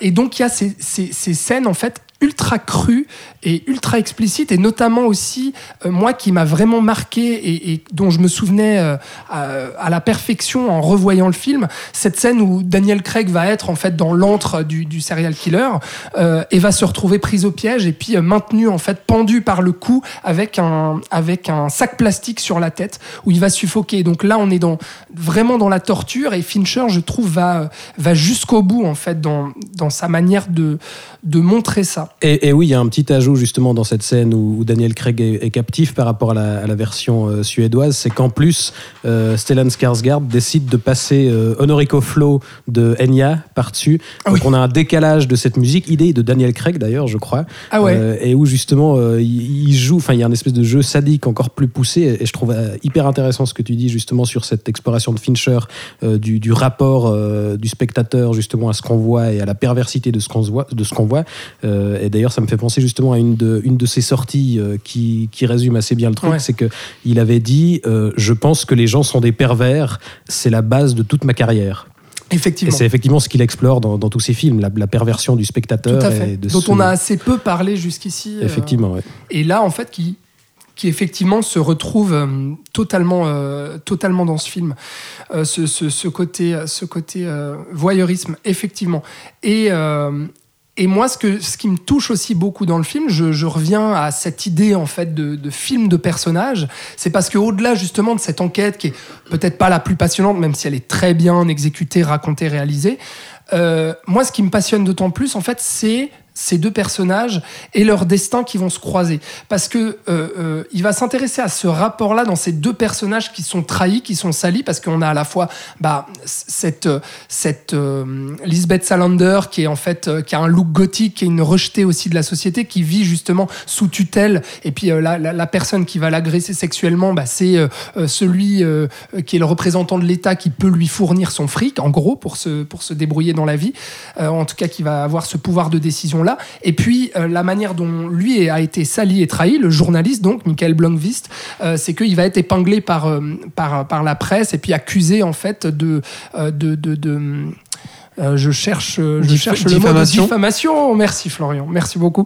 Et donc euh, il y, a, y, a, y a vraiment ces deux personnages-là qui, qui n'ont plus en fait de confiance euh, en l'autre, tout simplement, et qui vont arriver à se retrouver. Et malgré tout ça, à nouveau, on retrouve le, le, le nihilisme, le fatalisme et, et le côté ultra déprimé en fait et sombre de Fincher, avec cette idylle naissante entre les deux, qui va se terminer en fait de manière implacable, avec des scènes que je trouve assez euh, déchirantes, où en fait La scène finale. ouais, Ouais, la scène finale avec cette jeune fille euh, euh, qui va qui va petit à petit bah, croire, enfin essayer en fait de croire peut-être en la bonté humaine euh, et, et en l'amour et qui va se retrouver devant une déconvenue totale euh, quand elle voit en fait que ce, ce journaliste finalement bah, va tout simplement se barrer avec avec sa avec sa maîtresse. Euh, à ce moment-là. Et donc la laisser elle seule sur sa moto à remettre son casque et puis à se dire bon bah je continue à avancer dans la vie, tant pis pour l'amour. Et euh, ouais, donc euh, là-dessus en fait je, je- je trouve le film assez touchant et ce qui en fait pour moi un, un nouveau thriller de, de Fincher assez remarquable. Je ne sais pas ce que vous en pensez, Donc les là, amis. on est à nouveau sur un sur une différence de monde aussi entre euh, en tout cas d'air entre euh, Blomqvist qui est un peu le vieux journaliste Ouais. euh, qui genre euh, recherche dans des photos enfin dans des, des vieilles archives et tout et Lisbeth Salander qui peut euh, hacker absolument tout et qui fait à peu près le boulot euh, de Blomqvist en 5 minutes alors que lui ça fait 5 mois qu'il est dessus ça. donc on retrouve encore ça, euh, donc ce qui a été une thématique des anciens films de David Fincher, mais aussi là, comme tu l'as dit, euh, une cassure sociale entre ces deux personnages, c'est-à-dire que, euh, en gros, le mec reconnu, riche, qui a une situation qui a certes été mise un petit peu en péril, c'est pas non plus ouf ce qui lui arrive. Enfin, voilà, Oui, oui, il va, oui, il va avoir un procès, mais va, il va pas perdre ses gosses, il va pas, enfin voilà. Non. Euh, et qui à la fin s'en tire encore mieux que et elle qui ben est, est, est considérée comme un rejet de la société qui le restera finalement et oui c'est très c'est très triste c'est très fataliste mais ça met on a un truc horizontal et vertical que je trouve euh, assez intéressant dans ce Mhm. film après oui comme tu le disais avant le problème principal du film est le problème du livre en soi c'est-à-dire que ce qui intéresse l'écrivain ce sont les personnages et pas l'enquête, qui est une enquête d'un basique, euh, enfin voilà, qui euh, qui est pas si intéressant que ça dans son déroulé. Euh, ce qui intéresse beaucoup le, enfin le plus intéressant, c'est Rooney Mara. C'est le personnage de Lisbeth Salander. Euh, en tout cas, je trouve moi personnellement, c'est ce que, ayant lu les livres et, ayant aussi vu euh, les films, euh, les films originaux, je trouve que c'est vraiment le, côté le plus intéressant, qui est du coup pas assez poussé parce que évidemment, il faut quand même raconter une histoire. Et ça se sent dans le Fincher, c'est-à-dire qu'à la fin, la, la dernière de demi-heure, il faut, il faut arriver à une Oui, conclusion ah avec le juste. serial killer qui pas parlé de sait ça. vite, Ouais. vite, vite, l'acte final, paf, on sait, puis voilà. Alors qu'on a passé deux final. heures à développer les deux personnages. Et là, c'est intéressant. Mais euh, voilà, il y a un déséquilibre vraiment entre ça et ça, mais qui était déjà dans le livre. Ouais. Du coup, ce qu'on peut, ce qu'on retrouve aussi ici, euh, entre autres euh, via le spectre, euh, via le spectre de Rooney Mara, du personnage de Rooney Mara, et le titre euh, français, qui n'est pas du tout le titre suédois non plus. hein. Ouais. Les hommes qui n'aiment pas les femmes, et qui est un titre très très très juste, c'est-à-dire que tous les hommes dans ce film n'aiment pas les femmes, les font souffrir d'une manière ou d'une autre, et à tous les niveaux qu'on peut penser. Et je trouve ça, et moi je trouve que la violence du film, plus que la violence graphique, vient de là, c'est-à-dire que les femmes s'en prennent plein la gueule de A à Z, Absolument. ouais. et, euh, et jusqu'à la fin, encore une fois, avec Ouais. cette scène finale. où, Même euh, avec ce personnage qu'on croit bon. euh, voilà, en tout cas, mais, le héros qu'on mais va genre suivre. même dans la famille où ils vont mener l'enquête, parce qu'il faut savoir, Harriet, est-ce qu'elle est morte, est-ce qu'elle a disparu, où est-ce qu'elle est, Il faut la retrouver, puis on commence à découvrir toute cette famille absolument ignoble, enfin assez ignoble avec euh, pas mal d'anciens na- nazis cachés. euh, tout ça, le père qui faisait des trucs, avec, enfin qui touchait sa fille, bref. Ouais. Il y a plein de dégueulasseries de tous les côtés et tout ça est accepté en fait. Et c'est ce que le film montre, c'est que la violence envers les femmes est acceptée d'un point de vue sociétal et qui continue à l'être, puisqu'à la fin, le personnage de Lisbeth Salander est au même juste. point de départ, serait même, même encore plus détruite qu'avant, puisque là, elle a été euh, détruite euh, émotionnellement, puisque ben, Michael Blomqvist la, la jette comme une vieille, C'est juste. comme une vieille cha- chassette à la fin. Et moi, je trouve que la violence vient plus de là que de la violence physique, même si elle est très crue et très. euh, Bah, c'est une des scènes de viol les plus, euh, hein. les plus horribles que j'ai vues. Ouais. Avec Irréversible. Ouais, alors j'allais dire, euh, Ouais, c'est vraiment les deux occurrences, cette scène, mais, mais effectivement, c'est- c'est c'est difficilement euh, supportable aussi, euh, malgré justement qu'on arrive beaucoup plus à accepter ensuite la, vengeance, quoi. D'o- D'où le, le, le jeu avec le spectateur dont, dont je parlais. Thibaut, euh, que penses-tu de Ouais, moi, moi, c'est un film que j'aime plutôt bien aussi. Euh, bon, de base, je, je, contrairement à beaucoup de monde, je ne déteste pas le bouquin. Je pense que. T'aimes bien en plus, je crois. moi j'aime bien, oui, moi j'aime bien. Je trouve que le, le problème de, de Stieg Larsson, c'est qu'il il a tendance à, à se perdre dans des détours, des descriptions. Euh, les, la- la- on a le droit à la biographie de n'importe quel pecno qu'on croise dans la rue. Enfin, voilà, c'est un, un peu un souci. Et effectivement, le final du livre est un peu compliqué parce qu'en plus, une fois que l'enquête est résolue, on a encore toute une partie euh, qui résout euh, l'affaire euh, de Blomqvist. Et, et là, c'est un problème dans le film aussi. Malgré tout, je trouve que voilà l'enquête est, est quand même assez, assez sympa à suivre. J'aime plutôt bien le bouquin. Et là, je trouve qu'on a clairement la combinaison de talents qu'il fallait pour adapter. Euh, T'as cité les noms, euh, Steven Zalian évidemment, euh, Jeff Cronenweth. On a à nouveau euh, Trent Reznor et Atticus Ross pour, la- Ouais. pour la musique et ils sont juste parfaits. Enfin, je trouve que leur, leur style un petit peu atmosphérique, lancinant, leur boucle comme ça, ça, ça correspond parfaitement à l'univers. Et puis on a, je trouve, une, une adaptation assez intelligente qui se démarque aussi de, de la version suédoise parce que c'est plus fidèle sur certains points, notamment sur cette scène finale assez désen- désenchantée. C'est assez intelligent dans, dans certains changements.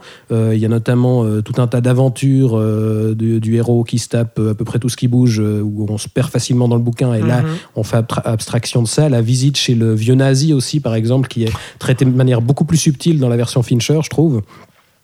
Euh, et puis voilà, et puis on a aussi euh, Rooney Mara qui, qui démérite pas du tout après, euh, après Noomi Rapace, je trouve. C'était, c'était très difficile de passer à- après. Moi, je la trouve excellente dans le rôle et je trouve qu'elle propose une version euh, bah, parfaitement euh, défendable du personnage. Donc, ouais, moi, c'est un excellent thriller que, Mhm. que j'ai plutôt du plaisir à revoir. Ouais. Et puis mine de rien, même si je pouvais parler justement de, ce- de cette enquête pas passionnante, il arrive à créer quand même quelque chose, je trouve, avec qu'il n'avait pas spécialement expérimenté avec la reconstitution en fait de cette enquête ou en tout cas l'avancée de l'enquête à travers les photos. Et, les différentes prises de vue en fait de ces photos. C'est-à-dire qu'il y a une scène clé où on veut savoir, il y a un jeu de regard justement, on revient au regard entre euh, la, la victime et son potentiel meurtrier, ou en tout cas c'est ce qu'on croit euh, dans l'enquête, et c'est des photos prises justement à travers euh, plusieurs, plusieurs personnages, et donc différents angles de vue, et donc là c'est une manière aussi très cinématographique, même si j'imagine Bah, que ça appartient au c'était fait bouquin. pour lui. Voilà, ça appartient L'idée de au bouquin, décrypter l'image. euh, c'est ça. Et, et là, c'est c'est très très fort. Et, et pour poursuivre dans le regard, hein, une dernière chose euh, dont il faut parler aussi, c'est la, la tension remarquable qu'il arrive à, à donner à travers justement les, les regards. Et c'est notamment euh, cette scène où, euh, entre le chat et la souris, où vraiment Daniel Craig va rentrer dans le piège, donc rentrer dans cette maison euh, euh, du meurtrier de Stellan Skarsgård. Et puis il va se retrouver complètement pris au piège et il va y avoir une espèce de, dialogue justement ultra tendu où l'autre a deviné, lui a deviné aussi qui sait, etc. Et, ils vont faire comme si tout allait bien et que personne n'avait rien vu. Et, là, je trouve qu'il y a une, tension absolument dingue en fait dans cette scène. Voilà ce qu'on pouvait dire euh, sur. Sur Millennium, donc, euh, les critiques ont été très positives aussi. Succès commercial également. Donc euh, voilà, Fincher, euh, c'est pratiquement sans faute dans sa carrière. On va voir la, suite. Mais pour un budget de 90 millions, il en rapporte 200, plus de 230 millions. Et puis après Millennium, Fincher va développer sa première série, House of Cards, donc, avec Kevin Spacey dans le rôle titre, en 2013 pour Netflix. Et puis il a cette, euh, à la même période, en fait, cette volonté d'adapter euh, 20 000 lieues sous les mers. Finalement, il, devra euh, abandonner le projet. Avec Brad Pitt. Avec nouveau. Brad Pitt. Purée. Qu'est-ce bien- ça aurait pu être c'est ça, on aurait bien aimé, euh, on aurait bien aimé savoir, mais en tout cas donc House of Cards euh, en 2013. Un petit mot sur euh, House of Cards avant que- de passer que- au. Non, j'ai pas vu, donc euh, je serais Ah, bien. Ah, t'as pas de- vu, je pensais. Bon, moi j'ai pas vu non plus, mais Vous parlez de Mindhunter si vous voulez, mais D'accord. Ce qui est très intéressant, euh, que ce soit dans House of Cards ou dans Mindhunter, c'est que, euh, en tout cas avec House of Cards, euh, Fincher est là, réalise les deux premiers épisodes. Et en fait, en deux épisodes, il appose son style de mise en scène, de photographie, d'ambiance et de ton à tout le reste de la série, qu'on fera quand même cinq saisons, je crois. Et c'est aussi une preuve de l'influence euh, de son style visuel sur, euh, sur le cinéma d'une. Et là, on voit qu'il s'attaque à la série parce qu'il a déjà compris que l'avenir, c'est la série. Il faut quand même se rappeler qu'House of Cards, c'est la, la saison 1 était la première à sortir tout d'un seul coup, Sur en un seul ouais. jour. Ouais, ouais, ouais. Donc là aussi, c'est vraiment la, un la concept- série qui a assis, euh, Qui a assis le- Netflix. Netflix, ouais. Voilà. Et euh, aussi la présence de Robin Wright, qui donc joue la maîtresse euh, de Daniel Craig dans Millennium, qui sera là aussi tout le long et qui va même réaliser euh, pas mal d'épisodes vers les saisons finales. Ouais. Euh, donc voilà, c'est euh, Fincher est encore là, enfin ne réalise que de deux heures, mais on voit son empreinte sur au moins cinq ans. Ouais. Et est- sur les séries, en fait, tu as raison de le dire parce que quand on regarde l'esthétique aussi euh, assez générique, on va dire, de la plupart des, des séries produites, que ce soit sur Netflix ou autre, bah, on peut voir en fait euh, une esthétique fincherienne finalement qui a été peut-être mal digérée, on pourra dire ce qu'on veut, mais en tout cas, je, je trouve que sa patte a vraiment, euh, comme tu le dis très bien Florian, influencé en fait énormément euh, la production. euh, dans Mindhunter, on, va en reparler parce que là, il en a réalisé sept, donc là, il est beaucoup plus ça. euh, impliqué. Mais ça, c'est un peu plus tard. Et Oui. puis, avant ça, eh bien, euh, il y a son dernier film en date, enfin, avant que sorte Menk, justement, euh, cette année-là. Mais c'était en 2014. Euh, encore un thriller et une adaptation de bouquin, celui de Gillian Flynn, qui en devient du coup scénariste. C'est Gone Girl.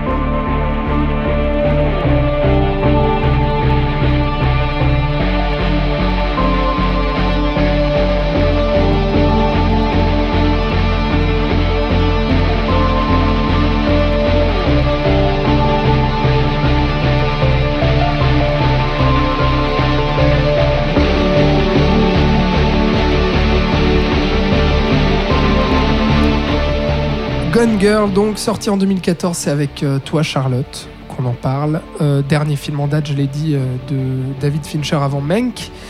Euh, Qu'est-ce que ça raconte Gone Girl? Et puis pourquoi tu as voulu en parler? Alors, je tiens à dire que je vous les ai laissés choisir les films que vous, dont vrai, vous vouliez parler. sympa. Et j'ai pris ceux qui restaient euh, Ça orphelins. ça, ça va encore être notre faute. Voilà. En, en gros, tu es en train de dire que tu as pris Gone Girl par défaut. Non, je suis très contente d'avoir pris Gone Ah, Girl. bon. Et c'est c'est peut-être comme ça que je me, tu vois, je, je, je me rattrape. Je disais en introduction que, que j'avais, euh, j'avais, je sais pas pourquoi, pas vraiment suivi Fincher. Je regardais ses films un peu comme ça. Et ben là, tu vois, j'étais là, bah, qu'est-ce que vous prenez, qu'est-ce que vous voulez? Et puis Oui, moi, parce que alors, ce qu'il faut dire, c'est que c'est toi pas- qui nous a, on t'a proposé, oui. on t'a donné le choix et tu as dit, je m'en fous. Ouais, oui, Voilà. Parce qu'en gros, tout est, tout est, tout est à discuter. Très bien. En même temps, elle a eu Fight Club quand même. hein. Oui, c'est vrai. dont on a Ouais. le plus parlé. Oui, Ouais. c'est vrai, absolument. Bon, Gone Girl, Bon, du Gone coup. Girl. Donc, c'est l'histoire de hum, Rosamund Pike et Ben Affleck qui jouent euh, Nick June pour lui et Amy pour elle. Euh, un couple, qui, dans une histoire déjà qui est racontée à travers le regard de Amy durant toute la, euh, je crois, hein, durant toute la première partie. Oui, c'est la narratrice. c'est elle, la parce qu'on lit son journal, justement. Tout Ouais, le film, en fait. Voilà.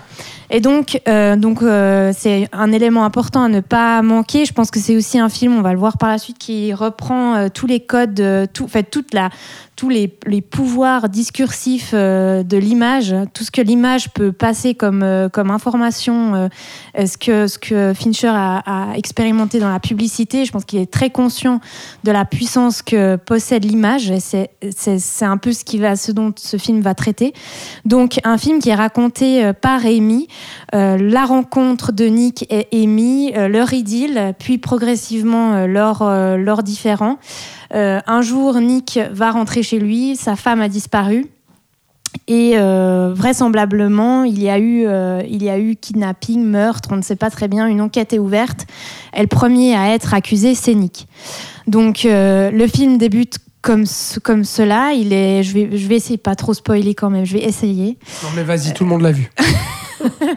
Sinon, passez au timecode suivant, ben, il n'y en a plus. Voilà. De toute façon, ceux qui sont là, de toute façon, vraiment, ils ont un intérêt pour Fincher, puis à mon avis, ils l'ont vu. Ok. Alors, et c'est un film euh, euh, construit en deux chapitres, un peu comme on l'avait dans. Dans. Benjamin Button. Oui Non, pas Benjamin Ouais, Elle nous monte du doigt, si jamais Charlotte, mais montre on sait pas ce qu'elle Dans. Zodiac, voilà. Voilà. Euh, où euh, on avait toute une première partie de, de l'histoire qui était racontée euh, par presque par Downey Jr. et l'inspecteur. Puis ensuite, tout d'un coup, retournement de situation. Grace Smith commence à s'emparer de l'histoire et donc on, on, on, on vit- on est dans le point de vue de Grace Smith, quoi. Comme un, comme un diptyque. Et, euh, et euh, Gone Girl est construit à peu près de la même façon. Et d'ailleurs, je me suis dit à, à la première euh, visi- enfin, quand je l'ai revu là, je me suis dit tiens, mais en fait, euh, c'est presque une revanche sur Zodiac. En fait, il va euh, expliquer comment on peut manipuler la, po- la police en, en- en- parce que finalement c'est ce qui se dit dans Zodiac. Je vois Thibaut qui fronce ses sourcils. Dans Zodiac, Pas du ils tout. disent tout nous, tout nous, tout nous, tout nous. Enfin, le, cette- ce, ce personnage est montré du doigt. Enfin, tous les indices nous, nous convergent vers cette personne, vers cette, ce, ce, ce qui, qui devrait être le tueur concrètement. Mais la police scientifique ne valide pas les faits. Et c'est, euh, il me semble, Grace Smith ou Toski qui dit oui, mais c'est c'est pas parce que la police scientifique ne valide pas, c'est pas parce que la science valide que c'est forcément faux, en fait. Mais on a tellement l'habitude de prendre ces analyses comme acquises, en fait, elles vont diriger notre, notre, euh, notre, notre enquête, qu'on ne se questionne plus sur les indices réels. Euh, en fait, qu'on a récolté, on se fait en tant qu'enquêteur. Et au final, j'ai l'impression euh, déjà que ce film de Gone Girl, c'est un peu une revanche sur cette enquête euh, qui était présente dans Zodiac, en démontrant comment concrètement on est, on est capable de euh, manipuler la police scientifique. C'est une Et première la chose. presse. Et la presse aussi. Et ça, c'est le second. Alors, ça, c'est presque plus pour faire une sorte de parallèle avec la filmographie de, de, de David Lynch, de David Fincher. C'est pour ça, en fait. Ils David Lynch, mais c'est ça. Et on a euh, mis trois heures à s'en rendre compte, à savoir que c'est le prénom qui fait que. Il aurait quand même pu s'appeler Francis. Et ça en aurait été plus, plus c'est. Fincher Lynch. T'as vu, tu vois, tu vois c'est presque la même chose. bref.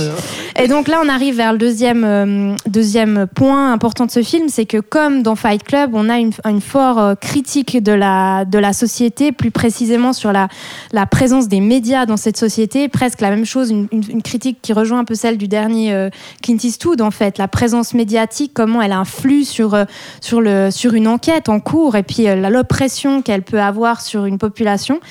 Euh, cette oppression, enfin cette influence, elle est personnalisée, cristallisée par, la, par la, le personnage d'Amy, mais tout le monde est victime de la présence de ces médias qui est complètement, qui est présente partout. Excuse-moi, je te coupe, mais sur la presse, justement, donc.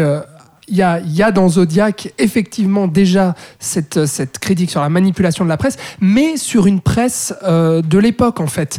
Alors que là, de, l'époque, on va dire, de, des faits de Zodiac, donc dans les années 60, 70, 80, euh, alors que là, avec euh, Gone Girl, et c'est ça qui est très fort, c'est qu'il parle de la presse d'aujourd'hui et donc de l'évolution de, de la presse vers une forme de, de société d'image et de télé-réalité quelque part. Où, en fait, L'infotainment. L'infotainment et le fait de mettre en scène euh, ce couple et ce meurtre et cette enquête, etc., de manière. euh, Enfin.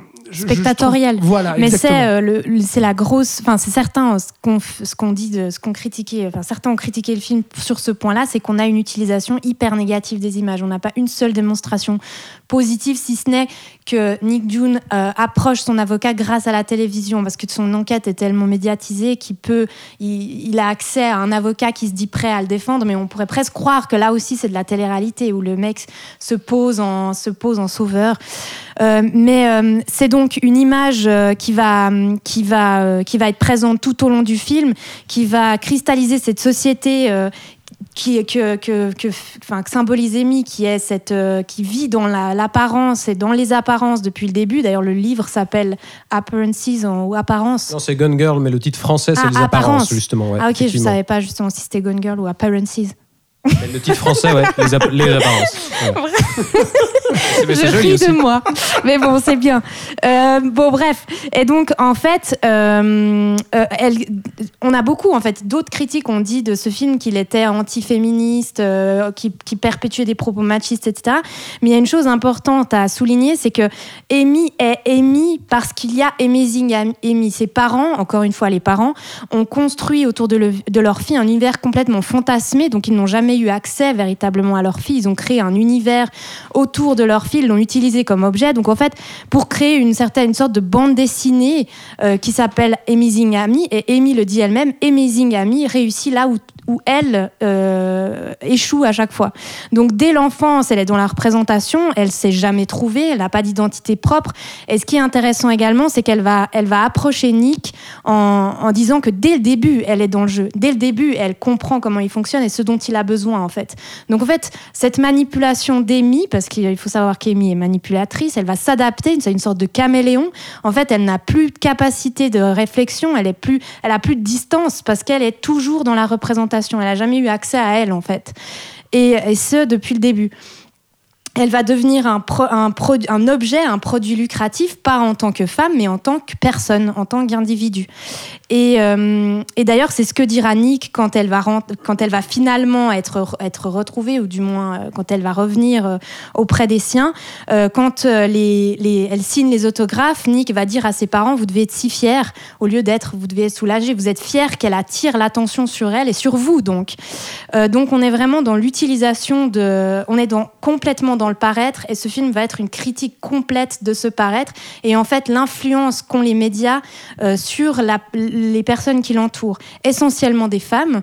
Si euh, la, la- on a eu Fat Club, un, film principalement masculin, par exemple, ou bien euh, Zodiac, on a énormément d'hommes aussi, euh, mine de rien, Gone Girl, c'est un film presque, fé- presque exclusivement féminin. Il y a énormément de femmes qui circulent dans cette société, mais de femmes extrêmement différentes. On se focalise sur Amy, mais il y a la, la- mère d'Amy, la mère de Nick qui est malade, la voisine complètement, euh, complètement euh, débile au premier sens du terme, à force d'être d'être plongée, on l'imagine, devant ces téléréalités toute la journée. La sœur de, de Nick, la policière, la voisine du cabanon de Amy dans laquelle elle se réfugie pendant un temps, les présentatrices télé, finalement la maîtresse de Nick, qui est aussi son élève, son ancien élève. Donc des femmes qui vont à chaque fois... euh, représenter une, un, autre, une sorte, un autre impact de la médiatisation dans leur vie, c'est des femmes souvent presque pas, enfin presque incompli, incom- pas con- euh, comment on dit, ah, pas accomplies en fait. Elles sont pas accomplies, euh, mais dans leur, dans leur pas en tant forcément en tant que mère ou en tant qu'épouse. Ou elles sont, euh, elles sont comme euh, euh, stoppées dans leur émancipation, stoppées dans leur expérience, comme les hommes d'ailleurs. Les hommes, le père, mais on en a moins on en a moins l'exemple, mais le père de Nick est complètement sénile et vieux. On a euh, le, on a Nick qui trompe sa femme. On a euh, ah, on a Nick qui trompe sa femme. On a euh, le, le père d'Amy qui est présent, mais complètement inactif et complètement passif.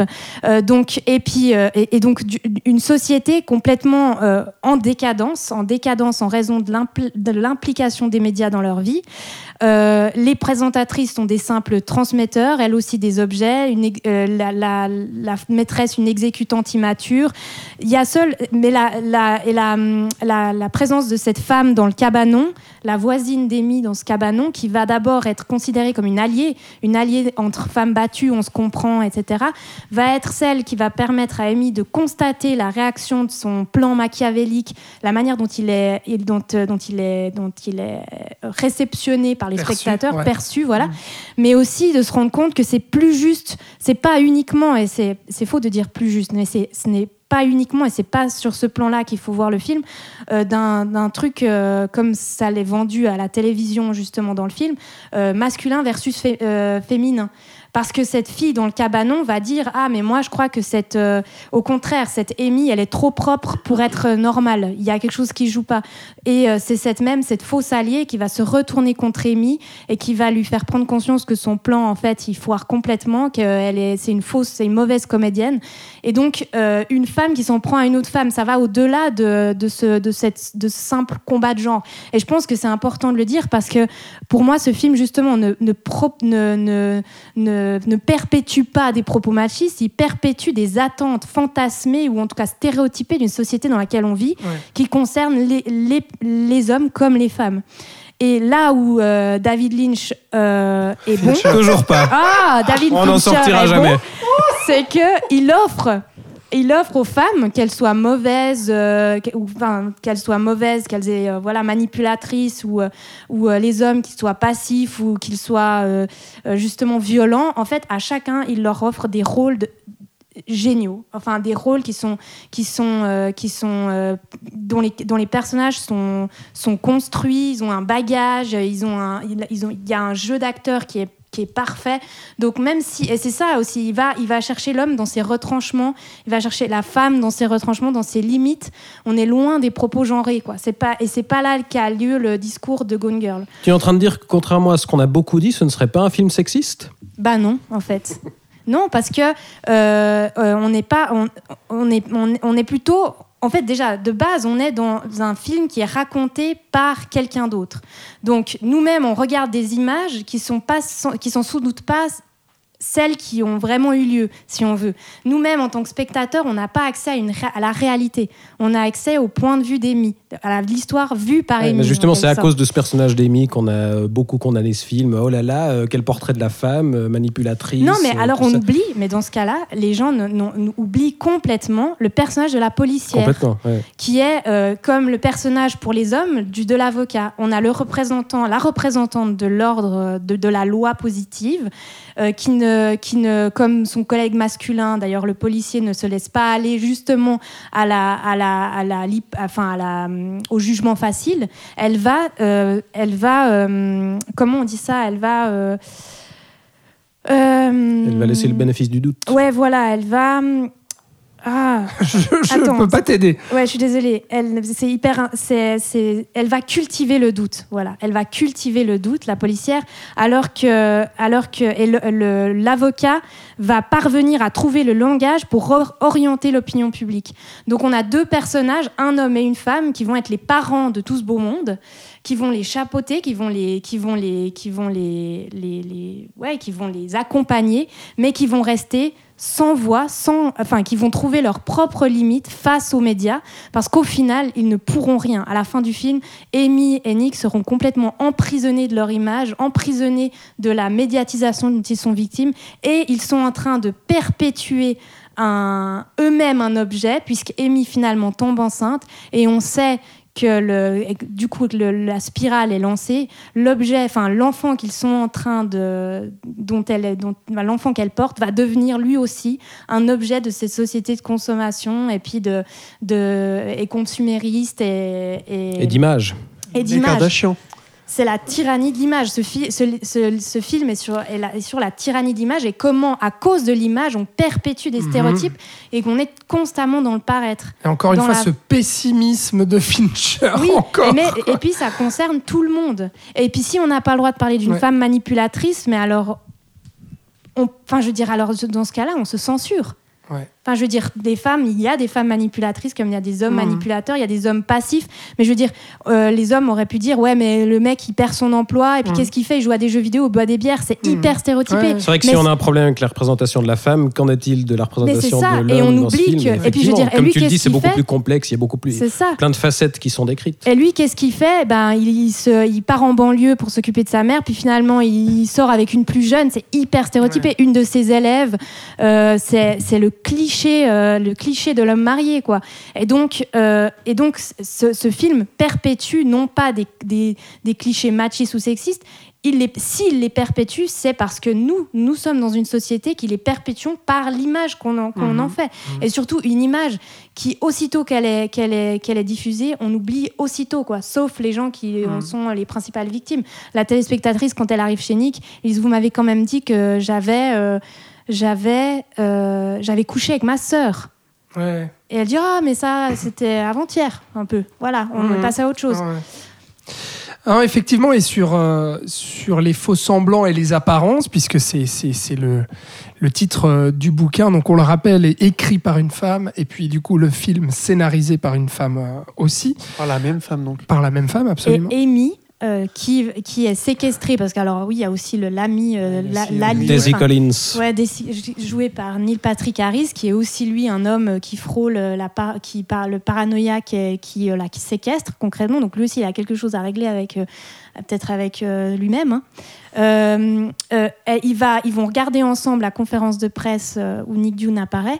Amy va revenir, va retourner chez elle suite à l'image qui est véhiculée par Nick. Elle va, elle va retomber amoureuse de lui par l'image qu'il montre ah ouais, de lui. Donc concrètement, elle tombe amoureuse, elle retombe amoureuse d'une image, pas de Nick, mais de l'image que Nick lui renvoie. Donc cette, cette, euh, cette, euh, ce film est vraiment à comprendre dans ce sens-là, et nous-mêmes, spectateurs, en sommes victimes. Et c'est un film qui est pas tendre du tout sur le mariage aussi. Hein. Hyper désespéré sur le couple euh, et sur, euh, sur la notion de, de mariage, etc. Sur la, la- Mais sur le couple, en Amérique, enfin, c'est très, très... Oui, oui, bien sûr. Mais le- les concessions qui sont, parce qu'à la fin, je veux dire, les, concessions qu'ils font pour finalement vivre, en fait, euh, c'est- c'est-à-dire que la seule manière de supporter leur mariage et leur couple, c'est de vivre en fait dans leur illusion. euh, Dans, Non, dans les rôles qui, dans les rôles, exactement, euh, euh, chacun. Parce que- ont- Absolument. ouais. Et comme disait Charlotte, ils ont plus le choix. Ouais, à ce moment-là, ils sont complètement prisonniers. C'est devenu, des, c'est devenu euh, Love Story. Quoi. Non, donc c'est assez. ceux qui connaissent sa référence. C'est clair. Bravo. Ah, c'est vrai que c'est assez noir là-dessus, euh, là-dessus aussi, Florian. Mais moi, ce que j'ai remarqué, c'est que toutes ces questions id- identitaires que Charlotte a très bien décrites, euh, ce sont des questions qui traversent en fait toute la filmographie de David Fincher. Yes. J'ai j'ai réussi à pas me gourer. Bravo. Merci. Euh, et tout ce qui est aussi de, euh, de savoir qui on est, de, euh, de, de se faire passer pour quelqu'un d'autre parce qu'on ne sait pas qui on est, dans Fight Club, dans Benjamin Bouton. Euh, et là, je trouve que c'est la première fois que Fincher euh, fait face à cette thématique et en fait le cœur même de son film. Et je trouve que c'est un film très très honnête de sa part et très clairvoyant sur ce qu'il le travaille depuis très très longtemps. En tout cas, c'est une de ses thématiques récurrentes, je trouve. Et, euh, je pense que c'est pour ça qu'il a une telle force et qu'il maîtrise aussi bien le su- sujet. Et encore une fois, que c'est un film bien plus malin et bien plus intelligent que euh, les critiques ont pu dire sur euh, Ah, c'est sexiste, euh, la femme manipulatrice, blablabla. Bon, on parle quand même, euh, rappelons-le juste, c'est qu'on parle quand même de quelques critiques qui, effectivement, ont fait Oh, polémique à l'époque. Alors, c'est revenu, mais par une polémique, et là encore, qui a Ouais. été vé- véhiculée en Par les masse médias. par les médias, bien entendu, sur cette, ce côté polémique. Mais il faut le rappeler que les, crini- les critiques pardon, cinématographiques euh, sur le film ont, ont été quasiment euh, unanimes et excellentes. Quoi. Euh, Donc, euh, voilà.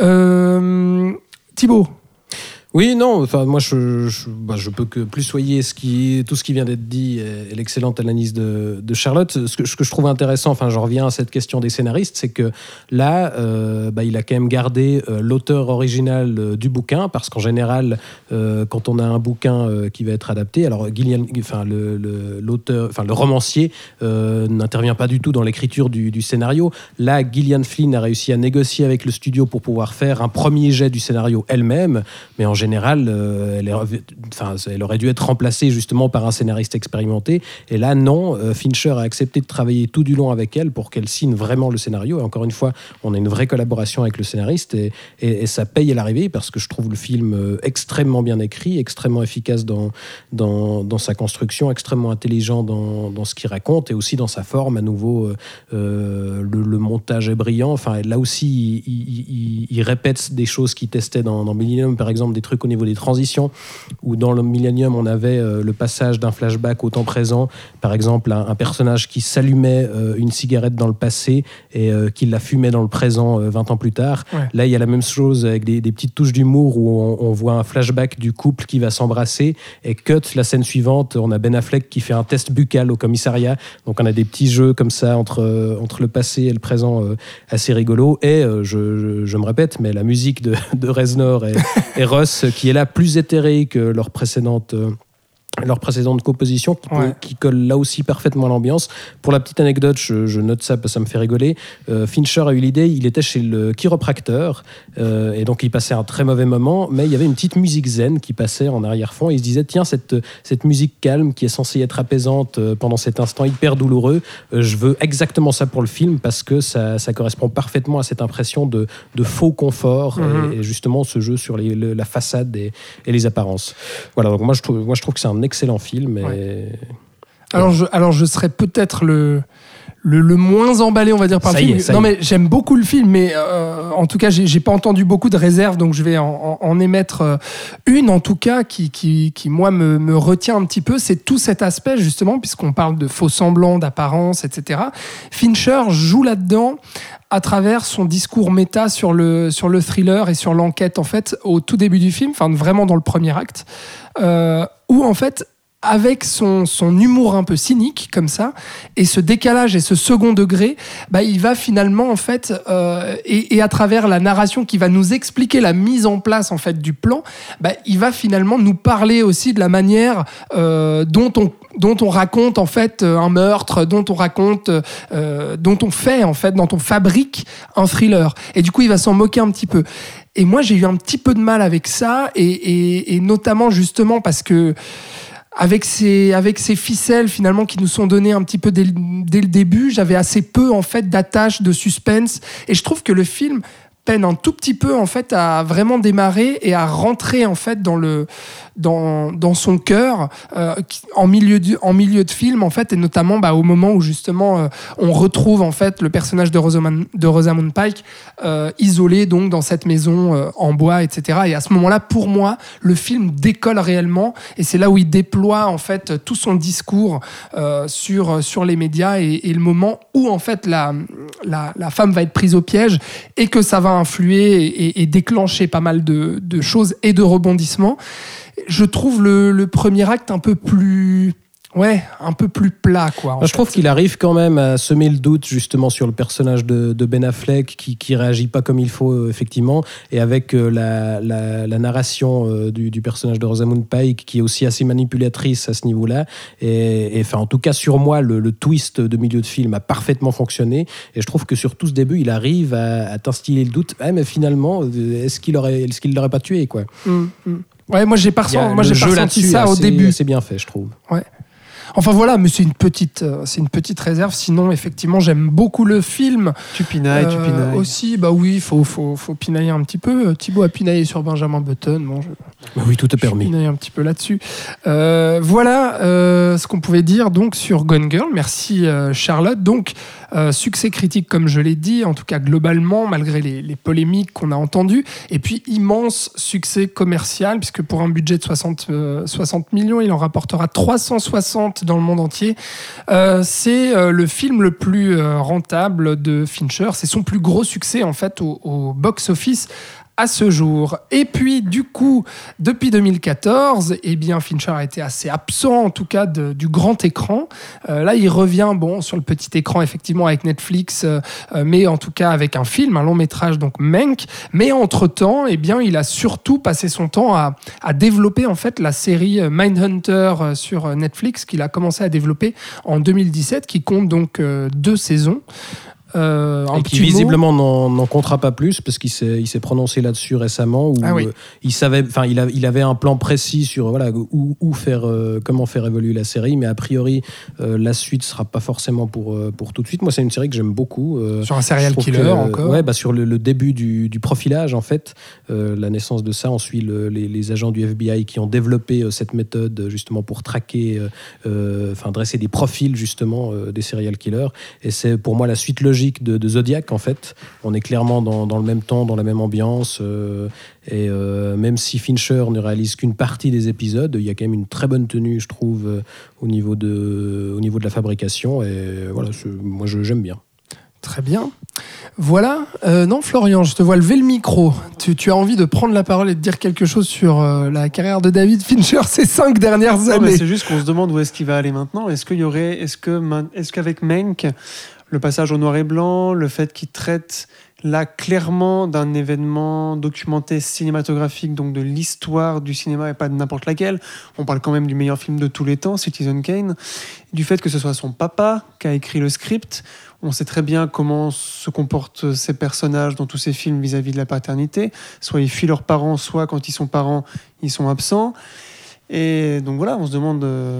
Euh, on se demande. Enfin, voilà. Ouais, ça risque d'être intéressant, en tout cas, euh, voilà. Par rapport à sa direction, en tout cas, ce qui paraît clair, c'est qu'il y a peu de chances qu'on le revoie de sitôt, ou en tout cas très souvent, euh, sur grand écran. Ouais. Parce que d'après ce qu'il dit. Il a l'air d'être bien chez il est- Netflix, Il est juste. euh, Enfin, le, le, le Jean Cul de la Fox, maintenant, ça s'applique à tout Hollywood. Quoi. Ouais. Donc euh, maintenant, voilà, chez Netflix, il, peut, il a plus de liberté, il peut faire un peu plus ce qu'il veut.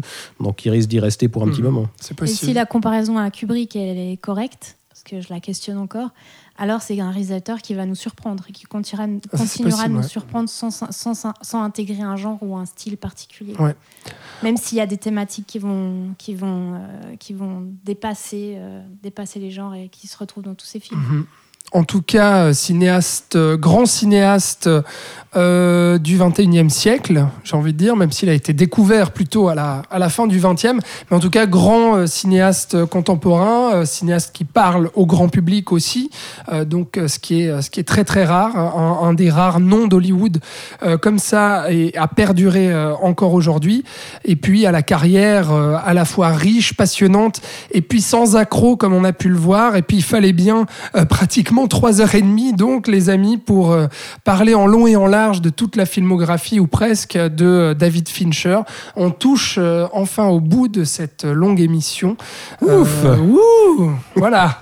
On est content. Sacré morceau. On est content, mais sacré morceau. Effectivement, on pensait pas que David Fincher euh, nous ferait parler autant, mais, euh, mais voilà, effectivement, ça prouve, je pense, toute euh, l'importance euh, du cinéaste. Eh bien, euh, les amis, il me reste plus qu'à vous remercier. Je te remercie, Charlotte Bah, Klinke. merci à toi, à vous, euh, merci le monde. Merci le monde, merci le saloon. Euh, voilà, tu, tu es la bienvenue quand tu veux, tu le sais. Charlotte, quand euh, l'actualité cinématographique sera un petit peu plus euh, foisonnante, on va dire. Florian, merci beaucoup à toi. Avec plaisir. On te Et, retrouve très bientôt. oui. et dans le futur, j'aimerais bien qu'on fasse une émission sur, David euh, Lynch. sur On a David compris. Lynch Alors et ça, on sur a compris. Friedrich Nietzsche. D'accord. Friedrich Nietzsche aussi. Hein. Parce que bon, comme ça, après, Et on, parle plus. Charlotte plus. pour Ouais, Nietzsche alors. Super. Et pour Lynch aussi. Merci Thibaut Ducret. Merci à toi. J'aimerais remercier euh, David Lynch, sans qui cette émission n'aurait pas pu avoir lieu. C'est vrai, sans qui cette émission n'aurait pas été possible. Euh, il ne me reste plus qu'à vous remercier à vous, chères auditrices et chers auditeurs, de nous avoir écoutés pendant plus de 3h30. Vous avez été patients et passionnés, et euh, enfin on l'espère en tout cas, euh, par euh, cette émission. On espère que ça vous a intéressé, que vous avez eu envie de vous plonger ou de vous replonger euh, dans la riche carrière foisonnante et passionnante de euh, David Fincher. J'allais dire Lynch moi maintenant, je vous jure, c'est vrai. F-I-N-C-H-E-R. C'est ça, exactement. Donc on se, on se retrouve euh, très vite euh, pour euh, eh bien, notre débat critique sur Mank, son nouveau film à David Fincher. Et puis en attendant, bah, vous pouvez euh, écouter ou réécouter tous nos épisodes et notamment nos longs formats sur les carrières de cinéastes. Si ça vous a plu, eh bien, on a aussi parlé de Martin Scorsese, de Quentin Tarantino, euh, de Christopher Nolan, de William William, Friedkin. Friedkin et puis de Tim Burton. Voilà, donc allez écouter tout ça ou réécouter tout ça sur vos plateformes de streaming et de podcast préférées. On vous rappelle qu'on est sur Spotify, sur Deezer, sur Apple Podcast, Google Podcast, SoundCloud, YouTube et Tutti Quanti. On vous remercie beaucoup pour votre temps et votre attention. C'était le Saloon, spécial David Fincher. On se retrouve très bientôt. Salut